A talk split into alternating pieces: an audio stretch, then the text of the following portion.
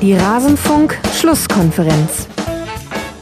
Am Ende fehlt uns dann die Abschlussqualität, mit der wir schon jetzt seit Wochen Probleme haben. In der Vorrunde war die Effizienz gut. Äh, auch mit der Einwechselspieler hatten wir viele Tore und Scorerpunkte gemacht mit Einwechselspieler, aber wir haben seit dem Trainingslager erhebliche Probleme mit Krankheiten und mit verletzten Spielern und habe da nicht mehr die Breite und die fehlt uns im Moment sehr. Und äh, wir haben jetzt leider wieder ein Spiel, wo wir kein Tor geschossen haben. Alles zum letzten Bundesligaspieltag.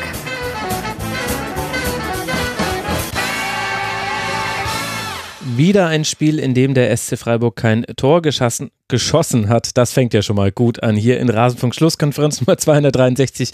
Ich begrüße euch sehr herzlich, liebe Hörerinnen und Hörer. Ja, es wurde auch Fußball gespielt an diesem 24. Bundesligaspieltag. Zwischendurch hatte man den Eindruck, dem wäre gar nicht so gewesen. Und damit hallo und herzlich willkommen. Ihr werdet es schon anhand der Stimme von Christian Streich und anhand der Vereinszugehörigkeit von Christian Streich erraten haben. Der SC aus Freiburg ist unser Schwerpunktverein in dieser Schlusskonferenz. Wir werden aber natürlich auch die Dinge, die da rund um die Causa Hopp äh, passiert sind, aufarbeiten. Und ich bin sehr froh, dass ich das nicht alleine tun muss. Ich würde mich wahrscheinlich häufiger verhaspeln als in dieser kurzen Begrüßung. Deshalb begrüße ich äh, zwei Gäste bei mir. Zum einen Tamara Keller von der Badischen Zeitung und natürlich von Früff. Sie ist die Ed Löckli auf Twitter. Hallo Tamara. Hi Max. Sehr schön, dass du mit dabei bist und endlich mal in einer richtigen Schlusskonferenz. Ja, ich freue mich auch mega. Ich war ja schon länger nicht mehr bei dir. Aha, 2017, glaube ich, 18. Ja, ich glaube auch. Ja. Unsere Terminkalender, sie gingen oft auseinander. Ja. ich habe unseren Twitter-Verlauf angeguckt. Das letzte Mal hast du mir wirklich geschrieben, da war ich so im Urlaub und da konnte ich auch gar nichts machen. Nein, du, das war überhaupt gar kein Vorwurf. nein, nein, nein, das war auch nicht so gemeint. Ich fand es eher lustig. Ich war so, oh nein, jetzt habe ich eine Anfrage und bin im Urlaub. Naja, da kann ich mir weitaus schlimmere Zustände vorstellen. Marc, wo habe ich denn dich angetroffen, als ich dich angefragt habe? Bei Twitter. Nicht im Urlaub, sondern ganz normal bei deiner Arbeit. Marc Wiese war das, den ihr da schon kurz gehört habt. Er ist Volontär beim Kicker TV und als Edge Sportwiese auf Twitter. Hallo Marc, schön, dass du mit dabei bist. Ich grüße euch, hi. Ich freue mich heute mit euch aufzunehmen in einem etwas besonderen Setup. Diejenigen, die dem Rasenfunk auf Instagram folgen, wo es ja immer ein bisschen Blick hinter die Kulissen gibt, die haben es schon gesehen. Heute sitze ich in einem Hamburger Hotel. Bisher ist die Audioverbindung wunderbar. Möge es so bleiben. Ich klopfe, hier gibt es kein Holz mehr. Das ist alles, naja, ich habe Holz, ich kann für dich auf. Dankeschön, Dankeschön. Ja, ich bin mir nicht sicher, was hier ehrlich gesagt aus Holz ist. ja, wir hoffen, dass es klappt. Ich sitze hier auf meinem Bett. Wer weiß, ob es die Gesprächsatmosphäre dieses Podcasts jetzt beeinflusst, dass ich nicht stehe, sondern liegend auf meinem Bett das hier aufnehme. Aber ich habe mir alles so hingestellt, dass ich zur Not aufstehen kann. Wer weiß, bei den Themen, die da noch kommen. Ja, äh, warum bin ich in Hamburg? Unter anderem, weil ich am Montag bei Bundesliga bin. Also wenn ihr das hier noch schnell hört, liebe Hörerinnen und Hörer, dann könnt ihr am Montag ab 17 Uhr, also am 2. März, könnt ihr mich bei Rocket Beans TV sehen. Das wird aber auch nachträglich zu YouTube geladen. Für alle diejenigen, die sagen, zweieinhalb Stunden Rasenfunk, das ist mir zu wenig. Ich möchte es nochmal hören, wie der Spieltag analysiert wird. Ich danke in dieser Folge Stefan Tastico, Val Valentin, Pseudonym Martin, Georg, Patrick, der Grüße aus Brüssel schickt, die schicke ich natürlich zurück, Jolu, Sven H. aus B, Paul und Michas Flaschenpfand. Das gibt auch, glaube ich, einen Hinweis darauf, woher da die finanzielle Unterstützung kam. Herzlichen Dank. Sie alle finanzieren den Rasenfunk und sorgen dafür, dass das hier Werbesponsoren und Paywall frei über die Bühne geht. Ebenso tun das alle, die unter kiosk.rasenfunk.de unser Merchandise kaufen. Vielen herzlichen Dank an alle, die das bisher schon so getan haben. Und in der Kategorie Retrofunk, in der wir zurückblicken auf die Schlusskonferenz von vor fünf Jahren, also zum 24. Spieltag vor fünf Jahren. Da danke ich mal wieder Cristiano, der diese Rubrik ein bisschen rettet im Forum und an The One with Hair. Die haben das sich nochmal angehört und rausgeschrieben, was so alles passiert ist. Vor fünf Jahren haben wir uns fünf ruhige Erstligajahre beim ersten FC Köln gewünscht. Ich lasse das jetzt einfach mal so stehen. Außerdem wurde viel über Dante gesprochen und seine Leistung beim 1 zu 7 mit Brasilien gegen Deutschland und seine Spieleröffnung unter Pep Guardiola. Und bei Hoffenheim stachen damals laut meiner Meinung Firmino und Volland aus einer ansonsten saftlosen Mannschaft heraus, schreibt er. Und er sagt, da hast du ja mal ein gutes Auge bewiesen, das möchte ich direkt wieder einschränken. Meiner Erinnerung nach hätte man dazu schon blind sein müssen, um das nicht zu sehen. Also jetzt keine besonders geile Leistung. Das war es vor fünf Jahren. Jetzt sprechen wir über den Spieltag von heute und mal wieder werden nur acht Spiele besprochen. Ein Spiel wurde verlegt, ihr habt es mitbekommen, liebe Hörerinnen und Hörer. Werder Bremen und Eintracht Frankfurt haben nicht gegeneinander gespielt, denn das Europa League-Spiel der SGE bei Salzburg musste verlegt werden wegen des Orkans. War es Sabine? Wie hieß sie? Ich weiß es jetzt gerade gar nicht. Auf jeden Fall, es war ein Unwetter. Sie mussten am Freitag spielen, das Sonntagsspiel konnte nicht stattfinden. Mal wieder ein Rasenfunk mit acht Spielen. Er wird nicht so wahnsinnig viel kürzer werden. Das ist einfach nur so mein Gefühl. Lasst uns mit dem sportlichen Teil beginnen und lasst uns auch da anfangen, wo der 24. Spieltag losging, nämlich am Freitagabend. Und da hatten wir ein Spiel, das so ein bisschen vielleicht verdeutlicht hat, dass Fußball auch im Kopf gespielt wird. Das ist vielleicht so ein bisschen die Überschrift für das 3 zu 2 zwischen Fortuna Düsseldorf und Hertha BSC. Im wichtigen Spiel gegen den Abstieg führt die Fortuna mit 2 zu 0 nach 10 Minuten. In die Halbzeit geht es dann sogar mit einem 3 zu 0. Die Tore haben gemacht zweimal Karaman und einmal Tommy.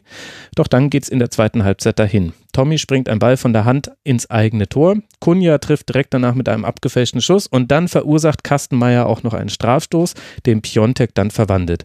Und so endet dann ein Spiel, was für Düsseldorf eigentlich sehr, sehr gut begann, mit 3 zu 3. Stellt sich die Frage, Tamara, was können denn jetzt dann beide Mannschaften aus diesem Spiel mitnehmen, außer den Punkt, den sie jetzt beide bekommen haben? Hm. Ich finde vor allem, Fortuna kann eigentlich stolz auf sich sein. Nochmal eine erste starke Halbzeit hingelegt. Mhm. Also für mich ist jetzt der Fortuna-Schmerz von letzter Woche noch tief gegen den SC als SC-Fan. Mhm. Und äh, für meinen Tippkick war das Spiel leider auch nicht so gut, weil ich eigentlich eher gegen die Fortuna gesetzt hatte. Viele, Pot also es ist noch mehr Potenzial für beide Mannschaften, glaube ich, drin. So würde ich das mal sagen, was sie mitnehmen können. Mhm. Marc, was glaubst du? Also logischerweise wird der Hertha besser mit dem Punkt leben können. Die haben die sechs Punkte Vorsprung bewahrt auf den Relegationsplatz und Düsseldorf hat jetzt eben vier Punkte Abstand auf Mainz 05 auf Platz 15 und eben sechs, die genannten sechs auf Hertha BSC. Was glaubst du, sind so die, die Punkte, an denen sich für beide Trainer lohnt, weiterzuarbeiten? Ja, also erstmal zur, zur Einordnung, also wie du, wie du schon sagst, ne, also für die Hertha ist es, glaube ich, äh, ein guter Punktgewinn. Also äh, nach der ersten Halbzeit vor allem, das war ja eigentlich ein kompletter Offenbarungseid äh, und ja, jetzt haben sie den Abstand zur Fortuna gehalten und äh, für die ist es halt bitter, ne, weil äh, jetzt wo Mainz auch noch gewonnen hat, mhm. wäre das Hertha tiefer mit reinziehen können, wäre es auf drei Punkte dran gewesen. Und äh, für mich war das bei Fortuna so ein bisschen der Klassiker äh, zu sicher gefühlt, ähm, weil naja, also du führst 3-0, bei Hertha läuft sowieso irgendwie nichts und äh, kommst aus der Pause und denkst dir, ja, das Ding haben wir eigentlich schon so gut wie äh, gewonnen, hm. mehr oder weniger. Ja, und dann äh, hast du Pech beim, beim Eigentor natürlich und, und gibst dann so einen sicheren äh, Sieg außer Hand. Ähm, ja, und gerade nach der ersten Halbzeit natürlich einfach bitter, weil sie da echt richtig stark waren. Also spielerisch, finde ich, äh, hat Rösler die Fortuna echt in, in kurzer Zeit schon echt weiterentwickelt. Ähm, sie hatten eine Passquote von 81 Prozent, mhm. äh, Chancen rausgespielt. Der Spielaufbau von hinten äh, raus funktioniert wieder deutlich besser. Äh, was für mich vor allem viel mit äh, Stöger zusammenhängt, ja. ähm, der sich als einer der Achter immer ein bisschen zurückfallen lässt und äh, das Spiel dann von dort aus lenkt, äh, siehe 1 zu 0. Mhm. Also sein langer Pass äh, nach vorne auf Karaman, das war natürlich stark. Wobei ja, äh, ein langer Ball momentan halt auch reicht, um äh, die Hertha-Defensive äh, komplett aus den Angeln zu heben. Ähm, ja, von daher für die Fortuna, wie gesagt, wirklich ärgerlich und äh, Hertha, ja, ziemlich paradoxes Spiel. Also, dass sie so nochmal zurückkommen, da hätte ich äh, tatsächlich überhaupt nicht mit äh, gerechnet. Aber es soll ja eine ziemlich flammende Ansprache von Thomas Kraft gegeben haben in der Halbzeitpause. Mhm. Ähm, das äh, scheint wirklich nochmal Emotionen ausgelöst zu haben und äh, hat die Mannschaft dann in der zweiten Halbzeit zu so einer Leistungssteigerung gepusht. Und äh, ja, deswegen denke ich, kann die Hertha sehr, sehr gut mit dem Punkt leben. Ja, würde würd ich bei allem mitgehen und trotzdem bin ich mir nicht so ganz sicher, wie man dieses Spiel dann einordnen kann. Deswegen habe ich ja auch irgendwie so eine offene Larifari-Frage gestellt, so ein bisschen. Ich, also alles, was du sagst, stimmt. Ähm, und gleichzeitig gibt es bei ganz vielen Dingen, finde ich, auch so nochmal so eine Gegenseite. Also ich glaube, das ist so ein typisches Spiel, was du wirklich von beiden Seiten betrachten kannst. Also ja, zum Beispiel, der Aufbau und die Passquoten von Fortuna Düsseldorf waren sehr gut, sehr ruhig und Kevin Stöger hat da eine sehr, sehr gute Rolle gespielt und war so mit einer der Männer des Spiels auf Fortunenseite. Dazu gehört aber halt auch, dass die Fortuna in der Dreierreihe aufgebaut hat. Hertha mit zwei Spielern diese Reihe gestellt hat, auch gar nicht angelaufen hat. Klar, drei gegen zwei anlaufen macht jetzt auch nicht so wahnsinnig viel Sinn. Und dann konnten die sich, also deswegen konnten die sich halt auch einfach sehr entspannt den Ball zuspielen und Stöger hat sich dann immer mal wieder fast in Zeitlupe fallen lassen. Er hat dann trotzdem Bälle hinter die letzte Kette gespielt, die dann überraschend kamen für Hertha. Das ist ein Thema, mit dem sollte sich Berlin nochmal auseinandersetzen. Aber das war auf der anderen Seite ja auch kein aggressiver Auftritt von Hertha. Und auf der anderen Seite finde ich, dass, wenn ich mir angucke, wie die Tore gefallen sind in der zweiten Halbzeit. Also ja, Hertha war deutlich besser in der zweiten Halbzeit, auch mit den Wechseln mit äh, Wolf und äh, De Rojon, die dann äh, gespielt haben, als in der ersten Halbzeit. Aber wenn ich mir allein, äh, Entschuldigung, Mittelstädt natürlich, äh, der gespielt hat. Aber wenn ich mir dann alleine angucke, wie die Tore gefallen sind, ein Eigentor, wo dir von der, du schlägst am Ball vorbei und von der Hand springt der Ball ins eigene Tor. Die nächste Chance ist dann ein abgefälschter Schuss, der, der im Tor landet von Kunja, der wahrscheinlich so mit einer der besten Berliner war. Ja, und dann halt noch, dann Elfmeter und du hast sogar noch Glück, dann irgendwie mit einem 3-3 da rauszugehen.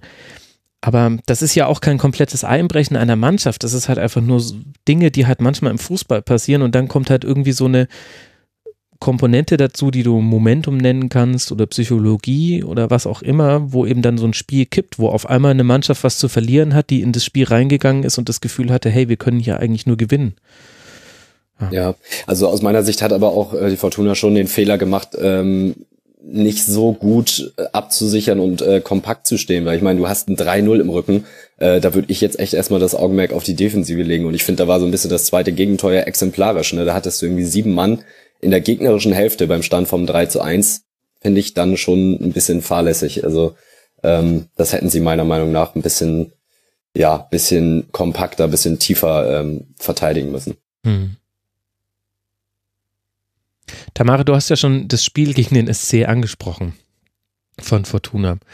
Da war es ja, also da hat äh, Düsseldorf einen sehr cleveren Auftritt hingelegt ein Tor nach Ecke, wenn ich mich gerade richtig erinnere, und dann eben dieser Konter nach einer Ecke des SC, wo die Absicherung komplett fehlte und so konnte man dann das 2 zu 0 machen. Hat vielleicht so ein bisschen diese Cleverness in dem Spiel gegen Hertha jetzt gefehlt? Das finde ich schwierig zu sagen. Ich würde es eher auch wie Marc sehen, eben, dass es halt so dieses typisch psychologische ist, man wiegt sich zu sicher hm. und verlässt sich da drauf. Aber ob ihnen jetzt wirklich die Cleverness gefehlt hat, mh, mm, das, das Eigentor war halt echt böse so und irgendwie ist es dann schon beachtlich, wie Hertha da den Schwung dann mitgenommen hat. Mh. Mm. Aber ich meine, das 3 zu 3 fällt ja dann auch durch einen Elfmeter, also ob man dann wirklich von einer Cle äh, fehlenden Cleverness sprechen kann höchstens, wie es Marc schon angedeutet hat, halt dann durch die fehlende Absicherung, da hat es ja dann an Cleverness irgendwo durchgefehlt. Hm. Ja, ich meine, Zimmermann und Tommy, die haben natürlich sehr weit nach vorne geschoben. Also die Fünferkette von Düsseldorf, die war schon in, in vielen Momenten des Spiels eine Dreierkette und das war in der ersten Halbzeit völlig okay, weil da Hertha BSC nicht so wirklich im Spiel vorhanden war, vor allem offensiv.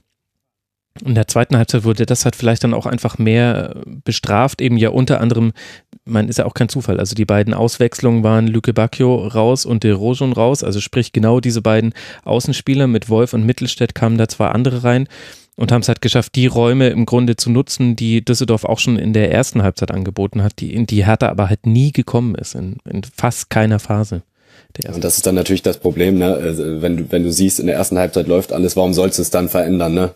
Ähm, aber, na, wie gesagt, halt gerade beim, beim Stand von 3-1 hätte ich dann schon mal geguckt, okay, ähm, lass uns mal bisschen äh, versuchen, da noch tiefer zu stehen. Deswegen glaube ich, ähm, hätten sie das, äh, was das angeht, bisschen bisschen defensiver angehen müssen.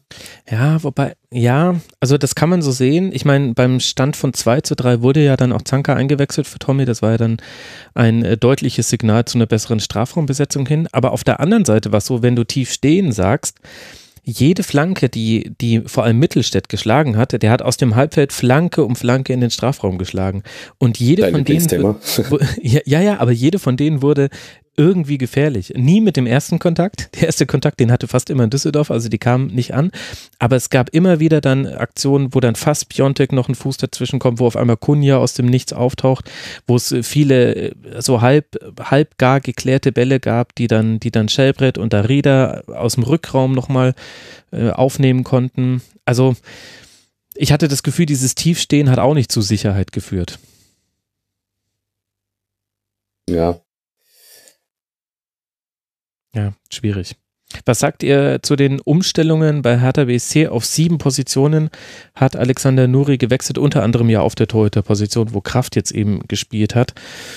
Und dann haben äh, Torunariga, Klünter, Schellbrett, Darida und De Rojun und Lüke Bacchio gespielt anstelle von ganz vielen anderen Spielern. Wenn ich die jetzt alle vorlese, dann wisst ihr nicht mehr, wer eigentlich auf dem Blatt stand, und Hörer. Und er hat von Dreier auf Viererkette umgestellt. Wie hat dir das denn in Summe so gefallen, äh, Tamara? Also in Summe hat es mir eigentlich dann schon gut gefallen. Aber groß mehr dazu sagen kann ich nicht, da würde ich den Ball an dich zurückspielen. ah, so wie die Innenverteidiger von, von Hertha in der ersten Halbzeit, als, als sie nicht angelaufen wurden. Ach ja, ja, also, also das mit Viererkette und Dreierkette, ich finde, da hat man in der ersten Halbzeit schon auch die Probleme gesehen. Du bist halt mehr über den Halbraum attackierbar und ich finde, dass es gerade halt Tommy sehr oft sehr schlau genutzt hat, weil der Halbraum logischerweise ein bisschen größer ist, weil eben der Abstand vom Innenverteidiger zum Außenverteidiger größer ist. Und Tommy macht das halt schon ziemlich gut, sich schon früh im Dribbling zu entscheiden, in welchen Raum möchte ich eigentlich reindribbeln. Also will ich quasi nach innen ziehen oder will ich außen bleiben? Äh, er macht manchmal auch so gegenläufige Dribblings, wenn er gestellt wird und, und nimmt dann so Drehschüsse, die auch immer halbwegs gefährlich sind bei Tommy.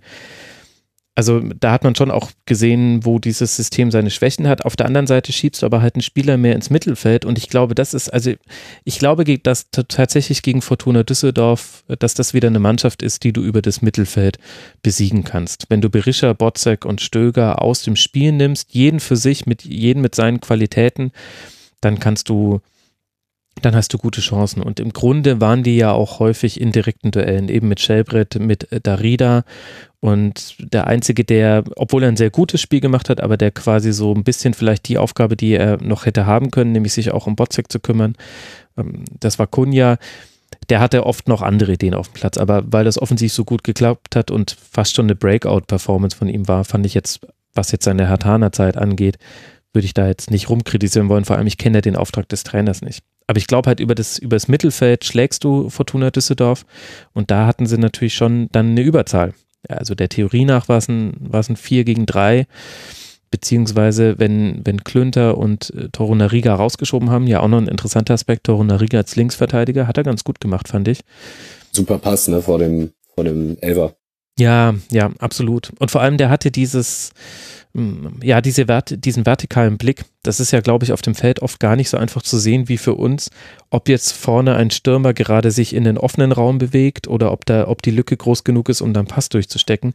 Und Toro Nariga ist so einer von denen, der so einen Pass spielt und der dann mit einer ziemlich hohen Wahrscheinlichkeit auch ankommt. Er hat auch ein sehr gutes Spiel gemacht. Ich weiß nicht, ja. ob das jetzt genügend Antwort ist, Tamara. ich bin selber ein bisschen unzufrieden mit meiner Analyse. Irgendwas scheint noch zu fehlen. Aber vielleicht war es einfach das Spiel.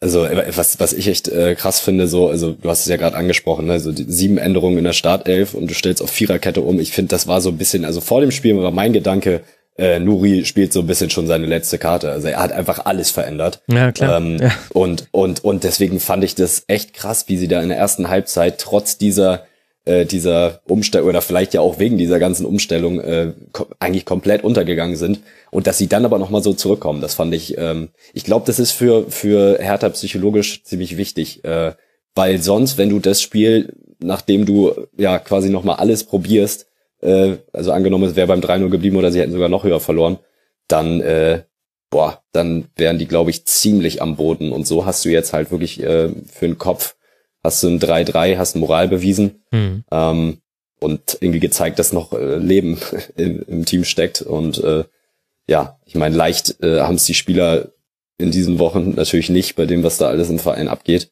Ähm, von daher finde ich, muss man denen das dann auch schon wieder irgendwie anrechnen, dass sie da zurückkommen. Und äh, ja, wie du gesagt hast, Kunja, ne, das ist auch so, glaube ich, so ein Charakter, der der Mannschaft irgendwie äh, gut tut mit seiner Verrücktheit äh, in alle Richtungen. Ähm, wie es sich ja auch ganz schön in seinem äh, ausdrucksstarken Jubel gezeigt hat. Ja. Ich wollte gerade sagen, mit ähm, seinem Eierschaukeljubel. Mhm.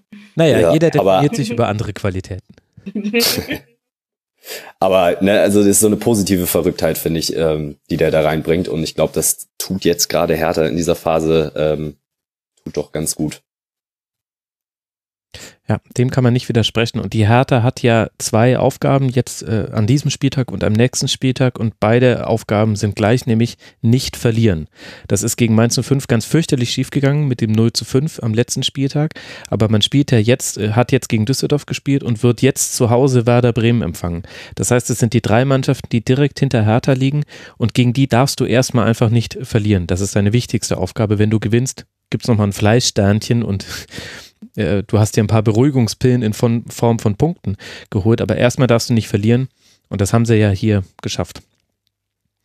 Bin mal gespannt, wie sie, ähm, wie sie das defensiv äh, in Zukunft lösen, weil ich meine, äh, sowohl die Dreier-Fünfer-Kette hat halt jetzt gegen, gegen Köln überhaupt nicht funktioniert und äh, mit der Viererkette kassierst du in Düsseldorf in einer Halbzeit drei Tore.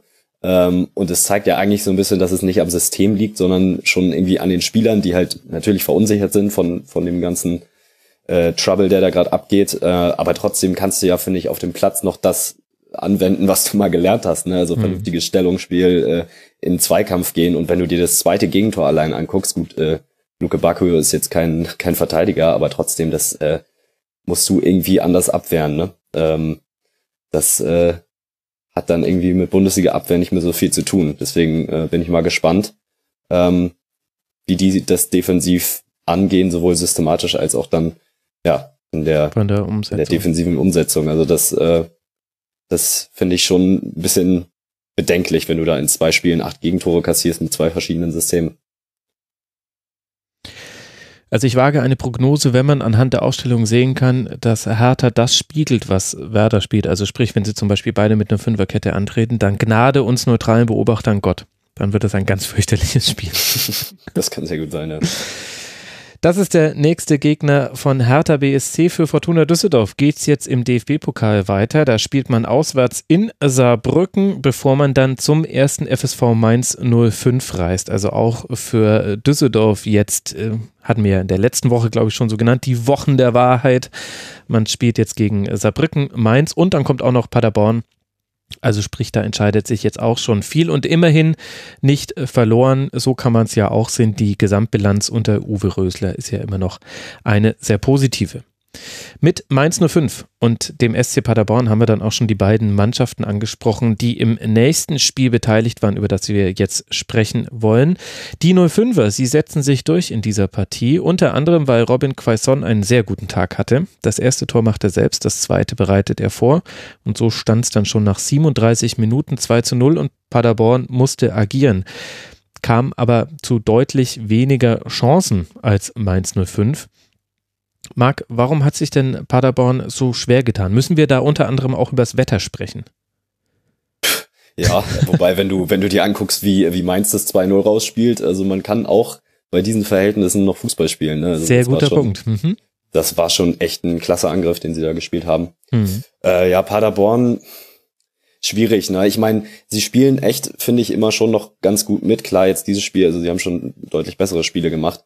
Ähm, ja, am Ende finde ich, landet man bei ihnen immer wieder am, am Punkt äh, individuelle Klasse so. Also ähm, den Willen kann man ihnen eigentlich nie absprechen. Ähm, aber jetzt weiß nicht, wo es auch Woche für Woche wird irgendwie auch die Luft dünner und ähm, ja, jetzt wo Mannschaften wie Düsseldorf auch unten anfangen zu punkten und so, ich glaube tatsächlich, dass es mit dem Glauben äh, bei Paderborn so langsam ein bisschen dahin geht. Ähm, das wird jetzt schon extrem schwierig, da äh, sich noch unten rauszukämpfen. Und ich glaube, das äh, schlägt sich dann halt auch auf dem Platz äh, nieder, weil ich meine, ne, sie haben immer an ihrer fußballerischen Linie festgehalten und äh, haben eigentlich, finde ich, selten, also ich kann mich jetzt an kaum Spiele erinnern, wo sie mal wirklich richtig, ähm, ja, also so eine komplette Minusleistung gebracht haben. Also ich finde, sie spielen ja immer eigentlich gut mit und, und äh, haben ihre Chancen und so, aber am Ende ähm, hilft dir das halt nichts, wenn du erstens natürlich auch die Chancen nicht reinmachst. Das hatten sie jetzt, in diesem Spiel hatten sie zwar jetzt nicht so viele, aber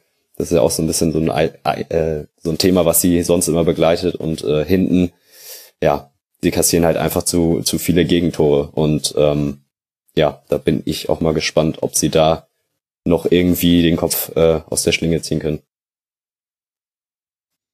Was ist da dein Gefühl, Tamara?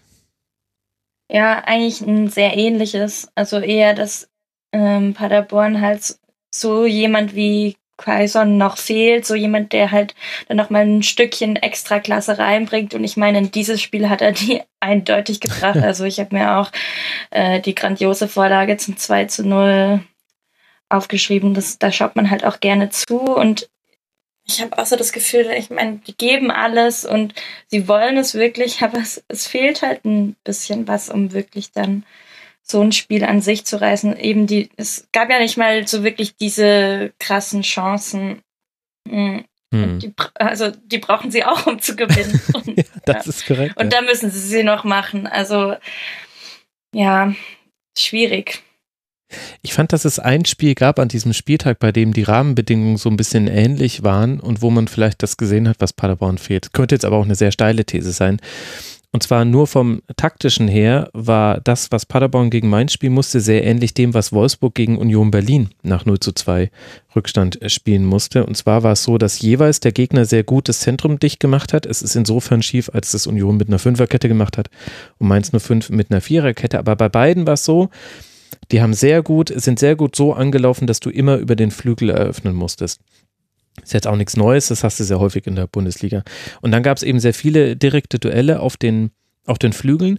Und davon haben aber tatsächlich auch die Paderborner immer wieder welche gewonnen. Also Pröger gegen Mwene, der etwas überraschend auf links äh, gespielt hat, und Antwi Ajay gegen Pierre Gabriel. Die hatten immer wieder gute Aktionen gegen die. Die haben Dribblings gewonnen, die haben manchmal mit so Klatschpass-Kombinationen sind die durchgekommen und manchmal haben sie sich auch einfach nur so durchgestochert. Das war ja auch jetzt nicht immer die aller, allerhöchste Fußballkunst, muss ja aber auch nicht sein. Und was dann aber einfach gefehlt hat, und das gleiche hattest du nämlich bei Wolfsburg, Mbabo war da zum Beispiel jemand, der in der zweiten Halbzeit das sehr gut gemacht hast, was dann gefehlt hat, war die Anschlussaktion. Das war immer ein Tick zu unglücklich oder zu überhastet oder zu kopflos. Also da wurde mal ein Ball in den Rückraum gespielt und der ging genau zwischen zwei Spielern durch. Zwischen, jetzt weiß ich gerade gar nicht mehr, ich glaube Michel und irgendjemand aus dem Rückraum war noch angelaufen. Oder es wurde dazu äh, sich entschlossen, ich ziehe jetzt nach innen und schieße und da standen aber halt vier Mainzer direkt in der Schussbahn und haben das halt easy weggeblockt. Oder es wurde die hohe Flanke geschlagen und da standen Bruma und äh, Nia KT in der Innenverteidigung und haben gesagt, ja, herzlichen Dank, hier habt ihr den Ball wieder zurück, probiert's bitte nochmal. Und das war, glaube ich, so ein bisschen das, was Paderborn gefehlt hat und was ihnen in dieser Saison schon so oft gefehlt hat. Sie haben immer wieder so viele gute Einzelaktionen. Sie kommen im Grunde auch mit jedem Gegner zurecht. Aber es fehlt dann halt doch leider, das ist so ein bisschen schade, weil das halt auch exakt so die Prognose ist, die man zu Paderborn machen konnte vor der Saison. Es fehlt dann leider einfach dann doch die individuelle Qualität aus dem, was man sich da immer in so vielen Einzelaktionen dann doch irgendwie erarbeitet, dann daraus auch Tore zu erzielen. Und daran wird es jetzt dann wahrscheinlich dann doch scheitern. Ja, ich finde, ja, also ist schwierig, finde ich, ihnen da auch irgendwie einen Vorwurf zu machen, ne? weil ich finde, ja. sie holen ja. eigentlich echt alles raus und sie haben nun auch echt Spiele gehabt, die waren knapp so, da ist, hätten locker, finde ich, wenn du dir allein die Spiele anguckst, hätten auch sechs, sieben Punkte mehr runterfallen können so und äh, wenn sie die hätten, dann wären sie richtig dick im Geschäft. Ne? Deswegen es ist auch einfach echt ein bisschen ein Pech auch immer dabei. Ähm, ich meine, wenn du dir die Zahlen dann guckst, das sieht selbst in dem Spiel, was jetzt ein bisschen schwächeres war, äh, von Paderborn ähm, sieht es gar nicht schlecht aus. Also eine Passquote von 76 Prozent, neun mhm. Torschüsse, einer mehr als Mainz. Ähm, Laufwerte, das stimmt alles, ne? Ähm, und am Ende reicht es halt dann meistens eben doch nicht. Und deswegen kommt man da, glaube ich, ja, relativ schnell, wie wir jetzt auch beide gesagt haben, oder alle drei gesagt haben, ähm, an den, an den Punkt individuelle Qualität. So ein bisschen schade, weil man irgendwie jede Woche dieselbe Platte auflegt und es kann sie keiner hören und Paderborn kann nichts dafür, dass es nicht die Mittel eines VfL Wolfsburg hat.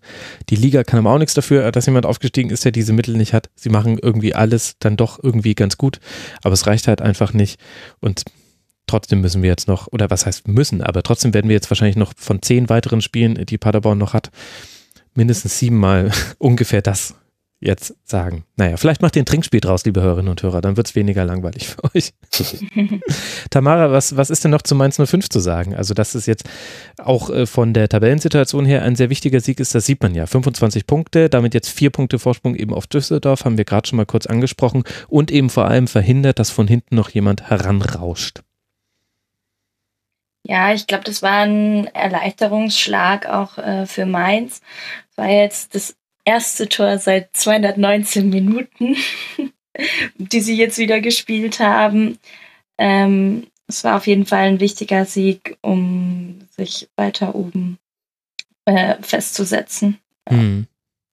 Wenn wir, also ich meine, du hast ja davor von diesen wichtigen Wochen gesprochen und äh, sie sind, spielen da halt gerade unten mit und versuchen sich da äh, rauszutrüppeln. Von dem her äh, ist das schon, für die war das auf jeden Fall ein wichtiger Sieg. Wenn es darum geht, sich abzugrenzen. Ja, und auch eine sehr gute Reaktion ja auf das 0 zu 4 in Wolfsburg. Das war, also da war jetzt auch noch nicht alles äh, ganz, ganz herausragend, aber das, was wir vorhin so ein bisschen bei Fortuna Düsseldorf besprochen haben, die Cleverness, die fand ich äh, bei Mainz 05 sehr, sehr gut und das auch angesichts der Tatsache, dass ja eben da auch so manch einer gespielt hat, der jetzt eben, also Mwene ist das krasseste Beispiel, aber auch Pierre Gabriel hat jetzt noch, noch nicht so wahnsinnig viele Spiele diese Saison gemacht und dafür war das schon ganz gut in der Einheit. Die Arbeit gegen den Ball fand ich total, also das war, ja, so musst du es machen und ein bisschen Glück hatte man bei der einen oder anderen Gelegenheit von Paderborn. Das ist aber halt so, wenn du dich entscheidest, jetzt erstmal dich auf die Arbeit gegen den Ball zu konzentrieren. Nach vorne hätte man vielleicht noch sogar ein bisschen mehr ausspielen können. Also insgesamt äh, hatten beide Mannschaften nur vier Schüsse innerhalb des Strafraums. Also das zeigt schon auch, dass es jetzt nicht die allerhöchste Fußballkost war. Acht zu neun Schüsse zugunsten von Paderborn waren es am Ende des Spiels. Aber aus Mainzer Sicht ist es ja völlig okay. Also klar, es ist schöner in äh, Schönheit zu siegen, aber reicht halt auch so. Ja, und dann spielen die Verhältnisse natürlich doch irgendwann noch eine Rolle. Ne? Also das, das Tor, das war jetzt, glaube ich, dann eher eine Ausnahme. Das haben sie halt wirklich gut rausgespielt. Aber das war wirklich äh, Abstiegskampf pur. Ne? Also Regen, äh, viele Zweikämpfe, Mainz, Paderborn. Ähm, ja, aber auch ein Regenbogen, Marc. Und, und sogar Steffen Baumgart hat irgendwann wieder ein trockenes T-Shirt angehabt. Also es gab auch, es gab auch Hoffnung. und Onisivo zum Beispiel. Also Quaison haben wir ja schon gelobt. Baku kann man noch nennen. Ich finde, der hat das eigentlich äh, ganz gut gemacht. Und Onisivo äh, zwar auch, also ist so ein Spieler, äh, da kann immer alles passieren. Also bei zwei Statistiken, die das ausdrücken, acht Dribblings gewonnen, aber auch insgesamt zwölfmal den Ball verloren. Also Licht und Schatten, so wie, so, so wie das Wetter, so war Onisivo. Mal ging die Sonne auf, mal hat es ein bisschen gestürmt, aber insgesamt war es auf jeden Fall eher Sonne bei ihm. Also war, äh, du brauchst da, glaube ich, so, solche Spieler brauchst du in so einer Situation. Gut. Für Mainz 05 geht es jetzt dann weiter gegen Fortuna Düsseldorf und dann in Köln beim ersten FC Köln. Für den SC aus Paderborn geht es jetzt weiter direkt mit dem Spiel gegen den ersten FC Köln und dann reist man seinerseits nach Düsseldorf. Ihr erkennt ein gewisses Muster, liebe Hörerinnen und Hörer, haben wir ja auch schon in der letzten Folge ein bisschen herausgearbeitet. Damit haben wir jetzt schon gesprochen über den Tabellenplatz 18, den Tabellenplatz 16 und den Tabellenplatz 15 und 14. Die Plätz, der Platz 17 17, äh, nämlich Werder Bremen, durfte an diesem Spieltag nicht ran. Lasst uns dann mal noch mit dem FC Augsburg auf Tabellenplatz 13 vielleicht so ein bisschen dieses unterste Segment zumachen. Da atmen auch alle SGE-Fans beruhigt auf, dass ich sie da jetzt rausgerechnet habe. Also der FC Augsburg der spielte zu Hause gegen Borussia Mönchengladbach und erst gegen Ende der ersten Halbzeit passierte etwas in dieser Partie. Da vergab Borussia ihre Chancen aber noch. Kurz nach der Pause war es dann aber soweit. Benzebaini profitiert von einem Fehler von Kubik mit dem 1 zu 0. Dann legt Lars Stindl nach Einwurf Augsburg und schnellem Ballgewinn durch Leiner nach. Aber Augsburg kommt noch einmal ran mit Löwen, der sein erstes Tor erzielt, sehr sehenswert. Als dann aber Stindl zum zweiten Mal trifft, scheint das Spiel vorbei Es gibt trotzdem noch das 2 zu 3 von Finn Bogerson und am Ende wird es dann doch nochmal eng. Aber irgendwie endet dann dieses Spiel 3 zu 2 für die Borussia aus Mönchengladbach und führt eben dazu, dass der FC Augsburg auf Tabellenplatz 13 fällt und mit 27 Punkten eben auch nur 6 Punkte Vorsprung auf den Relegationsplatz hat. Stellt sich die Frage, Tamara, was fängt man jetzt als Augsburger mit diesem Spiel an? Will man sich an der vergebenen Chance, an den vergebenen Chancen kurz vor Ende aufrichten und sagen, na, wir hätten ja fast das 3 zu 3 geschafft? Oder wo würdest du jetzt ansetzen? Ja, also ich meine, die letzte Chance war ja echt äh, mega von Bogerson. Hm. Ähm, ich hoffe, sie können den Schwung mitnehmen. Also ich kann nicht sagen, ob sie es wirklich tun und ob sie, wie sie jetzt da, äh, mit welchem Mindset sie da rausgehen. Aber ich hoffe, sie können den Schwung noch ein bisschen mitnehmen, weil also so in der zweiten Halbzeit, gerade gegen Ende, war es ja echt auch eine start, starke Leistung von Augsburger Seite. Und ja, da, da, da ist man ja dann auch immer ein bisschen auf der, also ich zumindest auf der Seite des Underdogs. Und ähm, ja, leidet vielleicht ein bisschen so mit den Augsburgern auch mit, dass es halt dann doch nicht viel des Unentschieden gereicht hat. Aber ich hoffe, sie können dafür jetzt echt ja, es ist auch immer schwierig natürlich, äh, gerade wenn es so in so einer frustrierenden Situation dann so endet. Also müssen halt echt jetzt, jetzt aufpassen, dass sie da äh, nicht auf der Zielgeraden der Saison noch wieder richtig unten reinrutschen. Ja. Ich meine, es sind jetzt, es sind halt nur sechs Punkte auf Düsseldorf. Hm. Und jetzt haben sie in den nächsten Wochen auch noch Bayern, Wolfsburg und Schalke vor der Brust. Mhm. Ähm, in der deswegen, Rückrunde also, erst einmal kann, gewonnen. Genau. Also man, man kann äh, die Moral auf jeden Fall loben, finde ich. Das, das war gut, zweimal da zum Anschluss zu kommen. Äh, und fast sogar ja noch das 3 zu 3 machen, wie ihr sagt. Ähm, deshalb ist es zwar irgendwo bitter, aber ich meine, rein von den Spielanteilen wäre es ja nicht verdient gewesen. Ne? Also Gladbach hatte 15 zu 8 Schüsse.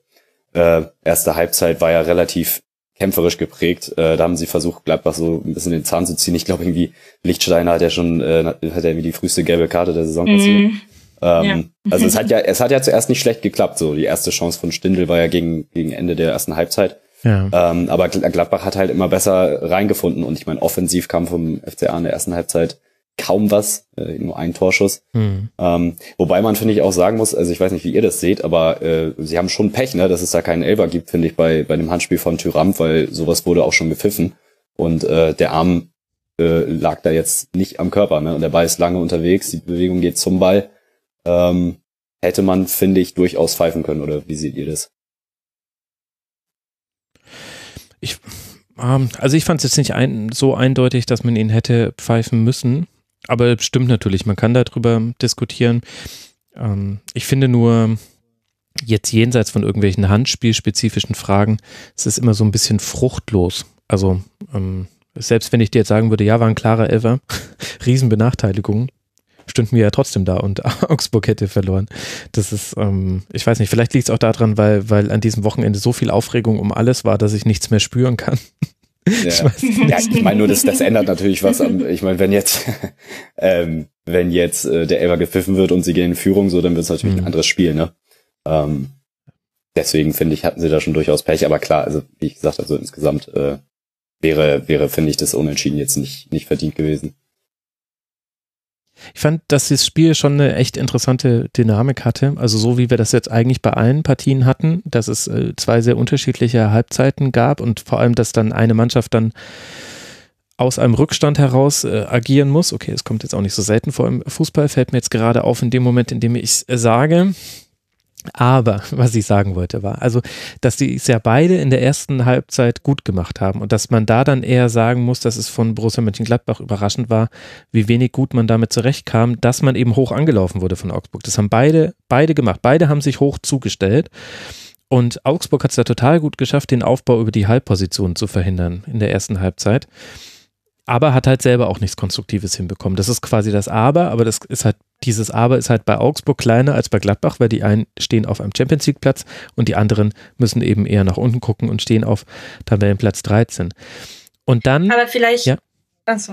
Ja, vielleicht kann man aus diesen gelben Karten, die ja echt viel verteilt worden sind in der ersten Halbzeit, schon auch noch ein bisschen auf das Augsburger Mindset schließen. Ja. Nämlich, dass sie nämlich schon kämpfen wollten und eigentlich die richtige Einstellung auch zu diesem Spiel hatten. Gerade ähm, gegen eben die Borussen, die halt eben auf dem Champions äh, League Platz stehen und ähm, eben nach 20 Minuten hat es ja mehr gelbe Karten als Torschüsse. ja. Äh, ja, ist leider so und aber vielleicht kann man daraus auch ein bisschen so ableiten, vielleicht mit welcher Motivation die Augsburger wirklich in das Spiel sind und dann äh, am Ende vielleicht doch auch das noch ein bisschen diese Leistung zeigen konnten und jetzt müssten sie einfach so am Ball bleiben und auch, was du meintest, Max, dass sie erst ein Spiel gewonnen haben jetzt in der mhm. Rückrunde. Ich meine, wenn man sich im Umfeld umschaut oder eben jetzt auch gerade zum SG, SCG guckt, die haben auch erst vier Punkte in der Rückrunde. Natürlich stehen sie einen Tick besser da, aber schlussendlich haben sie auch nur sechs Punkte mehr als Augsburg und da kann sich immer noch super viel jetzt auch verschieben und so. Also ich würde da noch nicht den Teufel jetzt an die Wand malen. Sie müssen halt einfach wieder Punkte holen, ja, aber ich hm. finde, es sieht gar nicht so schlecht für Augsburg aus. Jetzt so. Ja, aber ne, wie gesagt, das, das, das, das Programm ist halt schon habe ich die nächsten Wochen. Und mhm. äh, ja, natürlich. Wie, wie, Düsseldorf halt momentan spielt, ne? Und die haben jetzt im, im direkten Duell mit Mainz haben sie halt auch die Chance, ähm, da wieder aufzuschließen. Also nicht so ungefährlich, äh, finde ich, die ganze Situation beim FCA. Aber also die sind ja schon noch, äh, mein leistungstechnisch ist es ist jetzt keine Katastrophe. Gut, gegen, gegen ja, Frankfurt ja, sind sie, absolut. gegen Frankfurt sind sie äh, natürlich irgendwie so ein bisschen untergegangen, aber sonst die Spiele ähm, waren jetzt gar nicht schlecht. Auch äh, in Leverkusen war es ja keine komplett schlechte Leistung. Also ähm, ich halte sie eigentlich schon auch für stabil genug, ähm, dass sie sich da am Ende überm Strich halten. Aber ja, also da solltest du jetzt, wenn wir mal die nächsten drei Spiele angucken, gegen Bayern wird es wahrscheinlich nichts geben. Äh, aber gegen Wolfsburg oder Schalke, da müsstest du, müsstest du, glaube ich, schon äh, was holen. Ja, also Schalke auf jeden Fall. Dem musst dir nur den Ball geben und dann hast du ja schon mal erst den, also hast ja 0 zu 0 hast du ja dann schon sicher, wenn Schalke den Ball hat. Auch wenn es jetzt ein bisschen polemisch ist. Ja, also ich, Stimmt schon. Und vielleicht, vielleicht liegt es dann doch auch dann an der Qualität von Borussia Mönchengladbach, dass, dass die das dann eben so gut ausgenutzt haben. Also in der ersten Halbzeit war es so, egal wann die Borussia den Ball auf den Flügel gespielt hat, sie wurden immer angelaufen. Also interessanterweise standen die Augsburger nicht da. Ich glaube, das lag daran, dass Augsburg, äh, Entschuldigung, äh, Gladbach sehr breit stand im Aufbau und äh, deswegen die Wege auch länger waren für, für Augsburg. Dafür musste man allerdings auch ein bisschen häufiger noch über Sommer gehen, weil es dann mehr so abfangbare Bälle gegeben hat vom zentralen Spieler auf einen, auf den Außen. Aber egal, wann der Ball auf die Außen kam, es kam ein Augsburger in hohem Tempo auf äh, Gladbach zu und damit kam Gladbach nicht zurecht. Und im Grunde kann man das dann quasi auch positiv aus Gladbacher Sicht sehen, waren diese Momente, also Ende der ersten Halbzeit und dann vor allem aber Anfang der zweiten Halbzeit, wo auch das 1 zu 0 fiel, es waren die ersten Momente, in denen Augsburg nicht in seiner Ordnung stand. Beim 1 zu 0 ganz eindeutig, unter anderem deshalb, weil man einen Einwurf ausgeführt hat, der wurde Hanebüchen schlecht ausgeführt. Einwürfe sowieso in der Bundesliga, wirklich Leute, wenn ihr mal drauf achtet, Wahnsinn, wirklich Wahnsinn. Ich habe neulich mhm. irgendwo einen Artikel gelesen über die Einwürfe von Liverpool und äh, ihr werdet es ja vielleicht gehört haben, dass ja auch mal der Einwurfcoach des FC Liverpool im letzten Jahr hier im Rasen von Kurzpass war. Wenn man mal drauf achtet, dann ist es so schlimm, wie schlecht viele Bundesligisten einwerfen. Also Wahnsinn, egal. Also äh, das war aber ja eigentlich der erste Moment, wo es Platz gab und das ist dann halt auch eine Qualität von der Mannschaft wie Gladbach, vor allem mit einem sehr guten Stindel fand ich an dem Tag, dass sie das Überragendes Tor, ne? Genau. Das war wirklich richtig geil gemacht. Und Player auch, äh, der dann zur zweiten Halbzeit äh, kam, äh, sehr, sehr gute Aktionen gehabt. Und dann, dann ist es halt vielleicht dann auch wieder eine Qualitätsfrage, so ähnlich wie wir das vorhin schon bei Paderborn hatten. Das ist, glaube ich, das Positive, was du mitnehmen kannst als Augsburg. Also ich finde, äh, muss man schon Gladbach Respekt zollen. Ne? Das ist nicht leicht. Also beim FCA, äh, wie die in der ersten Halbzeit, äh, wie eklig die gespielt haben, sage ich mal. Also da sah äh, gibt sicher auch Mannschaften, ähm, die das komplett irgendwie ähm, rausbringt, aber Gladbach ist voll äh, seiner spielerischen Linie treu geblieben und haben dann echt übers, übers Fußballerische ins Spiel gefunden und ähm, immer besser kombiniert und ähm, ja, wie du sagst, Stindel wirklich äh, nach seiner Langverletzung ist das schon echt stark, wie er sich da wieder zurückgekämpft hat. Und die sind offensiv jetzt echt sehr variabel. Ne? Ähm, jetzt hat Stindel mal vorne drin gespielt, Player kommt rein, bereitet direkt äh, das Tor vor. Ähm, das macht es, glaube ich, relativ schwer für, für Gegner, sich auf Gladbach vorzubereiten, mhm. ähm, weil sie da echt viele Möglichkeiten haben. Und äh, von daher, mh, ja, also konnten ihren positiven Trend bestätigen und das äh, sieht doch momentan eigentlich alles ganz gut aus. Die hätten das Spiel auch noch zumachen können. Also das hätte mich als Marco Rose echt wahnsinnig gemacht. Die Konter, die da echt schlecht ausgespielt wurden beim Stand von 3 zu 2. Ähm, der, und der Borusse mit den meisten Clearances, kleiner statistischer Fun Fact, war Jan Sommer. Sechs Clearances. Äh, wenn man das Spiel gesehen hat, ist einem auch aufgefallen, der hätte, hatte echt vor allem in der ersten Halbzeit viele Aktionen, wo er ein sehr gutes Timing im Heraus, Herauslaufen hatte, wenn es eben einen langen Ball gab. Aber das war noch so ein kleines Neben, Nebeneffektchen dieses Spiels. Und Benze Baini fand ich hat auch eine gute, gute Rolle gespielt. Also generell Flügelspieler waren halt einfach wichtig in dieser Partie, weil das Zentrum hatten beide Mannschaften eigentlich ganz gut dicht gemacht.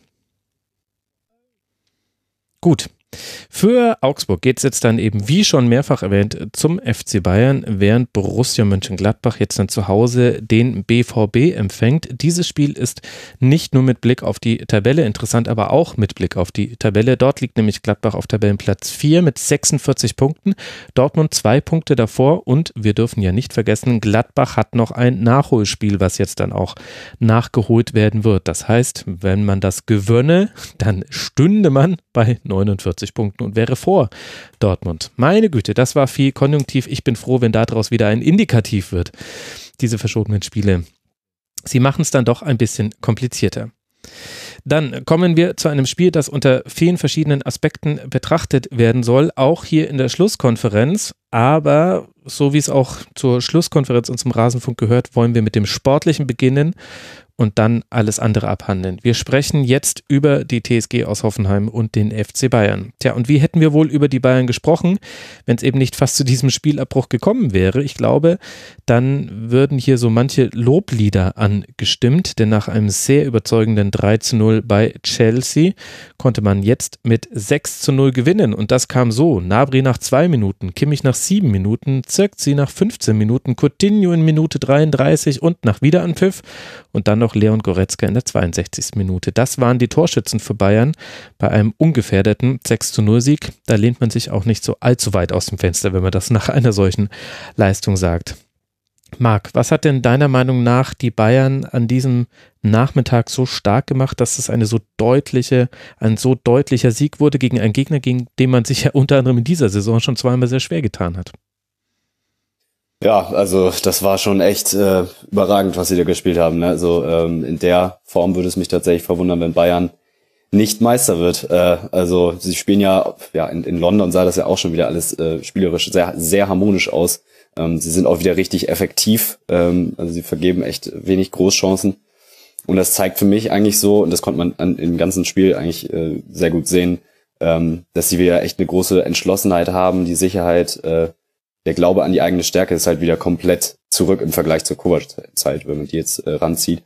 Ähm, also für mich äh, liegt viel daran, dass Hansi Flick ähm, es verstanden hat, jedem Spieler seine optimale Position auf dem Platz zu geben und äh, sie auch alle nach ihren Stärken einzusetzen. Ich finde, am besten kann man das natürlich an äh, Thomas Müller sehen, der hat wieder zwei Vorlagen gebracht.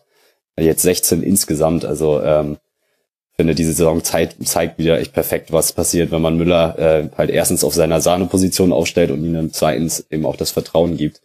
Ähm, ja, und äh, ich finde halt, dass das da alles sehr gut äh, aufeinander abgestimmt ist. Ne? Mit Müller, der ähm, ja, der sich wieder in diesem eher so in diesem ähm, offensiven Raum, äh, also nicht mehr über die Außen, also man hat ja gesehen, immer wenn er auf den Außen gespielt hat, äh, das ist einfach nicht seine Position. Und jetzt hat er wieder seine Freiheiten. Ähm, mit Gnabry, die Laufwege, das stimmt alles. Also ähm, ja, ich, ich kann da nur äh, Hansi Flick loben, wie der es hinbekommen hat, äh, die Bayern da wieder ins Laufen zu bringen.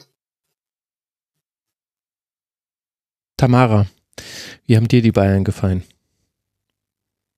Ja, mir haben sie auch sehr gut gefallen. Also auf meinem Zettel steht gute Spielzüge.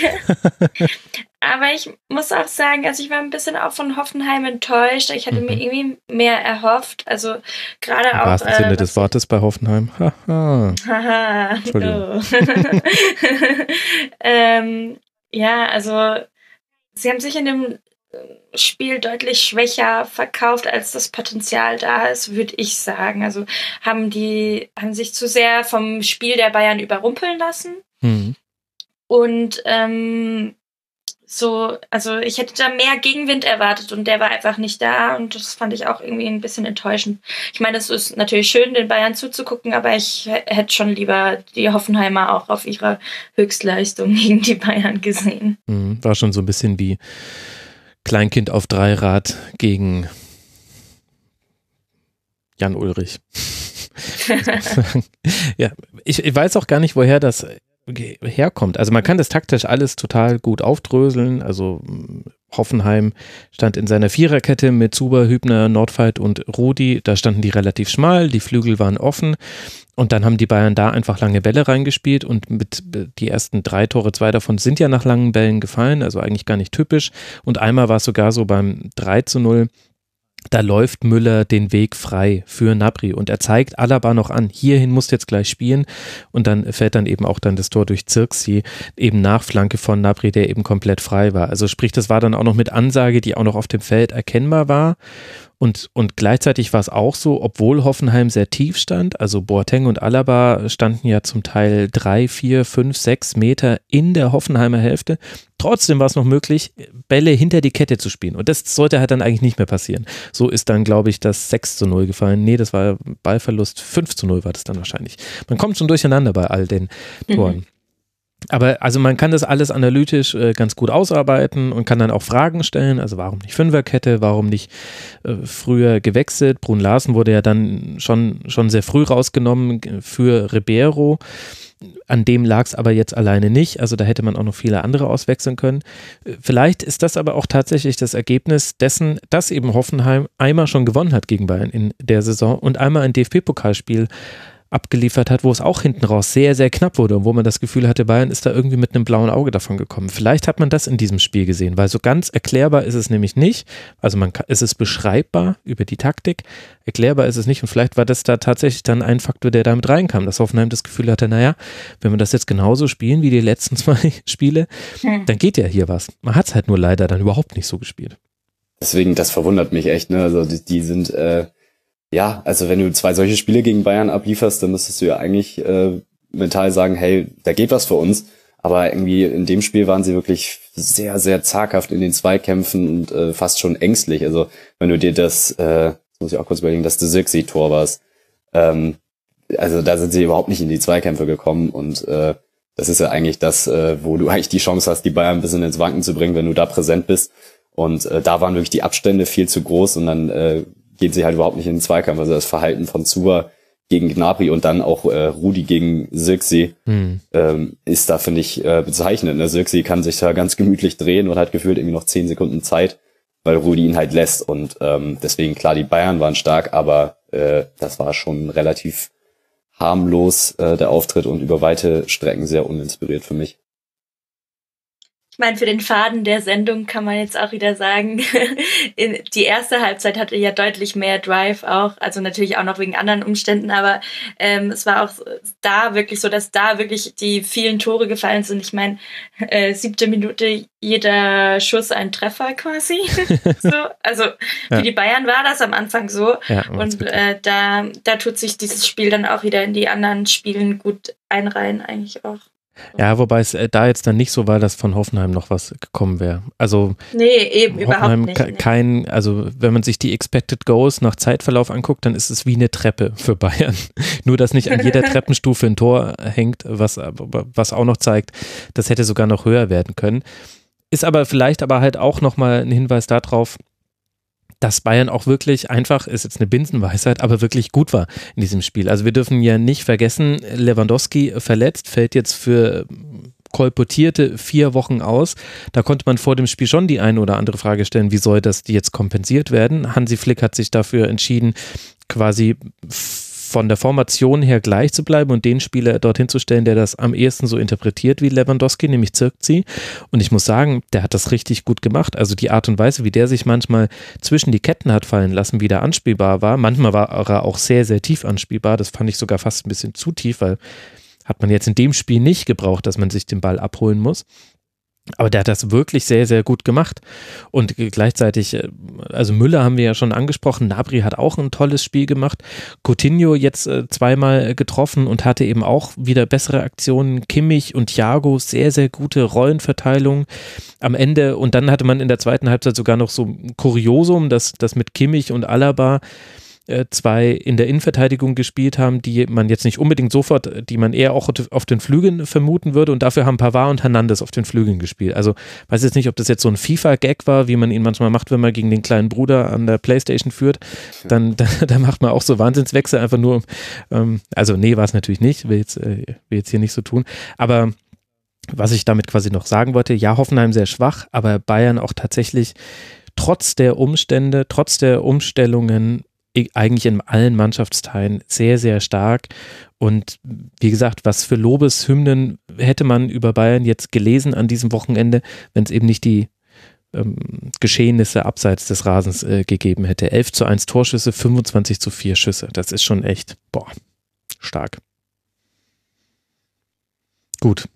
Ich habe das Gefühl, jetzt müssen wir aber dann über die über die Dinge, die neben dem Platz äh, passiert sind, sprechen. Also, sollte jemand von euch unter einem Stein gelebt haben, liebe Hörerinnen und Hörer, und es nicht mitbekommen haben, Folgendes trug sich nicht nur in Hoffenheim, aber auch in Hoffenheim und da kam es zur größtmöglichen Eskalation zu. Es gab Schmährufe der Bayern-Fans gegen Dietmar Hopp, verwendet wurde dabei ein H-Wort, was man sehr häufig schon in diesem Zusammenhang gehört hat und was ein Schimpfwort ist. Daraufhin griff der Drei-Stufen-Plan des DFB. Den gibt es schon seit 2009. Er wird allerdings erst jetzt zur Anwendung gebracht, soll aber in allen Fällen zur Anwendung gebracht werden. Also auch wenn es um Rassismus, äh, Diskriminierung anderer Art geht und so weiter und so fort. Aber jetzt bleiben wir erstmal kurz bei, bei Hopp und dann, glaube ich, können wir über die anderen Themen nämlich auch noch sehr gut sprechen.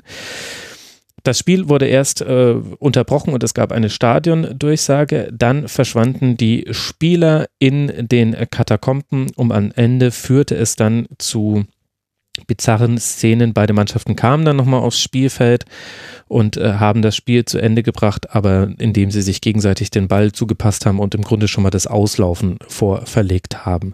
So endete denn das, dieses Spiel begleitet davon, dass Dietmar Hopp Arm in Arm mit Karl-Heinz Rummenigge an der Mittellinie stand, gefeiert wurde von großen Teilen des Stadions und am Ende alle Mannschaften gemeinsam vor der Hoffenheimer Tribüne sich von den Fans, äh, bei den Fans bedankt haben, verabschiedet haben, wie auch immer man das deuten möchte. Da fehlen mir jetzt die richtigen Worte. Ich habe mir dazu nämlich auch nichts aufgeschrieben.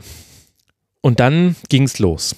Dann, äh, also äh, das war etwas, was man so noch nicht in der Bundesliga gesehen hatte. Danach konnte man aber auch das äh, Gefühl bekommen, hier wäre, hier stünde jetzt gerade Deutschland in Flammen. So war das Echo. Und ich glaube, wir müssen jetzt mal versuchen, das ein bisschen von verschiedenen Seiten her aufzuarbeiten. Wir haben jetzt vorher nicht äh, drüber gesprochen, wer da welchen Part übernehmen will. Tamara, magst du vielleicht einfach mal anfangen? Was sind denn deine Gedanken jetzt äh, zu dem, was da am Wochenende passiert ist? Natürlich auch sehr viele Gedanken dazu. Ja, wir machen einen äh. nach dem anderen. Jeder, jeder wird zur Sprache kommen. Das, wir haben ja Zeit. Mhm. Ja, okay, vielleicht dann doch das, wo ich mich am besten auskenne. Also ich kenne mich ja auch noch viel im Frauensport aus und eben zu Frauenthemen und so. Mhm. Oder das ist so die Ecke, von der ich komme. Und von dem her ist zum Beispiel Sexismus im Sport oder so für mich ja auch äh, ein Thema oder ein Begriff oder mit etwas, mit was ich mich lange auseinandersetze. Und äh, irgendwie spielt das für mich da halt jetzt alles auch mit rein. Also mhm. warum wird jetzt das Spiel abgebrochen. Ich meine, das H-Wort ist in der Feenszene schon sehr lange bekannt und wird lange verwendet und es hat sich jetzt alles irgendwie alles so gegenseitig so hochgeschaukelt und jetzt hat es aber wirklich zu diesem Spielabbruch und dann zu dieser lächerlichen Rumgekicke danach halt geführt. Oh Gott, ich merke gerade, wie das schwieriger ist, seine Gedanken doch jetzt nochmal zu ordnen, weil ich mir auch nichts aufgeschrieben. Ähm, ich, ich finde ich finde es irgendwo durch ein falsches Zeichen, weil in anderen Fällen so nicht gehandelt wurde, wenn es nämlich um Sexismus geht oder wenn es mhm. eben auch um Rassismus geht. Und von ja. gerade von diesen Rassismusvorfällen hatten wir in letzter Zeit so viele oder auch so viele unterschiedliche Ereignisse. Und da ist das nicht passiert. Und ich frage mich auch, wie sich so ein Spieler fühlen muss, mhm. Äh, dem so etwas widerfahren ist und äh, diese Rassismusrufe und da passiert sowas nicht. Und jetzt passiert das quasi in dem Fans gewollt äh, einen Funktionär äh, beleidigen aus äh, einer langen Fangeschichte heraus. Mhm. Und ähm, ich, eigentlich mag ich das am Fußball, dass es so ein Spiegel der Gesellschaft ist, wobei ich jetzt das Gefühl habe, diese, diese ähm, Diskussion kommt verspätet, also verspäteter als in der Gesellschaft im Fußball an. Aber es ist jetzt so, okay, Diskriminierung spielt ab dem Punkt eine Rolle, ab dem der reiche Funktionär beleidigt wird mit einer längeren Vorgeschichte und da greift der DFB dann durch. Und das finde ich einfach irgendwo durch ein falsches Zeichen. Mhm.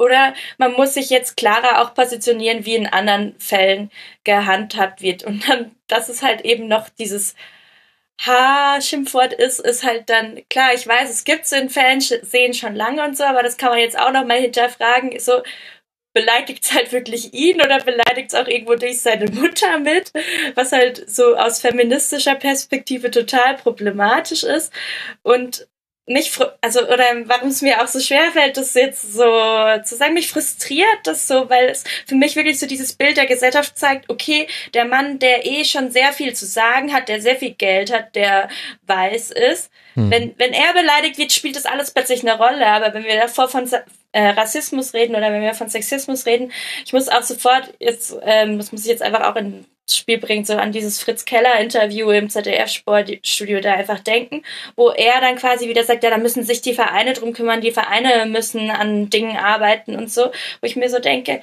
hallo, ähm, es gibt jetzt einen Leitfaden für ein Handlungskonzept gegen äh, sexualisierte Gewalt im Stadion und die gibt's nur, weil sich Fans dafür eingesetzt haben, vorrangig Frauen dafür eingesetzt haben, dass es sowas äh, gibt wie so ein Handlungskonzept und wer das dann umsetzt, das ist immer noch klar, liegt die da die Entscheidung bei den Vereinen.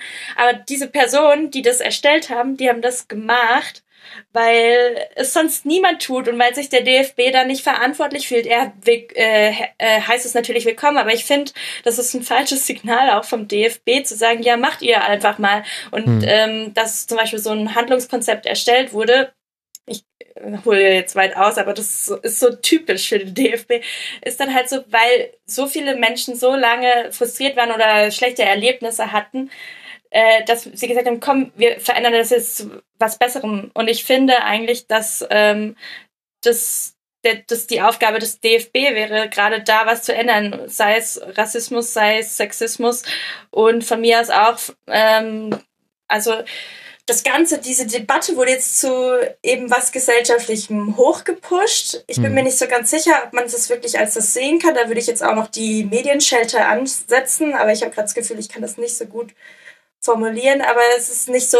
Lass mal kurz bei, bei quasi anderen Diskriminierungen bleiben. Ich finde, Medien ja. können wir auch noch gleich besprechen, aber das wäre ja, so ein bisschen strukturiert. Ja, also eben, ähm, gerade wenn man jetzt auch da, wenn wir quasi Gesellschaft und Fußball gleichsetzen, mhm. äh, in der Politik haben wir halt eben gerade die Vorfälle in Hanau gehabt, die viel zu schnell auch wieder in Vergessenheit geraten sind, wodurch sich manche Menschen in unserer Gesellschaft nicht mehr wohl in unserer Gesellschaft fühlen so und das jetzt so hoch zu pushen, so wie das ist das gleiche, wie wenn mhm. dieser Funktionär dieses H-Wort hört, das ist halt einfach, das geht überhaupt nicht, das ist überhaupt nicht vergleichbar. Das ist auch wieder eben, was ich vorhin eigentlich damit auch sagen wollte, mit dieser, so sobald dieser weiße Mann, der viel Geld hat, beleidigt wird, spielt es eine Rolle und davor halt nicht. Und das dann auch so zu vergleichen oder so in diese Richtung zu gehen. Ich meine, die Dortmunder hatten da ja hm, auch ein sehr legitimes Spruchband dazu, das ich eigentlich äh, auf einer sehr sachlichen Ebene formuliert fand. Ähm, und ja, es ist, also es, es bietet sehr viel äh, Diskussionspotenzial und ich habe das Gefühl, ich, ich also es, ich frage mich manchmal, ob, ob da jetzt vor diesem Wochenende eine klare Ansage des DFB an die Schiedsrichter, dass es irgendwie so gab, die Spiele werden abgebrochen nach diesem Stufenplan, bla bla bla. Weil es ist ja schon sehr schnell überall. Ja, ja. Also der Stufenplan wurde, wurde durchgegeben. Das wurde nochmal unter der Woche besprochen. Das ist. Ja. Und zwar, das, und zwar aber auch, das muss man dazu sagen, ähm, der Stufenplan wurde quasi jetzt äh, nicht nur, wenn Dietmar Hopp beleidigt wird, durchgegeben, sondern eben für die verschiedenen Formen der Diskriminierung, die es im Stadion gibt. Also zum Beispiel eine Einzelperson wird von einer großen Menge an Fans, die nicht identifizierbar sind, also wo der Einzelne nicht identifizierbar ist, beleidigt. Ähm, aber auch für den Fall, ähm, jemand ist identifizierbar, der sich rassistisch diskriminierend in anderer Art und Weise äußert. Also die verschiedenen verschiedenen Fälle, die es geben kann, die wurden nochmal besprochen. Das hatte mich Christian Arbert in der, das ist der Pressesprecher vom 1. FC Union Berlin, in der Pressekonferenz nach dem Spiel gegen Wolfsburg nochmal angesprochen. Und das fand ich eine sehr gute Information und zahlt ja so ein bisschen auf das ein, was du gesagt hast. Das ist natürlich eines, äh, einer der vielen Aspekte, die diese Sache hat, dass man aus sehr guten Gründen sagen kann, aha, Jetzt auf einmal unterbrechen wir Spiele. Aber Toruna Riga wird rassistisch beleidigt, meldet sich beim Schiedsrichter und der sagt, ja, weil es da so eine zeitliche, das ist jetzt schon so lange her und ich selber habe es nicht wahrgenommen, deswegen können wir jetzt nichts mehr machen. Das müffelt. Und das müffelt ganz gewaltig und da kann ich es auch total verstehen, wenn alle sich oder wenn viele sich darüber, also diesen Aspekt sich rauspicken. Allerdings muss man auch äh, muss man auch sagen, auch wenn das schwer fällt, quasi dem DFB da Kredit zu geben, weil er uns schon in ganz vielen Dingen sehr enttäuscht hat. Es kann sein, dass äh, jetzt solche Dinge auch ähm, konsequent behandelt werden. Es ist allerdings am Wochenende noch nicht eingetreten. Es gab zum Beispiel genau äh, dieselbe Beschimpfung, also Harvard, ich sage jetzt einfach, natürlich, es geht um Hurensohn, äh, gegen Gary Ehrmann vom 1. FC Kaiserslautern, da gab es keinen Spielabbruch. Und es gab, äh, es gab andere Plakate, Transparente auch in den unteren Ligen. Da wurde das nicht durchgezogen. Und genau daran werden wir jetzt den DFB messen. Geht es jetzt wirklich nur äh, um einen sehr großen DFB-Sponsor? Das gehört auch noch zur Geschichte mit dazu. Wird nicht erwähnt von den Medien, aber über die Medien reden wir dann, glaube ich, auch noch irgendwann heute ein bisschen. Aber ähm, bei diesem großen Milliardär, da wird jetzt sofort unterbrochen. Jetzt wollen wir das auch wirklich bei allen Fällen von klarer Schmähung und Diskriminierung sehen. Und auf der anderen Seite gehört aber auch noch mit dazu, Marc, da würde mich auch deine Meinung dann interessieren, wo fängt es an und wo hört es auf? Also wir haben jetzt ein Signalwort, nämlich äh, Hurensohn und wenn es auf Dietmar Hopp angewandt wird, dann ist das quasi Fall A, dann, dann greift dieser Stufenplan. Wir hatten aber zum Beispiel mit dem ersten FC Union Berlin oder deren Fans auch schon einen, einen Fall, in dem in dem nicht diese personifizierte, auch schon justiziabel strafbare Schmähung ausgesprochen wurde, sondern eine, eine kollektive und das hat auch schon zu einer Spielunterbrechung geführt und zu einer Stadiondurchsage, wo sich dann die Frage stellt, ja, also ohne Schmähungen relativieren zu wollen, aber wie wollen wir denn jetzt dann bewerten, wo fängt das an, wo greift dieser Drei-Stufen-Plan, in wessen, in wessen Hand liegt die Entscheidungsgewalt und wo kommen wir dann vielleicht auch in Bereich rein, der nicht mehr nur einfach nur damit zu tun hat, einzelne Menschen zu schützen, sondern damit zu tun hat, kritische Fans mundtot zu machen. Was sind da deine Gedanken? Das, das finde ich auch, ne? Also und ich fand das auch, ich habe es äh, gesehen heute bei der Zone und äh, das haben die, finde ich, auch äh, ganz gut analysiert mit Ralf Gunisch. Ähm, also dieses, dieses erste Banner äh, bei Union da schon zu unterbrechen, äh, ist halt irgendwie unnötig, ne? Weil es, wie du sagst, es war kein, keine persönliche Beleidigung, es war einfach eine, finde ich ja auch berechtigte Kritik äh, die an dieser Kollektivstrafe für, für die BVB-Fans äh, geäußert wurde. Ja. Und da wurde ja gut, äh, auch mit einer relativ drastischen Wortwahl dann der DFB angegangen, aber eben nicht äh, die Einzelperson Dietmar Hopp, was dann später passiert ist und wo es dann auch äh, zu Recht erfolgt ist, die Unterbrechung. Ähm, aber das beim ersten Banner schon zu machen, gießt halt irgendwie unnötig Öl ins Feuer so. Und äh, ich lese es mal kurz vor für, für alle diejenigen, die es nicht gesehen haben.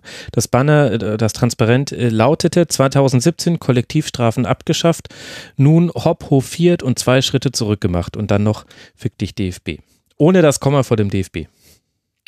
ja, immer, aber gut. Also ja, ist ja. eine Beleidigung mit dabei, aber es wird eine Institution beleidigt und keine Einzelperson. Man kann das immer noch, man kann das immer noch schlecht finden. Man kann auch den, man kann auch den Standpunkt vertreten, dann werden Spiele unterbrochen. Aber es ist nicht das, wofür die Spiele sonst unterbrochen wurden, nämlich die Schmähung von Dietmar Hopp. Genau. Und also das Problem ist halt, ne, je mehr Öl du ins Feuer gießt, äh, ich glaube halt nicht, dass das jetzt äh, die Ultras äh, davon abhalten wird, das in Zukunft auch nochmal zu tun. Also das ist, ähm, das ist so ein bisschen das Verzwickte an der ganzen Sache. Ne? Äh, je härter du irgendwie dagegen vorgehst, desto mehr befeuerst du eigentlich die ganze Sache. Und ähm, ja. Weil ja die Deswegen. Ultras auch eine, ein, einen Grund dafür haben. Also das ist ja das, was, also du hast ja jetzt das Wort Kollektivstrafe schon mal in den Mund genommen. Das ist ja das, was so frappierend ist an der Art und Weise, wie das jetzt behandelt wurde, dass sich äh, die Journalisten und auch die Verantwortlichen so hinstellen und tun, als ob sie nicht wüssten, worum es hier ginge. Es geht nicht darum, Dietmar Hopp in ein Fadenkreuz zu nehmen. Das ist, das kann man geschmacklos finden. Wenn man die Entstehung kennt, weiß man, dass es eine Anspielung damals auf einen Schwarzenegger-Film war, aber trotzdem, es kann trotzdem völlig klar, man kann es geschmacklos finden. Aber äh, äh Tamara, du hast schon völlig zu Recht gesagt, die Opfer Hanaus dafür zu missbrauchen, das in Kontext zu setzen, ist widerlich wenn man das einfach mal aus Sicht der Opfer äh, von Hanau und deren Angehörigen äh, betrachtet und nicht immer aus der Sicht des König Fußballs, der sich ja ach so wichtig nimmt. Also das ist einfach unredlich und äh, das geht einfach nicht. So und äh, das Zweite ist, jetzt habe ich fast, jetzt habe ich mich gerade selber so emotionalisiert, dass ich jetzt yeah. mein mein Argument fast äh, verloren habe. Ähm, aber das Zweite ist, dass es eben jetzt nicht aus dem Nichts kommt. Wie gesagt, man kann das immer noch ja alles doof finden aber es, ist ein, es gibt einen klar benennbaren Grund, warum jetzt auf einmal diese Transparente und diese Schmährufe gezeigt werden und zwar in einer Art und Weise, die darauf ausgerichtet ist, zu eskalieren, was man auch doof finden kann. Aber diesen Grund muss man doch benennen, wenn man darüber spricht. Und das liegt daran, ich habe es ja gerade im Grunde vorgelesen, 2017 hat Reinhard Grindel, wir alle erinnern uns, die Kollektivstrafen abgeschafft. Also sprich, die Blocksperren, die es zum Beispiel gibt, weil sich Teile der Fanszene irgendwie daneben benommen haben, gibt es dann Blocksperren, Geisterspiele und so weiter und so fort. Und das ist etwas, das, was schwer zu schlucken ist für viele Fans. Und zwar auch für die Mehrheit der Fans eigentlich. Und diese Kollektivstrafen wurden abgeschafft. Und ähnlich wie es mal war, als auch der DFB gesagt hat, wir finden bei Pyrotechnik eine Lösung und man war sich da schon relativ weit, ähnlich wie es damals war, dass da die Gespräche von einem auf den anderen Tag abgebrochen wurden, war es jetzt so, dass es von einem auf den anderen Tag plötzlich wieder Kollektivstrafen gab, nämlich gegen die Fans von Borussia Dortmund, die eben bei den nächsten beiden Auswärtsspielen in Hoffenheim nicht mehr anreisen dürfen. Und das ist der Auslöser, warum die Fans jetzt zu diesem eskalierenden Mittel gegriffen haben.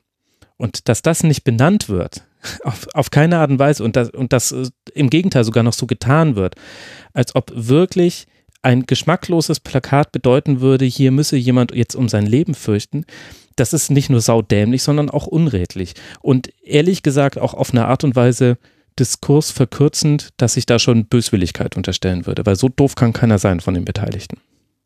Ich glaube, die Kollektivstrafe ist eigentlich das beste Bild auch für dieses für die ganz komplette Diskussion. Das ist ja wie eben, sagen wir jetzt mal, ein Einzelner im Stadion beleidigt irgendwen und es gibt diese Kollektivstrafe von einem Geisterspiel. Dann kann der Rest im Stadion nichts dafür. Und genauso ist aber auch diese ganze Diskussion darum herum jetzt gerade, wie sie dieses Wochenende aufgebauscht wurde, nämlich so, man tut so, als wäre es dieses oberflächliche, ja, der der Funktionär ist im Fadenkreuz, ähm, man, man darf das mit Hopp nicht machen, äh, das ist Hass gegen Hopp, bla bla bla. Aber diese ganze Diskussion ist doch viel, viel tiefer gehender. Also eben bei der Kollektivstrafe, die anderen können nichts dafür, aber sind trotzdem alle ausgeschlossen. Und hier ist es so irgendwie so, die, alle Beteiligten tun so, als hätten sie nichts damit zu tun, als gehe es hier jetzt nur um Hass gegen oder Hass im Stadion, sagen wir es so. Und aber eigentlich ist es doch so, auch diese ganze Hop-Geschichte habe ich jetzt auch gemerkt. Ich konnte noch nicht alles lesen, aber ich kenne mich da auch viel zu wenig aus. Das hat sich ja auch viel früher, also ich glaube, der erste Ursprung ist irgendwie 2007 oder so. Klar, mein, als Hoffenheim äh, in der zweiten Liga war, da ging es, glaube ich, los. Als sie ja, angedeutet hat, die könnten in die erste Liga kommen. Und ähm, so, das ist alles viel tiefer gehender und natürlich auch die Bilder, die die Fans ver verwenden und alles äh, drumherum. Das, das kann man gar nicht so zusammenfassen, wie es gerade dargestellt wird, als würde es um das gehen. Also eben, es geht, ist, unsere Gesellschaft ist halt viel vielschichtiger und viel tiefer und auch allein die Gesellschaft oder die Fußballgesellschaft oder die Fußballpolitik ist auch so vielschichtig. So eine kollektive Schlussfolgerung macht dann halt auch keinen Sinn. Genauso wenig wie vielleicht eine Kollektivstrafe, wenn nur ein Einzelner für irgendwas verantwortlich ist. Und so, so habe ich das Gefühl, drehen wir uns immer wieder in Loops oder im Kreis oder keine Ahnung. Und ich hoffe, dass äh, diese Diskussion noch äh, besser beleuchtet wird oder tiefgehender mhm. verhandelt wird oder also ich sehe da auch keine andere Möglichkeit, als dass man irgendwie eben miteinander redet und diskutiert, um zu einer Lösung kommen und das kann ja dann auch wieder produktiv sein, aber das ist halt eben das so, was man sowohl in der Gesellschaft, Gesellschaft, aber auch in der Fußballgesellschaft vielleicht jetzt gerade merkt, dass man das irgendwie ein bisschen so verlernt hat und es sich nur gegenseitig irgendwas vorwirft, ohne eine Lösung zu haben. Hm. Ich würde gerne mal versuchen, weil das ist nämlich eines der Probleme an dieser Debatte. Ähm, einmal kurz noch nur bei dem Kern Dietmar Hopp versus die Fans und vor allem die Fans versus der DFB zu bleiben, denn darum geht es. Denen geht es nicht mehr um Hopp, denen geht es jetzt gerade um das, was der DFB mit ihnen gemacht hat, nämlich Kollektivstrafen, wo man versprochen hat, die gäbe es nicht mehr. Und dann würde ich gerne das Bild nochmal aufmachen weil ich nämlich auch glaube, das, was du sagst, ähm, stimmt, dass man in dieser einen Sache mit Dietmar Hopp und dem Verhältnis zum DFB ist gerade alles auf eine Eskalation hinausgelehnt. Ich sehe gerade keinen Ausweg, in dem man das hinbekommen soll, da rauszukommen. Und das hat auch mit dem zu tun, und das gehört jetzt eben auch noch mit dazu zu dieser Geschichte. Und ich finde es schlimm, dass diese, dass diese Hintergründe einfach nicht in allen Medien transportiert werden.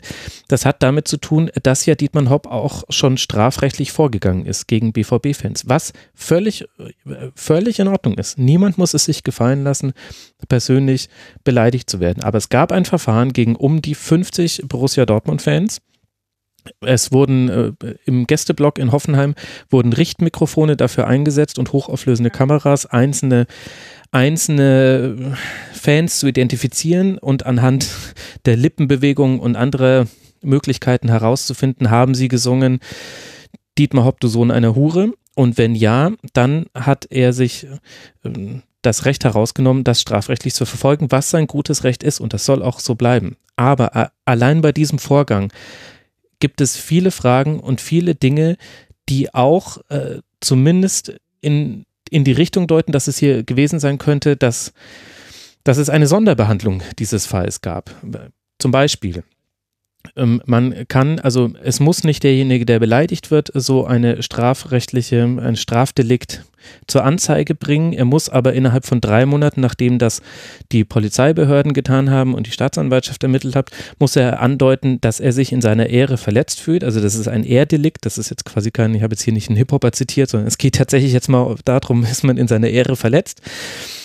Und, ähm, und dann kommt es zu einem Prozess. Dietmar Hopp hat das nicht getan irgendwann nach fünf Monaten fiel einem Oberstaatsanwalt, wenn ich mich gerade richtig erinnere, ein, oh, wir haben gar nicht, äh, noch gar keine offizielle, wir wurden noch gar nicht offiziell losgeschickt von demjenigen, der da beleidigt wurde. Dann wurde auf einmal diese Frist verlängert und es wurde gesagt, die drei Monate gelten erst ab dem Moment, ab dem wir die Einzelperson identifiziert hatten. Wie lange hat es denn jetzt gedauert, diese Einzelperson zu identifizieren, fragt ihr euch, liebe Hörerinnen und Hörer. Ich kann es euch sagen, sechs Wochen. Sechs Wochen lang wurde daran gearbeitet von Polizisten, Staatsanwälten und anderen herauszufinden, wer diese einzelnen Personen sind. Und äh, ja, ich will da jetzt gar keine irgendwie Argumente aufbringen, haben die nichts anderes zu tun und so weiter, weil das führt einen jetzt auch nicht weiter in dieser Diskussion. Aber das gehört eben zu den Fakten mit dazu, dass da ein irre juristischer Aufwand betrieben wurde und dass es gleichzeitig so war, dass sich Dietmar Hopp aber sämtlichen Verhandlungstagen und sämtlichen Gesprächen ferngehalten hat und dazu muss man jetzt aber auch wissen, es gab mal Gespräche zwischen Vertretern der Dortmunder Fanszene und Dietmar Hopp und zwar im Jahr 2012. Also wenn er sich jetzt hinstellt und sagt, ich habe keine Ahnung, was die eigentlich von mir wollen, dann hat er ein sehr schlechtes Gedächtnis dafür, dass er ein sehr großes Unternehmen aufgebaut hat. Und das, äh, ich möchte damit nichts relativieren. Ich finde nur, dass es wichtig ist für den Hintergrund, denn das Ganze ging von der Borussia Dortmund Fanszene aus, weil sie betroffen ist, weil da Leute aktiv mit Strafen belegt wurden. Gegen manche wurde das Verfahren eingestellt, gegen manche aber auch nicht. Wer, wie, was, warum, undurchsichtig, vielleicht ist sowas aber auch immer undurchsichtig. Ich kenne mich da im juristischen Sinne nicht gut genug aus, aber es gibt da viele Dinge, über die nicht geredet wurde. Aber das heißt, es gibt hier auch schon einen strafrechtlichen Ansatzpunkt, der und, und Dietmar Hopp ist diesen Weg schon gegangen. Und dazu kommt dann auf einmal noch die Kollektivstrafe, die man ja trotzdem gut finden kann. Aber man, man, man muss doch jetzt auch nicht mehr wirklich sich arg verbiegen im Kopf, um dann zumindest die Perspektive der organisierten Fanszene zu sehen, die sich da nicht gut behandelt fühlt. Selbst wenn man das doof findet, was die machen. Aber man kann es doch zumindest nachvollziehen, oder? Oder bin ich da jetzt zu fanfreundlich? Nö, also ich finde, da hast du, das hast du gut analysiert und das kann man auf jeden Fall nachvollziehen und eben gerade diese Geschichte muss man sich ja auch anschauen und ich finde auch das mit den Mikrofonen eigentlich richtig krass, weil das schon wieder so in dieses Überwachungsding mhm. auch Es ist bis heute nicht also, klar, was die alles aufgenommen haben. Die Originalaufnahmen ja. dieser Richtmikrofone wurden nicht in den Prozessen vorgelegt. Also die da, Verteidigung hat sie ja angefordert. Da genau. kann ich ja auch wieder sagen, da werden meine Persönlichkeitsrechte ja? ähm, ähm, das ist auch eine Art Kollektivstrafe. Ohne, du wirst, du, du ja, wirst im Stadion abgehört. Ja, nee wenn, wenn, er, wenn sie keine Schilder aufstellen, dass sie hier jedes, jedes Wort, das gesprochen wird, aufnehmen, dann wird, wird mein Persönlichkeitsrecht eigentlich auch verletzt. So wäre ich da jetzt im Stadion und werde da aufgenommen. Und könnte dann ja auch wieder strafrechtlich dagegen vorgehen, theoretisch. Aber was ich auch, was mir jetzt gerade auch nochmal eingefallen ist, während du geredet hast, nochmal aus der Sicht von Hopp, der sich ja jetzt extrem angegriffen fühlt oder auch von mir aus aus seiner Sicht diskriminiert fühlt, was auch noch sehr exemplarisch für diesen Fall ist. Rassismus ist halt eben auch was anderes wie eine Beleidigung gegenüber so einer Person. Also ähm, also natürlich ist nicht falsch verstehen, eine Beleidigung einer Person ist nie in Ordnung, auch nicht auf diese Art und Weise. Aber es ist halt nicht das gleiche wie Rassismus, was halt eine strukturelle Diskriminierung ist. Und dieses Zeichen, dass jetzt wirklich gerade jetzt diese Regel oder diese drei Stufen Ding da ansetzt bei sowas und halt eben nicht bei Rassismus davor oder also dass da halt anders gehandelt wurde, ist halt fatal einfach, weil das nochmal so eine andere Art von Beleidigungsebene ist oder eben, also es wird, da wird man ja diskriminiert für wie man aussieht oder wo, wo man herkommt und das ist halt was anderes, etwas, wie wenn man kann, das, ja, was man genau, nicht genau. eigenen Hand also, hat. Entschuldigung, ja, genau. falsch formuliert ab. Ja. Ja, ähm, und ähm, also wirklich für etwas, was zu einem gehört, das man aber nicht beeinflussen kann. Und äh, wie wir, wie du ja jetzt gerade gut aufgezeigt hast, hat Hopp eben schon da reingespielt, warum die Fans ihn jetzt auf diese Art und Weise beleidigen, weil es eigentlich nur eine Metapher für was ganz anderes, also oder eine Metapher ist für was, was viel tiefer geht. Und dann so den Beleidigten zu spielen und ähm, so quasi auch so zu tun, das wäre jetzt so schlimm. Das ist eben, wie du gerade meintest, mit diesem fehlenden Gedächtnis Gedächtnis. Also eben, da, da fragt man sich ja. auch schon, wo ist denn da die Verhandlungsbasis jetzt noch über dieses Thema irgendwo durchzureden, weil es hat halt einen anderen Hintergrund auch irgendwie so. Ja. Oder Frust. Ja. Nee, sag du. Entschuldigung, ähm, weil du gerade gesagt hast, den Beleidigten zu spielen. Ich, ich möchte das auch nicht kleinreden. Also ich kann es mir nicht vorstellen, wie es sich anfühlt, wenn, wenn ein Teile einer Kurve jetzt skandieren würden, äh, Max Ost, oh, mein Name lässt sich schlecht skandieren, merke ich gerade. Max Jakob Ost ist ein Hurensohn. Ja, okay, da müsste man sich noch irgendwas überlegen. Aber die, da würde ihnen ja was einfallen. Wahrscheinlich Genetzer. Genetzer ist ein Hurensohn, würde ich mich in Hurensohn. also, aber das ist verletzend. Und, und, und ich, niemanden darf das Recht abgesprochen werden, sich davon auch verletzt zu fühlen. Und, ähm, und es, es werfen sich Fragen auf. Also, dass er eben sich ja, nicht mehr dran erinnern aber kann. Aber das, das muss schon quasi, ich glaube, das ist schon so eine, so eine feste, in, feststehender Monolith in dieser Debatte. Du kannst quasi einem Menschen nicht das Recht darauf nehmen, sich verletzt nee. zu fühlen. Das, das möchte ich auch nicht, aber da muss man dann auch wieder differenzierter betrachten und sorry, da muss ich jetzt halt wieder auf die ganze Gesellschaft gehen. Ähm, wie lange Frauen schon Hass im Netz oder so erfahren und wo es dann halt eben nicht ernst genommen wird. Oder der bekannteste deutsche Fall, wir nehmen Renate Künast, ja, die in diesem ersten Berliner Gerichtsverfahren, da hieß es, sie muss das ertragen, weil sie eine öffentliche Person ist. Und sorry, da kann ich dann auch argumentieren, da, dann muss der Haupt das auch ertragen. Der ist in einer ähnlichen Position da, nur vielleicht fußballpolitisch. Er ist Funktionär da, er gibt Geld an Hoffenheim, so quasi, oder ist der Geldgeber. Ähm, Künast hat eine politische Position Situation bei uns in der Politik, das könnte man dann auch vergleichen. Wobei ich auch jetzt sagen muss, ähm, im, im neuesten Urteil sind sechs der 22 Beleidigungen, um die es da im Gerichtsprozess ging, ähm, sind als Beleidigungen anerkannt worden und so. Aber wenn man überlegt, welchen Aufwand eine Frau hat, um das anerkannt zu bekommen, dass es eine Beleidigung ist. Und man sich jetzt Hopp anschaut, das ist halt auch wieder, natürlich, ich will niemandem das Recht absprechen, sich da irgendwie beleidigt zu fühlen, aber ich kenne auch sehr viele Frauen, die schon sehr lange darauf an, aufmerksam machen, wie ihnen Hass widerfährt. Und das ist jetzt irgendwie ja, bei Hopp so eine Punkt. große ja, politische deutsche Debatte wird, ja. Also ich meine, da redet jetzt jeder drüber, nicht nur die, die irgendwie so wie wir so Fußballfreaks irgendwie sind. Ähm, das ist schon krass und zeigt schon auch nochmal oder arbeitet nochmal heraus, in was für einer Position sich Hopp befindet und was halt die, dieser feine Unterschied ist. Natürlich darf er sich angegriffen fühlen und beleidigt sein, aber es ist halt was anderes trotzdem nochmal irgendwo durch. Oder hat so ein, wie man jetzt hier in Südbaden sagen will, so ein Geschmäckle, ja. Ja, es ist halt nicht in der rechtsstaatlichen Struktur. Das eine ist ein Gericht, was das bestätigt. Und ja, da kann man jetzt gegen argumentieren, weil es gab ja auch das, den Strafprozess jetzt, äh, den ich vorhin geschildert habe. Aber das wirft halt schon nochmal einen Blick auf den Ken Kontext, in dem das stattfindet, in dem eben nicht äh, Gerichte entscheiden, sondern ein Verband, ein, ein Ligenverband, der gleichzeitig aber auch finanziell in engen Verhältnissen äh, zu genau dem Beleidigten steht. Und davon, das kann man eben davon nicht trennen. Und das merkt man ja an diesem Beispiel ganz gut. Es ist etwas anderes, wenn Renate Künast beleidigt wird, als wenn Dietmar Hott beleidigt wird in einem Stadion, das eben dem Hausrecht der, der TSG Hoffenheim unterliegt, auf das er Zugriff hat, auf das er Einfluss hat und so weiter. Also äh, ich, ich halte mich da jetzt ja gerade ein bisschen mehr zurück, weil ich merke, ihr seid da tatsächlich äh, viel tiefer drin als ich, aber äh, ich habe das jetzt gerade äh, ganz gespannt verfolgt, was ihr da so sagt und äh, sehe das auch absolut alles so. Ähm, ich würde jetzt mal ein bisschen darauf hingehen, was jetzt eigentlich zu tun ist. Also ich finde, der DFB ist da jetzt absolut ja, gefordert und zwar allumfassend was zu tun, ne? weil wir reden jetzt ja gerade darüber, dass äh, klar, es geht um die äh, persönliche Beleidigung einer Person und es ist äh, absolut, sage ich mal, unglücklich, dass das nicht schon vorher äh, bei diesen Rassismusvorfällen, wie jetzt mit Toruna Riga passiert ist. Und deshalb ähm, muss da jetzt, äh, ich fand da zum Beispiel, hat Michael Rummenigge heute, der war im, im Doppelpass, äh, was ganz Gutes gesagt. Er hat gesagt, äh, die großen internationalen Verbände als, äh, sag ich mal, gesamte äh, Fußballwelt müssen da jetzt, finde ich, auch zusammenarbeiten.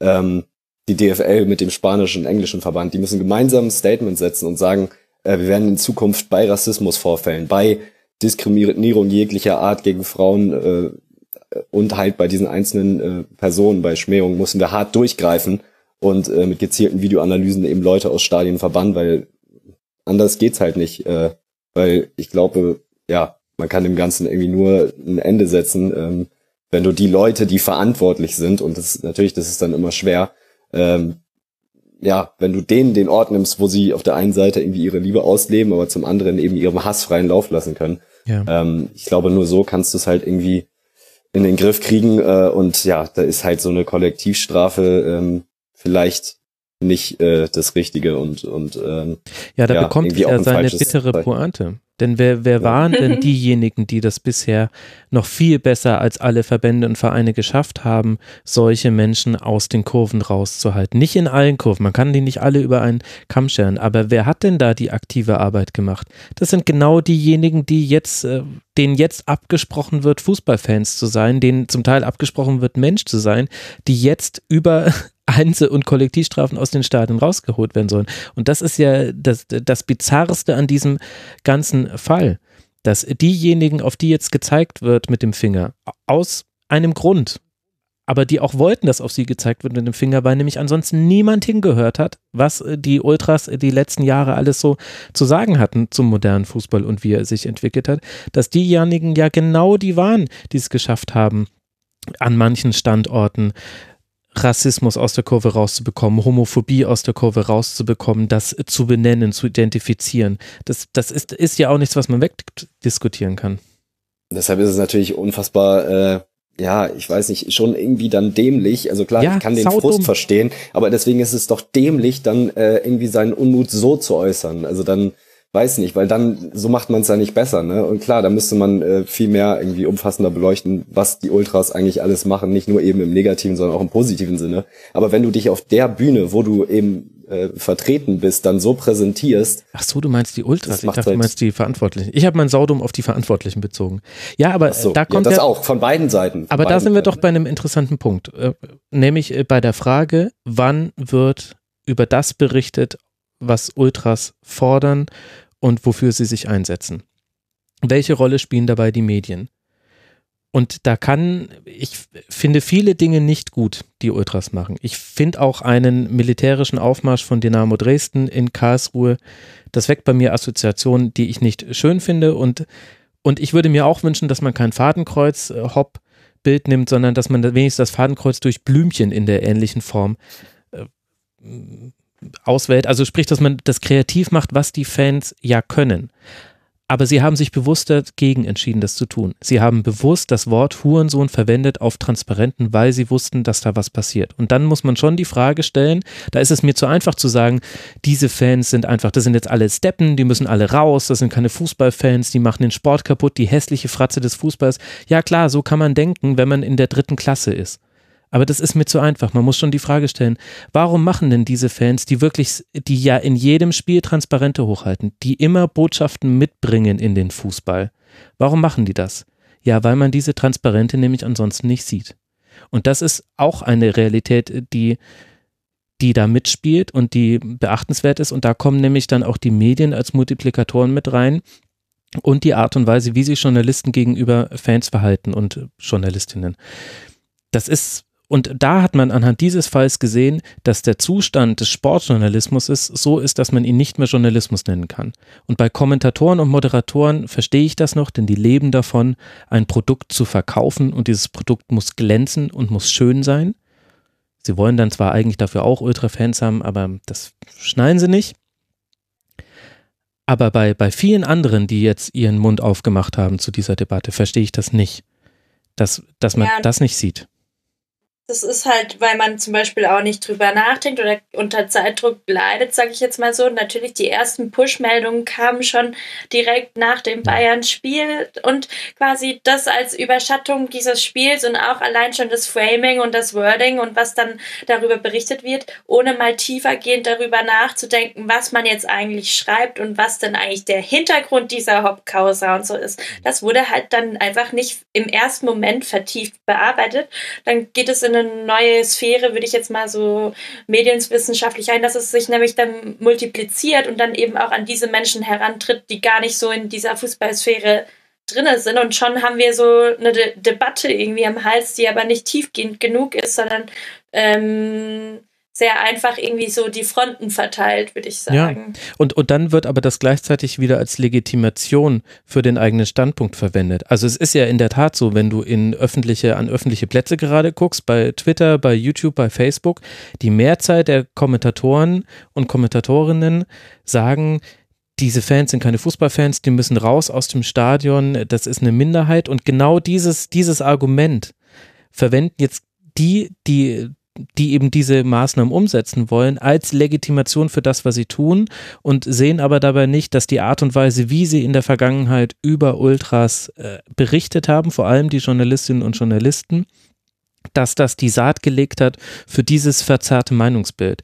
Denn ich bin mir sicher, dass viele Dinge, die wir jetzt besprochen haben, ganz viele Dinge äh, Leute da draußen noch nicht gehört haben oder zumindest nicht in dieser abwägenden einerseits, andererseits Art und Weise, wie wir es gerade machen. Und ja, nicht jedes Medium daran, hat 45 dass, äh, dass alles, was ihr gerade gesagt habt, also ich äh, wusste auch einiges davon nicht, kann ich ganz ehrlich sagen. Also ich habe äh, mich heute da ein bisschen eingelesen, aber so tief äh, und, und was da wirklich alles hintersteckt, das habe ich tatsächlich zum Beispiel so in der Gänze nicht mitbekommen.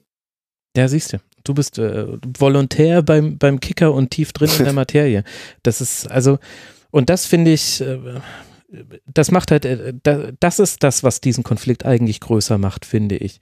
Ich finde nicht, dass man immer, also man, man kann gerne gesellschaftliche Themen am Fußball erklären und ich bin ja der Erste, der sich da immer positioniert, so dass ich auch ähm, eine Handvoll Hörerinnen und Hörer, nee, sind eigentlich dann immer Hörer, dann auch drüber aufregen, wenn ich eben zum Beispiel sagte, Fußball ist nicht unpolitisch und so weiter und so fort.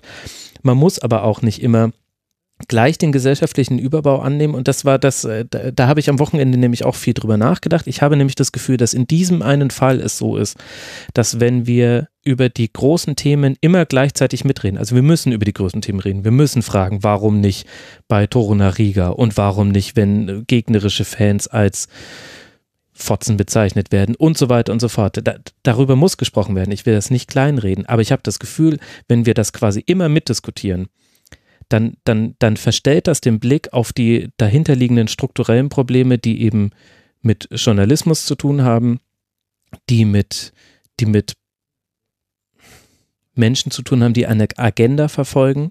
Ich glaube, die Vereine nutzen das gerade. Die, die Fans, die Plakate hochhalten gegen Katar, die sind, die nerven.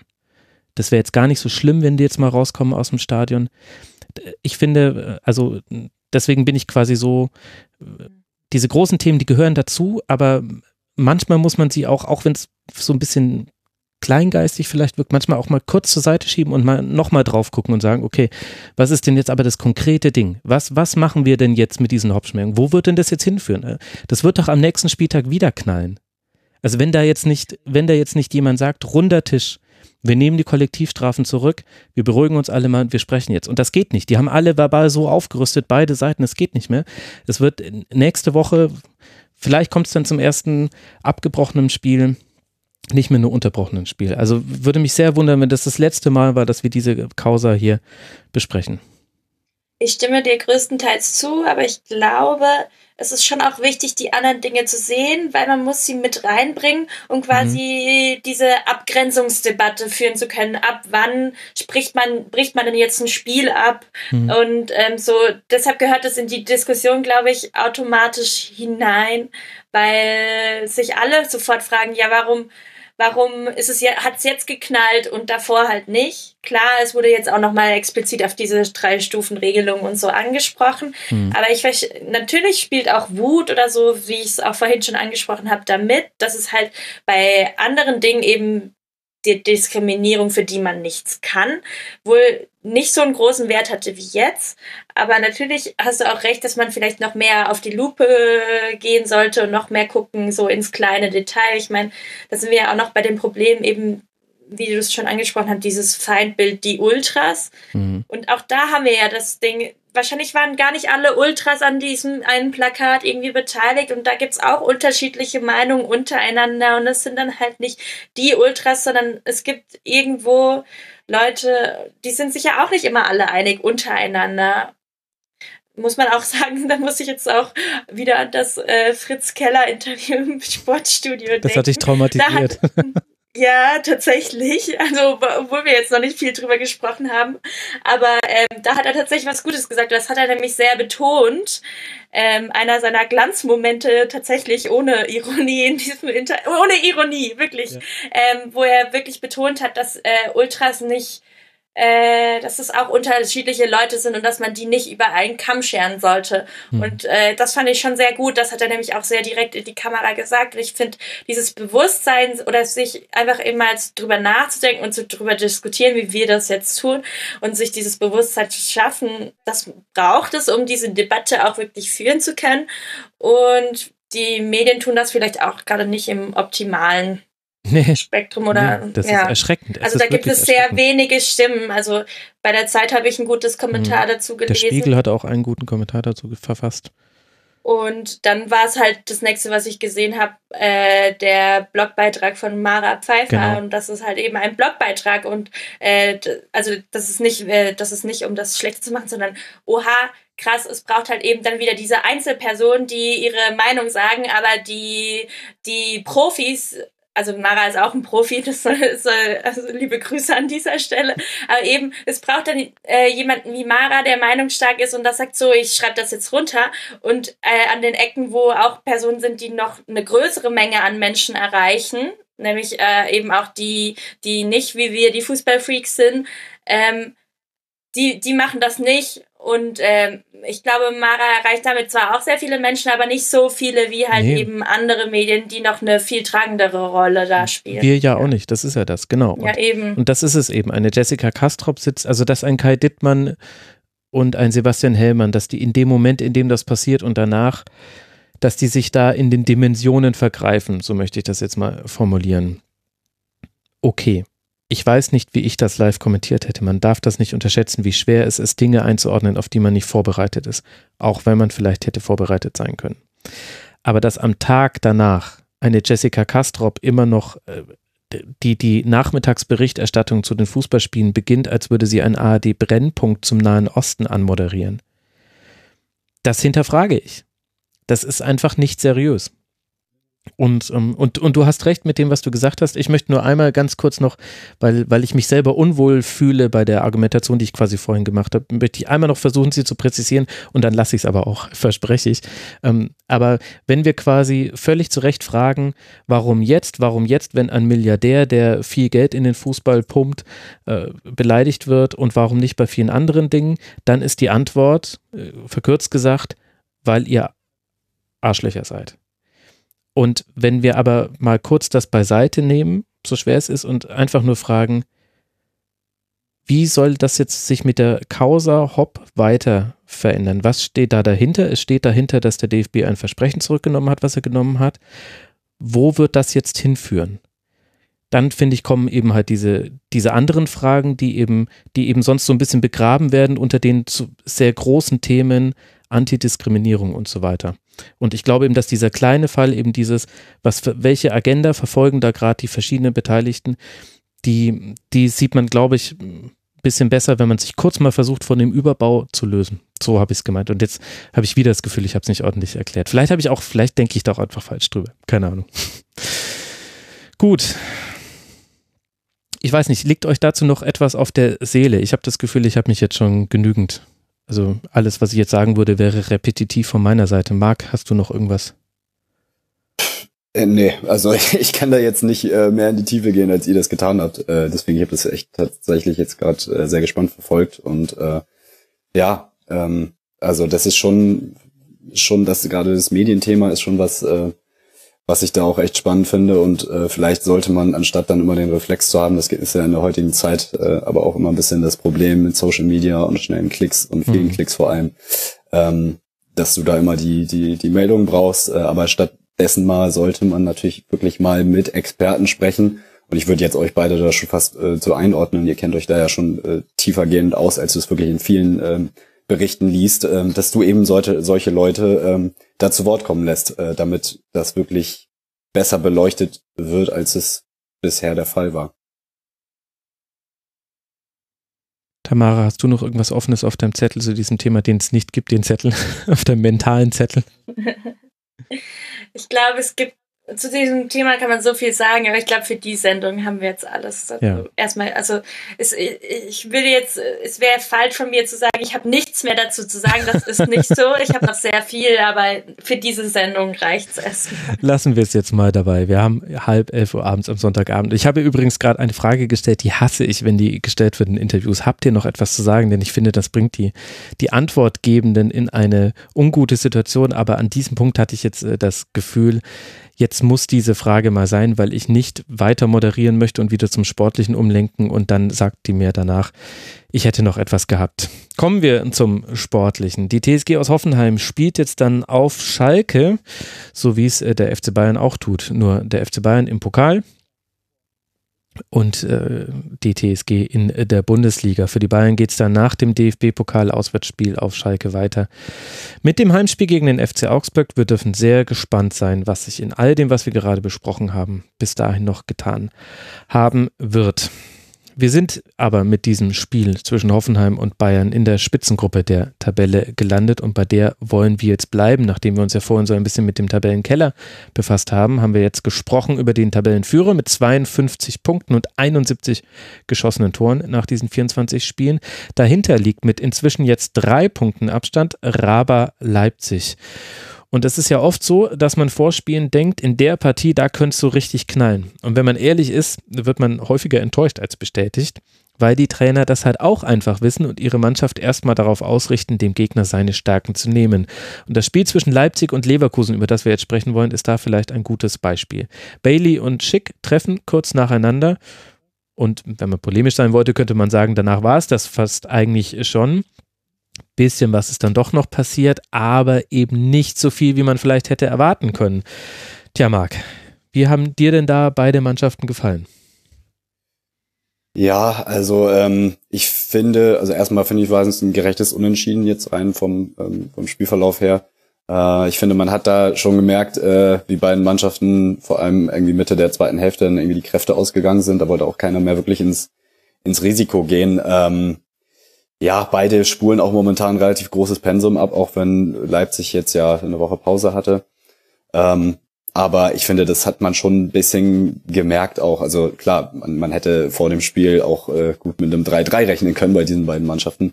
Aber äh, ja, dazu ist es jetzt nicht gekommen. Ich fand bei Leipzig ähm, relativ untypisch viele Fehler drin, also teilweise defensiv bisschen unkonzentriert. Ähm, mhm. Äh, das zeigt aber auch eben, dass so eine junge Mannschaft halt auch eben nicht immer auf diesem äh, konstant hohem Niveau spielen kann, wie sie es jetzt eigentlich wirklich über Wochen und Monate tun. Ähm, ja, und gegen starkes Leverkusen äh, musst du, finde ich, dann so ein 1-1 auch mal auch mal mitnehmen. Also Leipzig hat äh, sicher schon deutlich bessere Spiele gemacht, aber ähm, ja, Leverkusen ist jetzt momentan auch keine Laufkundschaft. Äh, das ist eine sehr formstarke Mannschaft. Ja. Und äh, deswegen jetzt aus Leipziger Sicht, ähm, klar ist es natürlich ärgerlich, ne? Jetzt äh, im, im äh, Kampf um die Meisterschaft, äh, da wo sie ja schon durchaus auch äh, Ansprüche angemeldet haben, ähm, hast du jetzt halt schon einen kleinen Rückschlag äh, erlitten. Aber ja, wie gesagt, also Leverkusen ist wirklich gut drauf und äh, da finde ich, kann man dann auch mal mit einem 1-1 leben die Zahlen zu der Aussage, Leverkusen ist gut drauf. Zehn Spiele haben sie in der Rückrunde bisher bestritten. Davon haben sie acht gewonnen, ein Unentschieden, das war jetzt das 1 zu 1 und eines verloren in Hoffenheim 1 zu 2. Tamara, was waren für dich noch so interessante Punkte an diesem 1 zu 1? Ich habe das Spiel als eher was Langweiliges wahrgenommen, aber vielleicht, weil ich eben nur die Zusammenfassung gesehen habe und nicht das komplette Spiel. Ich habe mir dazu auch echt kaum was aufgeschrieben, nachdem ich mir jetzt gerade die Seele aus dem Kopf geredet habe. äh, bin ich so ein bisschen gerade noch planlos. Also, das ist okay. Ja. Ich habe gar nicht so viel zu. Also ich weiß nicht, war es gar nicht so langweilig, wie ich das jetzt hm. wahrgenommen habe? Es gibt zwei, zwei mögliche Antwortwege auf diese Frage, finde ich. Es gibt so ein bisschen die Seite dessen, was möglich wäre und dessen, was an diesem Tag aber von beiden Mannschaften gewollt wurde. Und da ist dann, ja, das ist jetzt sehr vage, ich versuche es jetzt mal zu konkretisieren. Konkret gesagt hat Rasenballsport Leipzig vor allem in der zweiten Halbzeit sich in einem 5-3-2 gegen den Ball zurückgezogen und gewartet und gewartet und gewartet und darauf gewartet, dass Leverkusen mal diesen einen Ball spielt, wo man sie überraschen kann, wo man umschalten kann, wo man, wo man sie auf einem falschen Fuß erwischt, dann im wahrsten Sinne des Wortes vielleicht sogar. Und Leverkusen hat das einfach nicht gemacht. Leverkusen hat sich den Ball zugepasst in seiner Dreierreihe. Sie wurden ja dann von zwei Leuten nicht direkt angelaufen, sondern eher gestellt. Das heißt, so eine ähnliche Situation, wie wir sie schon hatten. Wo war es? Bei Mainz? Nein, jetzt habe ich es vergessen. Wir haben vorhin schon mal drüber gesprochen, über jemanden, der in der Dreierreihe gegen eine Zweierreihe aufgebaut hat. Und da gab es sehr viele Querpässe. Und Leverkusen hat sich aber nicht locken lassen und hat auch sehr wenige Fehler gemacht. Und deswegen gab es kaum Umschaltmomente in der zweiten Halbzeit und eher noch Chancen für Leverkusen, weil sie dann doch hin und wieder mal einen gefährlichen Ball in den Halbraum reingespielt haben. Oder, das fand ich ganz interessant, es gab zweimal lange Bälle hinter die Kette, die zweimal zu großen Chancen geführt haben. Einmal Alario im Laufduell mit Upamecano, einer der wenigen Fehler, die Upamecano gemacht hat in dieser Saison. Da hatte Alario sehr viel Zeit, sich zu überlegen, was er macht führte dann zu einem gehaltenen Schuss von Gulaschi. Und dann gab es noch eine zweite Situation, da stand Leipzig deutlich tiefer, langer Ball auf Harvards und der erste Ballkontakt, den er hat, ist ein bisschen unsauber und deswegen kann Gulaschi den Ball noch bekommen. Ansonsten wäre er tatsächlich alleine vor Gulaschi gestanden. Also stand er so auch, aber er hatte nur den Ball nicht mehr am Fuß. Das war ein bisschen das äh, Problem. Und das ist so ein bisschen das, was dann das, dieses Spiel langweilig gemacht hat und was es eben aus Leipziger Sicht, finde ich, enttäuschend gemacht hat. Denn so ist Leipzig in der Saison ganz selten aufgetreten. Das äh, war eher so wieder so ein altes Rangnick Leipzig, aber ohne die Intensität im Anlaufen. Auf die hat man verzichtet, aus welchen Gründen auch immer. Man hatte ja unter der Woche im Gegensatz zu Leverkusen kein Spiel. Und von dem, was Leipzig zu spielen in, in der Lage ist, war das dann schon echt enttäuschend. Und dazu kommt dann noch, dass wenn es dann mal Umschaltsituationen gab, dann ist immer dasselbe passiert, überspitzt gesprochen, nämlich Timo Werner stand im Abseits. Und zwar immer um Meter oder so. Also wirklich, also dreimal insgesamt war es, also es fühlte sich nach ein bisschen mehr an, aber er wurde, glaube ich, unter anderem deshalb dann auch ausgewechselt gegen Pausen, weil die wenigen Gelegenheiten, die es dann für Leipzig gab und die nicht mit irgendwelchen Standardsituationen zu tun hatten, die kamen dann zustande. Jetzt habe ich. Ja, und aber man muss ja, finde ich, schon auch Leverkusen loben. Also hm. ähm, die haben, finde ich, mittlerweile echt äh, eine sehr gute Balance zwischen Offensive und Defensive. Also ähm, Bosch scheint da so ein bisschen aus seiner Dortmunder Zeit und auch der Anfangszeit bei Leverkusen gelernt zu haben, weil ähm, das finde ich äh, gerade so die Konterabsicherung, ne? gerade gegen Leipzig ähm, ist das ja ein wichtiger Punkt. Das äh, machen sie wirklich richtig gut. Also ähm, da hat sich was getan. Ja, definitiv. Und jemanden wie Tabsoba, das finde ich unfassbar, dass jemand einfach in diese Liga kommt im Winter und dann so gut und stabil spielt, ganz wenige Fehler macht, sehr sicher im Aufbau ist. Palacios auch, ne? Also beide, mhm. beide Neuzugänge. Ich fand auch, dass, dass Amiri auch einen sehr guten Tag hatte, auch so in der Zweikampfführung. Der hatte mehrere Duelle, die er für mich dann fast schon überraschend äh, gewonnen hat. Und Havertz spielt auch einfach in der ganzen Rückrunde schon sehr, sehr gute Spiele, hat ja auch dann das Tor vorbereitet und das war ja schön herausgespielt. Hätte selbst dann noch vielleicht das eine machen können, als er eben nur den Ball unsauber angenommen hat. Aus Leverkusener Sicht ist es halt schon ärgerlich, dass man das Gegentor so schnell nach der Führung, nach einem Standard fängt, bei dem Schick auch wirklich einen sehr, sehr guten Kopfball draus macht. Aber das ist halt eine Art und Weise, ein Tor zu fressen, doof gesagt, gegen Leipzig, wo du dich dann schon ärgerst und wo du das Gefühl hast, okay, gut, das, das war jetzt ein bisschen unnötig in dem Sinne. Wir haben so viel getan, um unser Tor zu schießen und die flanken halt einmal rein und dann köpft er einfach. Das stimmt, ja. Ja, aber ansonsten, ne, also Leverkusen viele formstarke Spieler, also hast du gerade schon angesprochen, Amiri Harvard, ähm, also ich meine, Harvard hat ja jetzt echt eigentlich, kann man sagen, sein Formtief komplett überwunden. Mhm. Der ist in den letzten Wochen sehr stark und auch dem hierbei, ne, der findet jetzt auch langsam richtig wieder zu seiner besten Hoffenheimer Form. Ähm, das ist schon, schon richtig stark momentan und deswegen, ich finde, also äh, dann klar ist es ärgerlich mit dem Gegentor, aber Hut ab trotzdem für so eine Leistung beim, beim Tabellenzweiten. Jetzt ja. auch drei Tage nach der Europa League. Ne? Also, das, das ähm, stimmt. Das, ja. ist schon, das, ist schon, das ist schon stark, finde ich.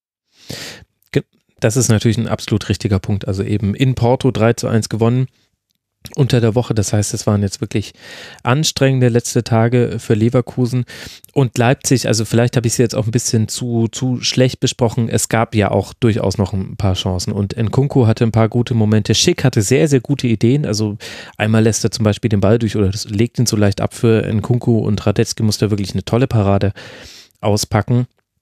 Also die hatten auch ihre guten Momente.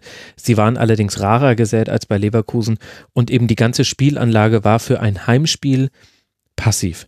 Und das ist jetzt ein bisschen viel gesagt vielleicht, weil es sind nur drei Punkte auf Bayern und da, da kann noch jetzt ganz viel passieren. Aber sollte Leipzig knapp nicht Meister werden, dann finde ich, kann man sich auch an ein solches Spiel zurückerinnern, wo man in der zweiten Halbzeit einfach den anderen die Zügel überlassen hat und drauf gesetzt hat, dass man es mit den eigenen Mitteln dann irgendwie schafft, ein Tor zu erzielen und eben nicht selbst die Zügel in die Hand genommen hat.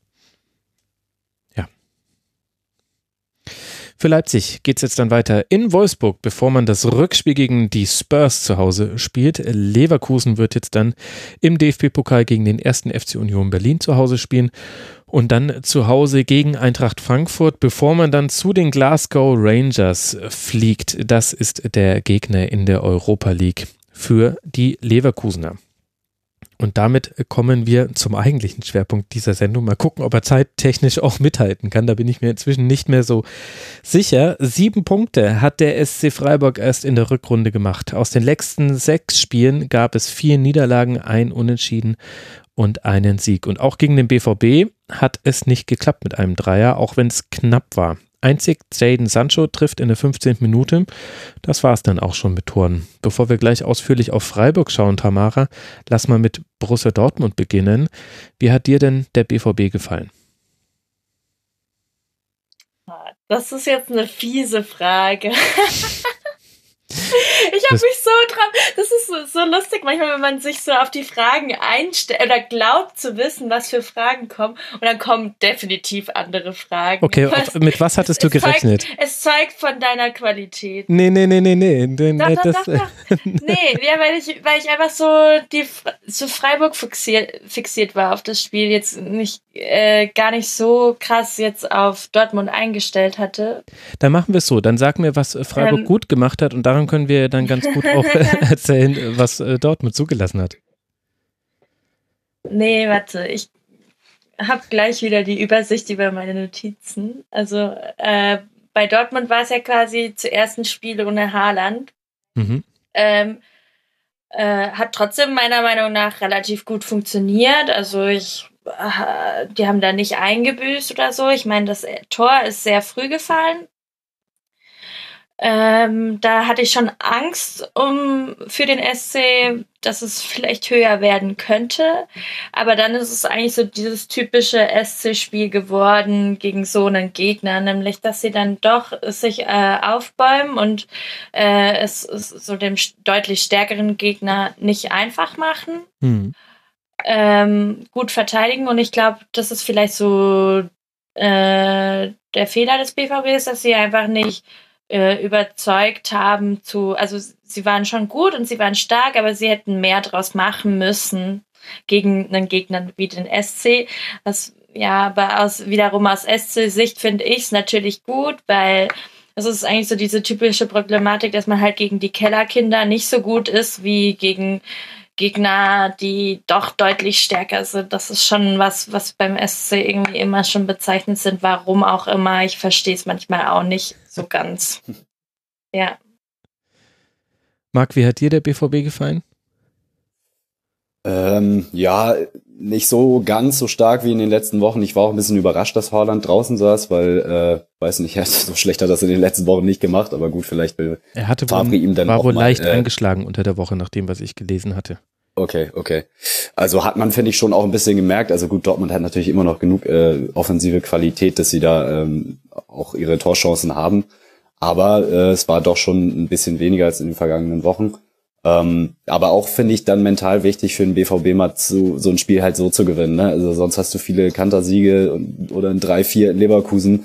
Aber psychologisch ist es, glaube ich, gar nicht so äh, verkehrt, auch mal so zu gewinnen und äh, zu sagen, wir entscheiden auch die zehn schwierigen Partien für uns. Äh, auch wenn natürlich, das muss man ja sagen, am Ende schon auch eine Menge Glück dabei war, weil äh, zum Beispiel bei der Chance von äh, Petersen, wo Piszczek auf der Linie rettet, ähm, haben sie auch ein bisschen Glück gehabt, aber insgesamt war es schon ein verdienter Sieg. Also hatten deutlich mehr vom Spiel und äh, ja, das Tor war auch wunderbar rausgespielt. Also ich bin ja echt ein Riesenfan von Julian Brandt, ähm, wie der das mit seiner mit seiner ganzen Technik, wie er den Ball da verarbeitet und mhm. auf auf engstem Raum zu Hazard weiterleitet äh, oder in der zweiten Halbzeit den langen Ball von Zagadou, wie er den verarbeitet und mit der mit dem Außenriss äh, für Sancho mhm. äh, ablegt. Also das ist schon ein Genuss, ihm zuzuschauen teilweise. Und dann hat Hazard es auch gut gemacht äh, beim Treffer, die Vorarbeit. Ähm, ja, glaube ich, für ihn auch wichtig, dass äh, dass Favre ihm weiter das Vertrauen schenkt, weil Hazard ja doch in den äh, in der starken Dortmunder Offensive manchmal ein bisschen abfällt, jetzt gerade auch in den letzten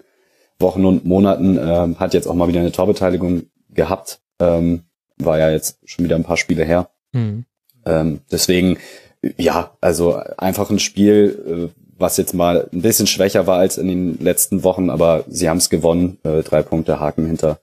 Ähm, ja, und jetzt äh, geht der Fokus Richtung Champions League und die nächsten Spiele. Mhm. Ich meine, man kann das alles gut nachvollziehen. Borussia Dortmund war jetzt deutlich um Ordnung bemüht in den letzten Partien. Das konntest du in jedem Spiel sehen, also gegen, also eben quasi in jedem Spiel ab dem Leverkusen-Spiel. Das war die Zäsur und dann hat man einen kontrollierteren Spielstil gewählt gegen Eintracht Frankfurt, wo es ja bis zum 1 zu 0 von Piszczek nicht so wirklich viel ging. PSG müssen wir ein bisschen rausnehmen, weil da hat sich PSG sehr passiv verhalten und nochmal eine andere Situation mit Hinspiel und Rückspiel. Aber Werder Bremen war ja ganz ähnlich, erste Halbzeit relativ äh, passiv gespielt, in dem Sinne, dass man jetzt nicht die Aktive und die Vertikalität gesucht hat. Und äh, gegen Freiburg war es jetzt auch ähnlich. Und ich finde, das ist alles gut nachzuvollziehen. An dem Spiel hat man aber halt deutlich auch gesehen, dass das ähnlich riskant sein kann, wie eben so eine Spielweise, wie sie zum 3 zu 4 gegen Leverkusen geführt hat oder auch zum 5 zu 3 gegen Augsburg. Nämlich, wenn du einfach nicht das zweite Tor machst. Da gab es äh, einzelne Chancen, aber die waren nicht überwältigend viele und ein bisschen, fand ich, gab es da Parallelen von der Art und Weise, wie man die zweite Halbzeit gespielt hat, zu dem, was ich gerade zu Leipzig gesagt habe. Eben dieses Tiefe auf den Gegner warten, gibt eben dem Gegner auch einfach Ballbesitz im Angriffsdrittel. Das ist dann nicht mehr so schwer herauszuspielen für den SC gewesen. Und dann hatte der SC auch nicht viele Chancen, aber er hatte zum Beispiel den Schuss von Schmid und natürlich den Kopfball von Petersen, bei dem sich Piszczek erst vorher verschätzt und dann aber noch seinen eigenen Fehler ausbügelt, weil er auf der Linie rettet. Aber das, was Christian Streich im Intro gesagt hat, ist jetzt halt schon zwei Stunden her, aber ich erinnere euch nochmal kurz dran, liebe Hörerinnen und Hörer. Er hat gesagt, dass die Abschlussqualität gerade nicht stimmt. Das konntest du genau an diesen Chancen ablesen. Und ein anderer Gegner hätte das vielleicht bestimmt. Und dann wäre ich mir nicht sicher gewesen, ob es Dortmund nochmal geschafft hätte, den berühmten Schalter umzulegen. Denn mir war es ein bisschen zu passiv. Und vor allem hat man die Stärken, die man gerade im, im Team hat, die werden nicht so wirklich betont, finde ich. Das konnte man nämlich unter anderem am 1 zu 0 sehen. Die, die linke Seite, also der, der ganze linke, nicht nur Flügel, sondern auch der linke Halbraum, das ist gerade die, die starke Seite von Borussia Dortmund. Guerrero und Witzel haben ein, ein blindes Verständnis in der Abstimmung. Wenn Guerrero nach innen zieht, was er ja sehr gerne macht, ist Witzel auf einmal auf dem Flügel. Warum ist Witzel eigentlich die ganze Zeit auch vorne im Achterraum zu finden? Weil er seit Jan spielt deutlich anders nochmal seine Rolle interpretiert und auch also Witzel wird für mich immer mehr zu so einer Art Thomas Müller von Borussia Dortmund. Der taucht immer wieder in Räumen auf, an denen er kurz gedacht eigentlich nichts zu tun hat und genau das ist seine Qualität. Und er, und er kann das jetzt wieder machen. Er hat das schon mal gemacht, ganz am Anfang bei Borussia Dortmund, aber er dann eine ganze Weile nicht mehr, weil er jetzt weiß, dass hinten jemand gerade absichert, der auch alleine diesen wichtigen zentralen Raum verteidigen kann. Das war bei Julian Weigel und bei Modahu war das nicht der Fall und bei Thomas Delaney war die Rollenverteilung auch manchmal ein bisschen, also nicht so, wie sie jetzt mit Guerrero ist. Und dann hast du eben einen Julian Brandt, das hast du ja gerade schon angesprochen, und einen Jaden Sancho. Und das sind im Prinzip die vier wichtigsten Offensiven. Also man kann dann doch über Hakimi und so weiter sprechen, aber ich finde, im Spiel gegen Freiburg war es so, wenn Guerrero, Sancho, Brandt oder Witzel, wenn einer von denen eine Idee hatte, dann wurde es gefährlich. Dann ging es Richtung Strafraum. Und diese Ideenreichtum, dessen haben sie sich halt so ein bisschen beschnitten in der zweiten Halbzeit durch das Tiefe auf Freiburg warten. Sie haben halt eher dann auf Umschalten gesetzt, was auch hätte funktionieren können. Es gab da es gab, glaube ich, mal so einen doppelten Umschaltmoment, wo einmal Freiburg einen Konter gefahren hat, der wurde verteidigt und direkt danach war Haaland auf, oder Holland war auf einmal im Konter und hat da auch dafür, dass er weit weg vom Tor war, einen wuchtigen Schuss rausgeholt. Also hätte funktionieren können. Aber finde ich, ist halt schon ein sehr riskant in dem Sinne, dass man sich nicht auf seine Stärken besinnt. Denn Tor kann Dortmund immer noch kassieren, auch wenn es jetzt gerade in den letzten Spielen sehr gut gelaufen ist. Also die Bilanz ist ja gerade absolut hervorragend mit eben äh, keinem Gegentor in den letzten drei Bundesligaspielen. Aber ich finde, dass da die Ergebnisse ein bisschen über das hinwegtäuschen, was man auch im Spiel gesehen hat. Langer Sermon. Vielleicht merkt man gerade, dass ich mich gerade hier auf meinem Bett ausgestreckt habe. Mein, ich war so angespannt da gesessen während des ganzen Hop-Segments, dass ich jetzt mal meine Füße entlasten musste.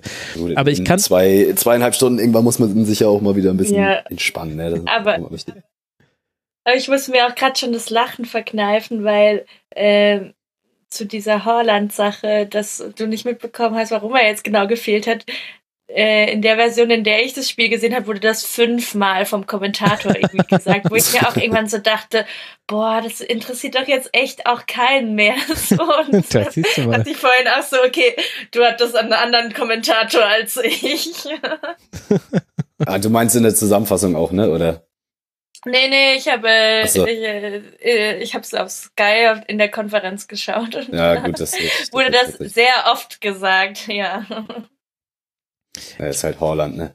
Es ist, es ist Holland. Aber dann, ich bleibe jetzt in meiner zurückgelehnten Haltung mit meinen weichen Hotelkissen hier, denn jetzt darf Tamara das Ruder übernehmen und darf mir alles zum SC Freiburg erklären. Vielleicht auch angefangen bei dem, was Christian Streich angesprochen hat mit der Abschlussschwäche, die, die man gerade hat. Ist es deiner Meinung nach auch so das Hauptproblem vom SC oder woran liegt es, dass man jetzt eben diese schlechte Bilanz hat bisher in der Rückrunde? Tatsächlich zu dieser Abschlussschwäche was äh, anderes sagen. Und hm. zwar ist es natürlich auch immer so, dass ich manchmal Leuten erzähle, ja, ich bin jetzt wieder zu Gast im Rasenfunk und so. Und am Freitag meinte dann ein Arbeitskollege und auch SC Freiburg-Fan zu mir, ja, kannst ja mal die Rolle von Nils Petersen ansprechen. So, der, der, spielt gar keine so äh, große Rolle mehr. Und ich habe ihm dann halt direkt widersprochen eigentlich. Aber ich fand zum Beispiel, dass diese Kopfballchance in der 75. Minute spricht ein bisschen das an, was er ein bisschen damit gemeint hat, nämlich, dass ähm, man lange jetzt, also jetzt nicht nur auf diese Saison gesehen, sondern so Nils Petersen ja so dafür gehypt hat, so der Joker, wenn er reinkommt, den macht mhm. da und äh, man sich darauf verlassen konnte. Und ich glaube, da hat halt einfach so ein Rollenwechsel stattgefunden. Petersen ist mehr so für die Stabilität in der Mannschaft zuständig und gerade dass er diesen Kopfball, den hätte er halt vor zwei Saisons so, das wäre eine hundertprozentige gewesen. Ich meine, das war auch eine hundertprozentige Chance eigentlich so, dass er den nicht macht. Das Spiel spiegelt dann halt schon wieder so weiter, ja, so der SC macht halt da die Chancen nicht. Vielleicht so ein bisschen mhm. deine Frage zu beantworten. Also das wäre ja eigentlich schon was gewesen, wo man sich halt eben diesen Punkt hätte erkämpfen können. Ähm, an sich war in deinem Intro ja auch davon die Rede, dass ähm, jetzt nach dem Trainingslager mehr Spieler ausgefallen sind, dass mehr Krankheiten, mehr Verletzte.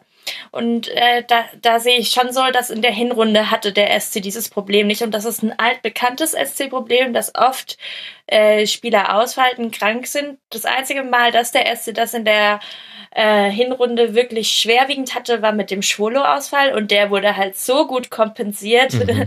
da waren ja auch die Medien voller Lob. Ähm, und dadurch konnte man irgendwie so eine Leistung aufrechterhalten oder hatte so einen Lauf, ja, von Anfang an von der Saison, den man gerade wieder irgendwie diese ganzen Krankheitsausfälle und Schwankungen, so, die kann man nicht so gut ähm, auffangen wie davor, würde ich sagen.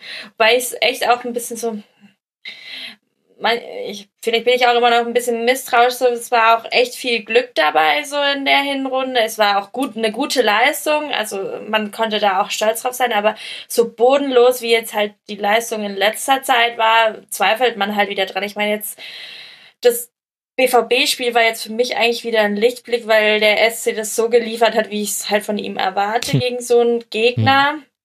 Und äh, ich finde es dann auch nicht, ich bin zufrieden mit dem Spiel, auch wenn sie keinen Punkt geholt haben.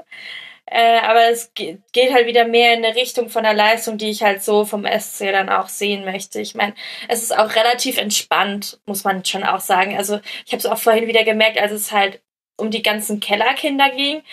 Äh, dass ich die alle gar nicht so krass auf dem Schirm habe wie sonst, weil sonst spielt der SC halt da immer eine große Rolle. Und ich meine, klar, so punktemäßig ist man jetzt nicht so weit weg von denen allen, aber man macht sich aktuell noch nicht so viele Sorgen und das finde ich eigentlich auch ganz gut, mal in der Position zu sein, weil in der ist man halt nicht so häufig. Und ich meine, diese Saison konnte man endlich mal alle Champions League Witze vergraben, die man schon immer mal irgendwie haben wollte.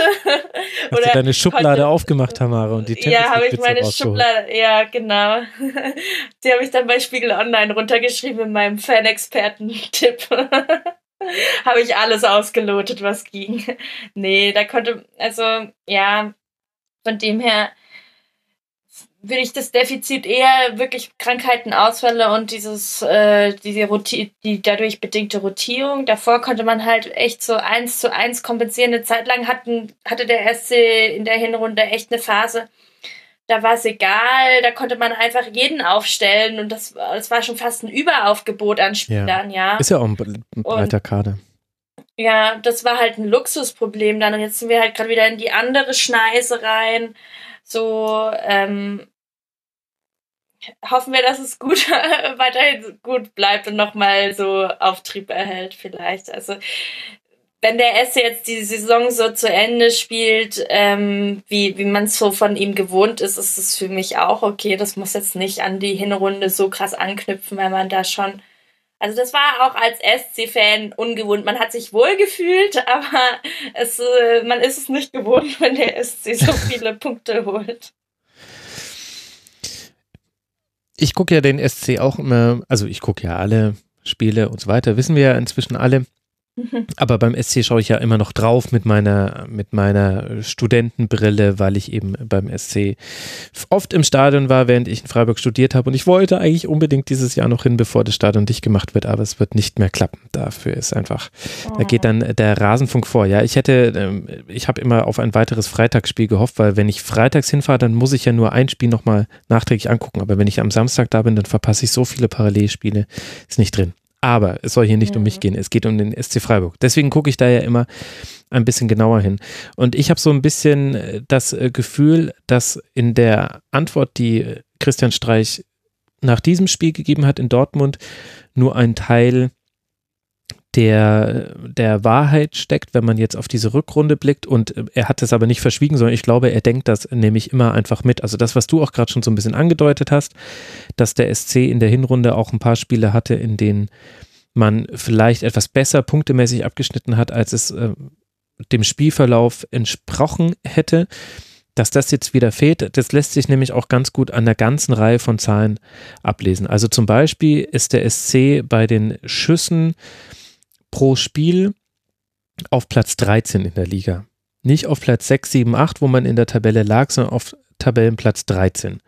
Und bei den Schüssen aufs, Spiel, aufs Tor selber, da ist es ein bisschen besser, da liegt man auf Tabellenplatz 8. Das heißt, man hat sehr wenige Chancen pro Spiel und die hat man in der ersten Hinserie auch wirklich überproportional gut verwertet.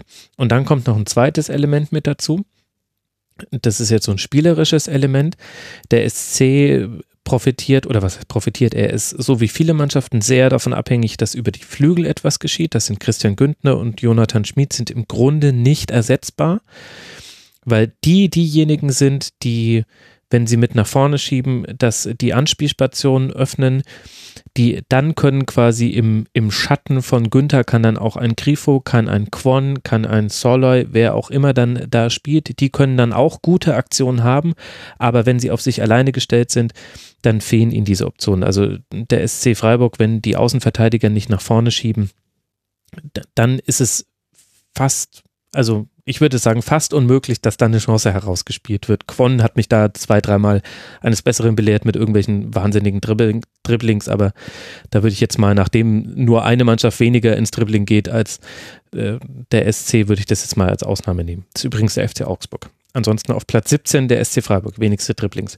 Und wenn ich mir jetzt angucke, wie Günther und Schmid drauf sind oder eben auch diejenigen, die auf den Außen geschmied haben, hat ja Schmid, hat ja zum Beispiel jetzt nicht jedes Spiel in der Rückrunde gemacht dann finde ich, ist da auch gerade ein nicht formtief zu sehen, sondern du siehst, dass vielleicht sich auch die Gegner sich ein bisschen besser darauf eingestellt haben. Also inzwischen hat es wirklich jeder geschnallt, dass äh, Freiburg bei Rückstand auf ein 3-4-3 umstellt und die Außenverteidiger vorschiebt. Da kann es jetzt von, von Paderborn über Düsseldorf bis hin zum FC Bayern, sogar der FC Bayern, der sich davon schon mal hat überraschen lassen im Heimspiel, die lassen sich jetzt auch davon nicht mehr überraschen. Und dann fehlt einfach dem SC ein wesentliches Element seiner Offensive. Und das hat man, fand ich, auch im Spiel gegen Dortmund wirklich gut gesehen. Man hatte dann viel Ballbesitz. Man hatte auch einen relativ tiefen Ballbesitz, weil eben Dortmund so passiv war. Aber das, was daraus kreiert wurde, kam alles so über Einzelaktionen oder Fehler von Dortmund im Spielaufbau zustande und nicht darüber, dass eben da strukturiert über den Flügel angegriffen wurde. Jetzt habe ich, Entschuldigung, es war ein langer Sermon. Es ist einfach sehr spät. Wie, wie würdest du denn jetzt dann einordnen, was jetzt gerade beim SC geschieht? Also du hast ja schon äh, völlig richtig gesagt, wir müssen ja hier, also wir sprechen jetzt hier nicht irgendwie in dramatischen Tönen über diese Mannschaft, zwölf Punkte Vorsprung auf dem Relegationsplatz. Also man muss jetzt quasi hier nicht die Paniklaterne anzünden, aber es ist eben halt interessant zu sehen, wie schlecht die Rückrunde bisher gelaufen ist. Was glaubst du, ähm, ist jetzt die weitere Perspektive des SCs für diese Saison? Mm, es ist schwierig zu sagen. Also ich hoffe äh, eben, dass sie sich fangen und so jetzt wie gegen Dortmund halt weiter wieder die gefestigtere Schiene fahren. Aber ob es halt wirklich so läuft, weiß ich nicht. Vielleicht haben wir beim Fußballgott immer noch ein paar Punkte gut. Ähm, für den einen Abstieg, der so unverdient war. ähm, oh, ich kann mich erinnern, dass da ein gewisser Hamburger SV äh, drin geblieben ist. ja, genau. Gott, das ist schon wieder so lange her. Ja, ja, aber der, der, der tut Dabei ist immer noch in der weh. ersten Liga, das ist ja ewig. her. aber der tut immer noch so weh. Das war so diese einzige Option, die es hätte sein können. Und ich meine, also ich weiß nicht, vielleicht denke ich deshalb auch jetzt wieder dran, so vom Punktestand her, wenn das am Ende irgendwie so der Saison wirklich so ist, kann ich mir eher vorstellen, dass es wirklich wieder sowas ist, dass es so diese einzige Möglichkeit ist, dass der SC halt irgendwie absteigt und so irgendwie so in der Konstellation. Aber eigentlich sehe ich ihn gesichert und auf einem guten Weg. Und eigentlich Ja, hat also man die aktuell. Angst kann ich dir auch nehmen, Tamara. ja. Also, da musst du nicht nur auf die Punkte gucken, sondern da ist die Tordifferenz. Das sagt der große Tobi Escher, sagt das immer. Und äh, wer wären wir ihm da zu widersprechen? Das wäre ja Gotteslästerung. Der sagt, dass man da auf die Tordifferenz gucken soll. Und die ist halt mit minus drei einfach stabil. Ja, minus drei, da landest stimmt. du irgendwo zwischen Platz acht und zwölf. Das stimmt. Also ich meine, theoretisch Ja. jetzt von der Punkteausbeute her, ich meine, man hat 33, äh, ich gehe schon nochmal davon aus, dass sie jetzt in den verbleibenden zehn Spielen auch nochmal eins gewinnen werden. Äh, mit 36 würdest du mutmaßlich äh, Ich glaube sogar, ne? dass sie mehr als eins gewinnen. Siehst du, äh, aber, aber jetzt geht's dann los. Endspiel um den Klassenerhalt. Jede Woche jetzt. Und jetzt ist es noch zehn Wochenenden. Ist doch super, Tamara. Also gut, absteigen Ja, wird der SC So war nicht. es ja jetzt nicht gemeint. Ja, ja, ja. Ja, stimmt schon. Aber äh, wenn man jetzt zum Beispiel halt mal auf den Kader guckt, dann hat man da ja schon ein paar Spieler, bei denen man auch davon ausgehen könnte, vielleicht spielen die jetzt auch nicht mehr ewig beim SC. Also Robin Koch wurde schon im Winter sehr hart umworben von Ja. Rasenballsport. Alexander Schwodo ist auch schon sehr positiv aufgefallen. Und jetzt Ich meine, das ist. ja. Ja, sorry, nee, sprich du weiter. Und jetzt sieht man halt zum Beispiel so eine Einwechslung wie eben von Yannick Keitel, die zumindest für mich total überraschend kam, jetzt in diesem Mhm. Spiel in Dortmund, wo ich dann eben auch den Gedanken hatte, hm, vielleicht äh, denkt da Christian Streich, also er, er, er schenkt jetzt logischerweise diese Saison nicht ab, aber vielleicht denkt er da auch schon weiter und, und versucht jetzt auch dann schon wieder neue Spieler zu etablieren, weil ja nicht nur durch, durch Vereinswechsel, durch potenzielle Vereinswechsel im Sommer, sondern auch so ein bisschen durch altersbedingte Verfallsprozesse der ein oder andere ja vielleicht ersetzt werden muss, äh, kurzfristig gesehen. Ja, ich denke, es ist halt, äh, also ich würde dir da auch auf jeden Fall zustimmen, was ich halt eben vorhin, als ich dich unterbrochen habe, sagen wollte, es ist ja jetzt nichts Neues, dass SC-Spieler, wenn sie auf einem gewissen Niveau Mhm. sind, dann weiter wandern oder weiterziehen. Zu Dortmund. sich- Sagen wir es doch einfach, wie es ist. dass sich, dass sich der Verein auch selber eher als oder ähm, damit auch brüstet, dass er ein Ausbildungs oder man nennt es mal, man, ja, dass er halt gewisse Spieler auf ein gewisses Niveau ausbildet und dann ziehen sie halt weiter. Weiß nicht, ob man wirklich sagt, dass es Ausbildungsverein ist. Im Frauenverein sagt man das schon eher direkt so. Ich weiß nicht, ob man das in der Männerabteilung auch so sagen würde. Das ist schon, ist mir ein bisschen zu much, aber es ist, es passiert häufig und damit rechnet man und kann gut, also finde ich auch eine gute Spekulation, dass äh, Streich, Streich vielleicht schon weiterdenkt. Kann ich mir gut auch vorstellen, weil ähm, eben, also es ist ja eigentlich auch eine der besten Saisons, die der SC seit langem, langem hatte. Deshalb Mhm. muss man, glaube ich, auch wieder damit rechnen, dass es ähm, danach eine, eine, starke Kaderveränderung gibt, weil das war tatsächlich die letzten Jahre auch immer so. Sobald sie so eine richtig starke Saison hatte, musstest du eigentlich mit einer Kaderverdünnung Dünung rechnen. Wobei es andererseits, weiß auch nicht, jemand wie Petersen zieht halt eben vielleicht nicht mehr weiter und ich kann mir jetzt auch nicht mehr eigentlich groß vorstellen, dass Grifo jetzt wirklich nochmal irgendwie also, ich weiß nicht, das kommt mir irgendwie absurd vor, aber das wäre, also ich meine, man, man sagt niemals nie, aber ähm, vielleicht kann man halt auf darauf doch auch aufbauen. Das sind ja echt zwei, die dann doch auch wieder zurückgekommen sind und so. Und es ist ja auch irgendwie schön. Und das kannte man bisher vielleicht noch nicht so. Also gerade auch so in der Grifo-Causa und so. Hm. Ja, Ja, das stimmt natürlich, aber ähm, da würde ich dann fast sogar zwischen Griffe und Petersen noch unterscheiden, weil ich finde, Griffo ja, war in vielen Spielen eine deutliche Verstärkung und bei Petersen hat man jetzt eben so ein bisschen den Eindruck, ich will jetzt nicht anfangen mit den Minuten zählen, wann er das letzte Tor gemacht hat. Das, das ist Quatsch. Und du hast es ja vorhin auch schon selber kurz thematisiert. Aber ich habe das Gefühl, dass, dass diese Schwäche, die man jetzt gerade in, in, im Abschluss hat, ich finde, dass die jetzt nicht unbedingt mit dem zu tun hat, was Christian Streich dafür verantwortlich macht, nämlich mit Krankheiten und Ausfälle. Also ja, Lukas Waldschmidt hat einige Spiele jetzt äh, schon gefehlt in äh, dieser Saison und das ist auch ein wichtiger Mann, aber das ist ja eher so jemand, der im hängenden Raum, vielleicht sogar im Zehnerraum agiert, also zwischen den Linien. So an klaren Strafraumstürmern hat der SC zwei Stück. Das eine ist Lukas Höhler und das andere ist Nies Petersen. Und wenn dann Nies Petersen vielleicht altert der da jetzt ja irgendwann. Also irgendwann altert ja jeder. Sogar Claudio Pizarro ist irgendwann alt geworden. Vielleicht fängt das ja jetzt bei Nies Petersen auch langsam an.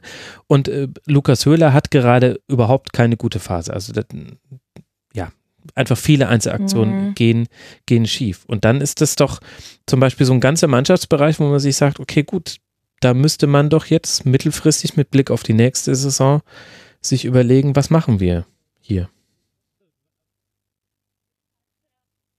Ja, ich habe da nichts mehr hinzuzufügen. Du hast das schon sehr gut. Ich habe leider nicht den Geheimtipp hier aus äh, Freiburg oder so, dass ich dir sagen könnte, wie es jetzt genau weitergeht. Nur, dass es ein neues Stadion geben wird. Aber, aber wird es das wirklich auch schon zur neuen Saison geben, ja? Ich bin mir ziemlich sicher, dass es eigentlich, ja, also das ist fest geplant so. Ich weiß halt nicht, was jetzt noch bei diesem, also ich da habe ich echt auch gar, äh, gar keinen Plan oder habe es schon länger nicht mehr verfolgt. Aber mit diesem Gericht oder mit den Bürgern, die sich ja quasi dagegen wehren wegen dem Lärm und dass es dann ja dieses Gerichtsurteil gab und oder diese Lärmwerte und dann wurden aber diese Lärmwerte wieder korrigiert und so ist. Man merkt, es ist kompliziert. Ich weiß nicht, ob da noch mal äh, jemand irgendwie ein Gerichtsurteil spricht oder ob das jetzt vom Tisch ist oder so. Das also ich glaube, da ist noch nicht das letzte Wort gesagt, aber also hier wird es eigentlich schon so gehandhabt, dass das äh, sicher ist. Lassen wir uns überraschen. Und was glaubst du, wird das für einen Effekt haben auf den SC Freiburg? Denn das das jetzige Stadion hat logischerweise eine Geschichte und ist wichtig für den Verein, aber es hatte ja auch klare Limitationen. Deswegen musste es jetzt irgendwann zu dem neuen kommen, was eben, also nicht nur was irgendwelche DFL-Anforderungen angeht, das ist mir persönlich jetzt erstmal egal, das ist ja nicht meine Anforderung, sondern eben auch was Logen angeht, was Vermarktungspotenziale und so weiter angeht. Wird das jetzt dann den SC auf eine neue Stufe heben oder hat man einfach nur was aufgeholt, was andere schon haben, wie zum Beispiel Mainz 05? Glaube, man hat was aufgeholt, was andere schon haben, weil auf die nächste Stufe heben, das wird irgendwie auch nicht so zum Verein passen. Also natürlich will man irgendwo durch mithalten und man will ein Erstligaverein sein, aber ähm, es ist, gehört schon zum SC auch, dass man irgendwie am Boden bleibt und ähm, ich meine, dieses äh,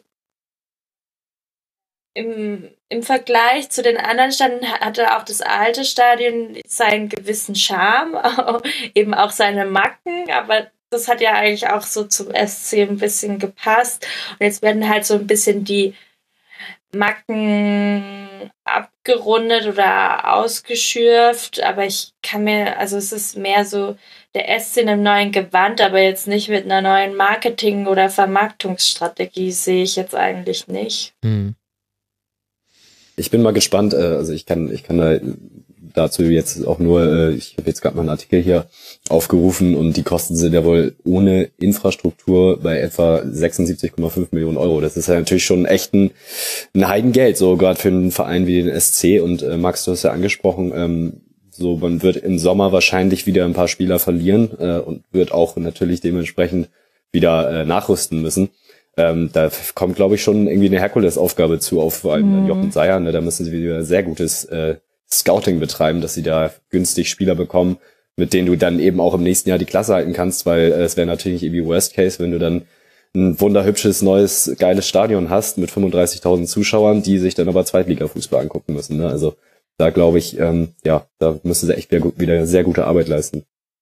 Ja, ähm, das war ja eigentlich, also da ich denke, also in Entscheidungen spielt das sicherlich eine Rolle mit. Das hat man auch bei dieser Koch-Sache gesehen. Da war erst, also ich meine, einerseits war halt diese Anfrage von Raba sehr kurzfristig mhm. und äh, dann kamen auch noch andere Interessenten hinzu. Aber ich glaube, da wollte man, also da war, hatte der SC schon eine ziemlich klare Preisvorstellung, die sie für den Koch haben wollen. Und dann äh, darauf wurde glaube ich, auch gepocht. Also ich glaube, da merkt man vielleicht so ein bisschen, aber ich würde, also Koch ist halt auch jemand, den man nicht unter Wert verkaufen sollte. Und gerade so kurzfristig, ich war ja, das war ja wirklich so im letzten möglichen Zeitfenster, im Transferfenster, hätten sie halt auch keinen adäquaten Ersatz bekommen. Und von dem her war das schon sehr gut, dass das nicht da passiert ist und ähm, ja, muss man halt hoffen, dass der Preis genauso bleibt bis äh, zum Sommertransferfenster, würde ich sagen. Aber ähm, was ich noch jetzt im Kopf habe, ist, dass man zum Beispiel, äh, dass Schlotterbeck halt zurückkommt äh, nach mhm. der Sommersaison von Union zu Freiburg. Also ähm, eben, man hat ja manchmal auch so diese ganzen ausgeliehenen Spieler und so auch nicht so auf dem Schirm. Und da hat der SC meistens immer noch was in der Hinterhand. Ja, sehr guter Punkt. Das stimmt schon. Jetzt hast du vorhin schon mehrfach auf äh, Fritz Keller abgestellt, zu dem du ja dann einen engeren Bezug noch hast, weil er ja vor seiner Tätigkeit als äh, DFB-Präsident ganz lange beim SC Freiburg tätig war. Ich würde mal behaupten, du kennst Fritz Keller besser als 99 Prozent der fußballinteressierten Öffentlichkeit, die ihn jetzt als DFB-Präsident kennenlernt. Und da gab es ja jetzt ja unter anderem auch diesen Auftritt im aktuellen Sportstudio. Meine erste Frage dazu wäre, tritt Fritz Keller als DFB-Präsident so auf, wie du ihn als SC-Präsident wahrgenommen hast? Mhm. Gute Frage. Ich muss vorher noch einen Disclaimer ähm, reinschieben. Wir haben nämlich es auch den gleichen Vater. Nachnamen. wir sind nicht verwandt oder ja. verschwägert oder sonst was. Stimmt, da hast du recht. ich so in deiner, deiner so deine Nähe zu. Achso, nee, da habe ich gar nicht dran oh gedacht. Gott, ich weiß das ja, aber jetzt? stimmt ja. Nee, nee, nee. nee. ähm, also eben, ich bin nicht verwandt mit Fritz Keller. Ähm, ja, als SC-Präsident hat er sehr klar Kante gezeigt und äh, eine sehr klare Meinung vertreten. Und ich glaube, einige SC-Fans hat äh, das Interview deshalb auch schockiert oder äh, ernüchtert oder verwundert, weil, also mir haben auch ein paar Leute geschrieben so, ähm, die erstaunt waren, weil das Interview gestern doch sehr ausweichend war und das war jetzt erstmal so ein größerer Reichweite, äh, Auftritt mit Reichweite auch von ihm und ich glaube, da waren vielleicht schon auch welche enttäuscht, da haben ihn auch nicht so wiedererkannt. Mhm. Wobei ich, du mich da jetzt auch wirklich als eine krasse Expertin dargestellt hast. Ich kenne mich schon aus, aber so 9817 habe ich jetzt auch nicht ähm, Fritz Keller oder 24-7 habe ich ihn jetzt nicht beobachtet. Als, ja, ich, ich war mir ich ganz kann nicht mehr denken, es tut mir leid. Ich war mir ganz ja, sicher, dass es irgendwas ist, was die jungen Leute jetzt sagt und ich weiß das einfach nicht mehr. Du hättest einfach bei 917 bleiben können. Ja, ich habe das jetzt neu eingeführt, jetzt wird's cool. Ja. Ähm, nee, aber ich glaube, da sind schon einige Leute auch erstaunt und ich meine, er hat auch ähm, von Anfang an gesagt, ja, das und das und das sind meine Ziele und das will ich machen. Ähm, das war schon noch eher der Fritz Keller, den man so als SC-Präsident bekommt. Und ich habe jetzt den Eindruck, man merkt doch, was für eine Funktionärsstelle und was für eine Last vielleicht auch das Amt des DFB-Präsidenten ist, weil man kann sich vielleicht doch eben doch nicht so, also ich würde mir mehr wünschen von einem DFB-Präsidenten, dass er sich klar und deutlich positioniert, aber man merkt schon, dass er sich ähnlich verhält wie seine Vorgänger in dem Amt, äh, also jetzt ohne irgendwelche Korruptionsvorwürfe oder so, leid in, auf, auf argumentatorischer Weise und wie man auf Interviewfragen reagiert und so. Da war das Interview gestern doch sehr ernüchternd und also auch wirklich aus meiner persönlichen Sicht auch teilweise zum Kopfschütteln, weil da Dinge verglichen wurden, die nichts zu vergleichen haben, was wir vorhin auch gar nicht angesprochen haben, war eben so, er hat sich da komplett rausgeredet, dass es jetzt okay ist, eben bei dieser Drei-Stufen-Regel und dass man vom Platz geht und dass Spiele abgebrochen werden. Aber wenn Mannschaften wegen Rassismus von sich aus ähm, die Spiele abbrechen, wie bei den Hertanern ja da in der Jugendmannschaften auch geschehen mhm. und so, dass man dann trotzdem immer noch mit dem Punktverlust rechnen muss. Und das wurde er quasi in dem Interview gefragt und hatte keine zufriedenstellende Antwort darauf, was dann doch auch wieder so ein bisschen so, uff, das, das würde ich mir wünschen, dass da im DFB, dass es mehr auf dem Schirm ist und dass man da vielleicht schon vielleicht nicht die Antwort darauf hat, aber eine meinungsgefestigtere, als sie es dann schlussendlich war. Und, also er hat ja, ähm, glaube ich, Beispiel, sorry, wenn ich unterbreche, aber ich glaube, er hat ja irgendwie gesagt, dass, äh, dass das halt die Regeln sind, äh, die Statuten so, und das war im Prinzip die einzige Antwort. Also es war jetzt auch. Ja, genau. Ich habe hab den Auftritt nicht gesehen, aber ich habe das mitbekommen und da stelle ich mir dann auch so die Frage, weiß nicht, als, als Repräsentant äh, des größten Sportverbandes ähm, weltweit ist das ja, glaube ich, sogar. Äh, Fußballsportverband und äh, da da nur so eine Antwort zu bringen ist halt dann irgendwie zu wenig also dann da musst du äh, kannst du das ja sagen dass das die Regeln und Statuten sind aber dann musst du halt irgendwie ein bisschen Position beziehen ne? und nicht einfach sowas dahin werfen und äh, alle Fußballfans äh, irgendwie so im Trockenen stehen zu lassen also das war und ich glaube das ist ja das ist das komplette Problem, wenn man auch, ich glaube, selbst wenn man sich das Interview äh, aus einer objektiven Perspektive anschaut, bei fast jeder Frage ist er nämlich so ausgewichen. Außer das, was ich vorhin erwähnt habe, eben wo er eigentlich positiv reagiert hat mit den Ultras, dass man sie nicht alle über einen Kamm scheren sollte. Aber sonst ist es echt ein ernüchterndes Interview, ähm, wo er eben immer so ausweicht, wo man sich eigentlich wünschen würde, hey, da erwarte ich jetzt aber eine Position oder eine, eine, eine genauere Vorstellung von dem Präsidenten dieses Verbandes. Und auch, ähm, also was sehr bezeichnet war, auch, war auch zum Frauenbereich, also oder zu, zu den äh, Frauenbereichen in verschiedenen Vereinen da ging es erstens leider auch sehr kurz drum in dem Interview, aber oh, also da hat er, äh, da ähm, Müller-Hohenstein hat da sehr kritisch nachgefragt, auch eben, wie es mit den Vereinen aussieht, wie, der, wie dem BVB oder so, dass die ja auch eben nachziehen sollen mit äh, Frauenmannschaften. Und dann wird, äh, weil, ja, dann hat, sagt er halt doch nichts, was er machen wird oder was der äh, Verband machen wird, um diese Vereine mehr dazu bewegen, das zu tun, sondern sagt quasi nur, ja, die müssen es halt irgendwie machen. So.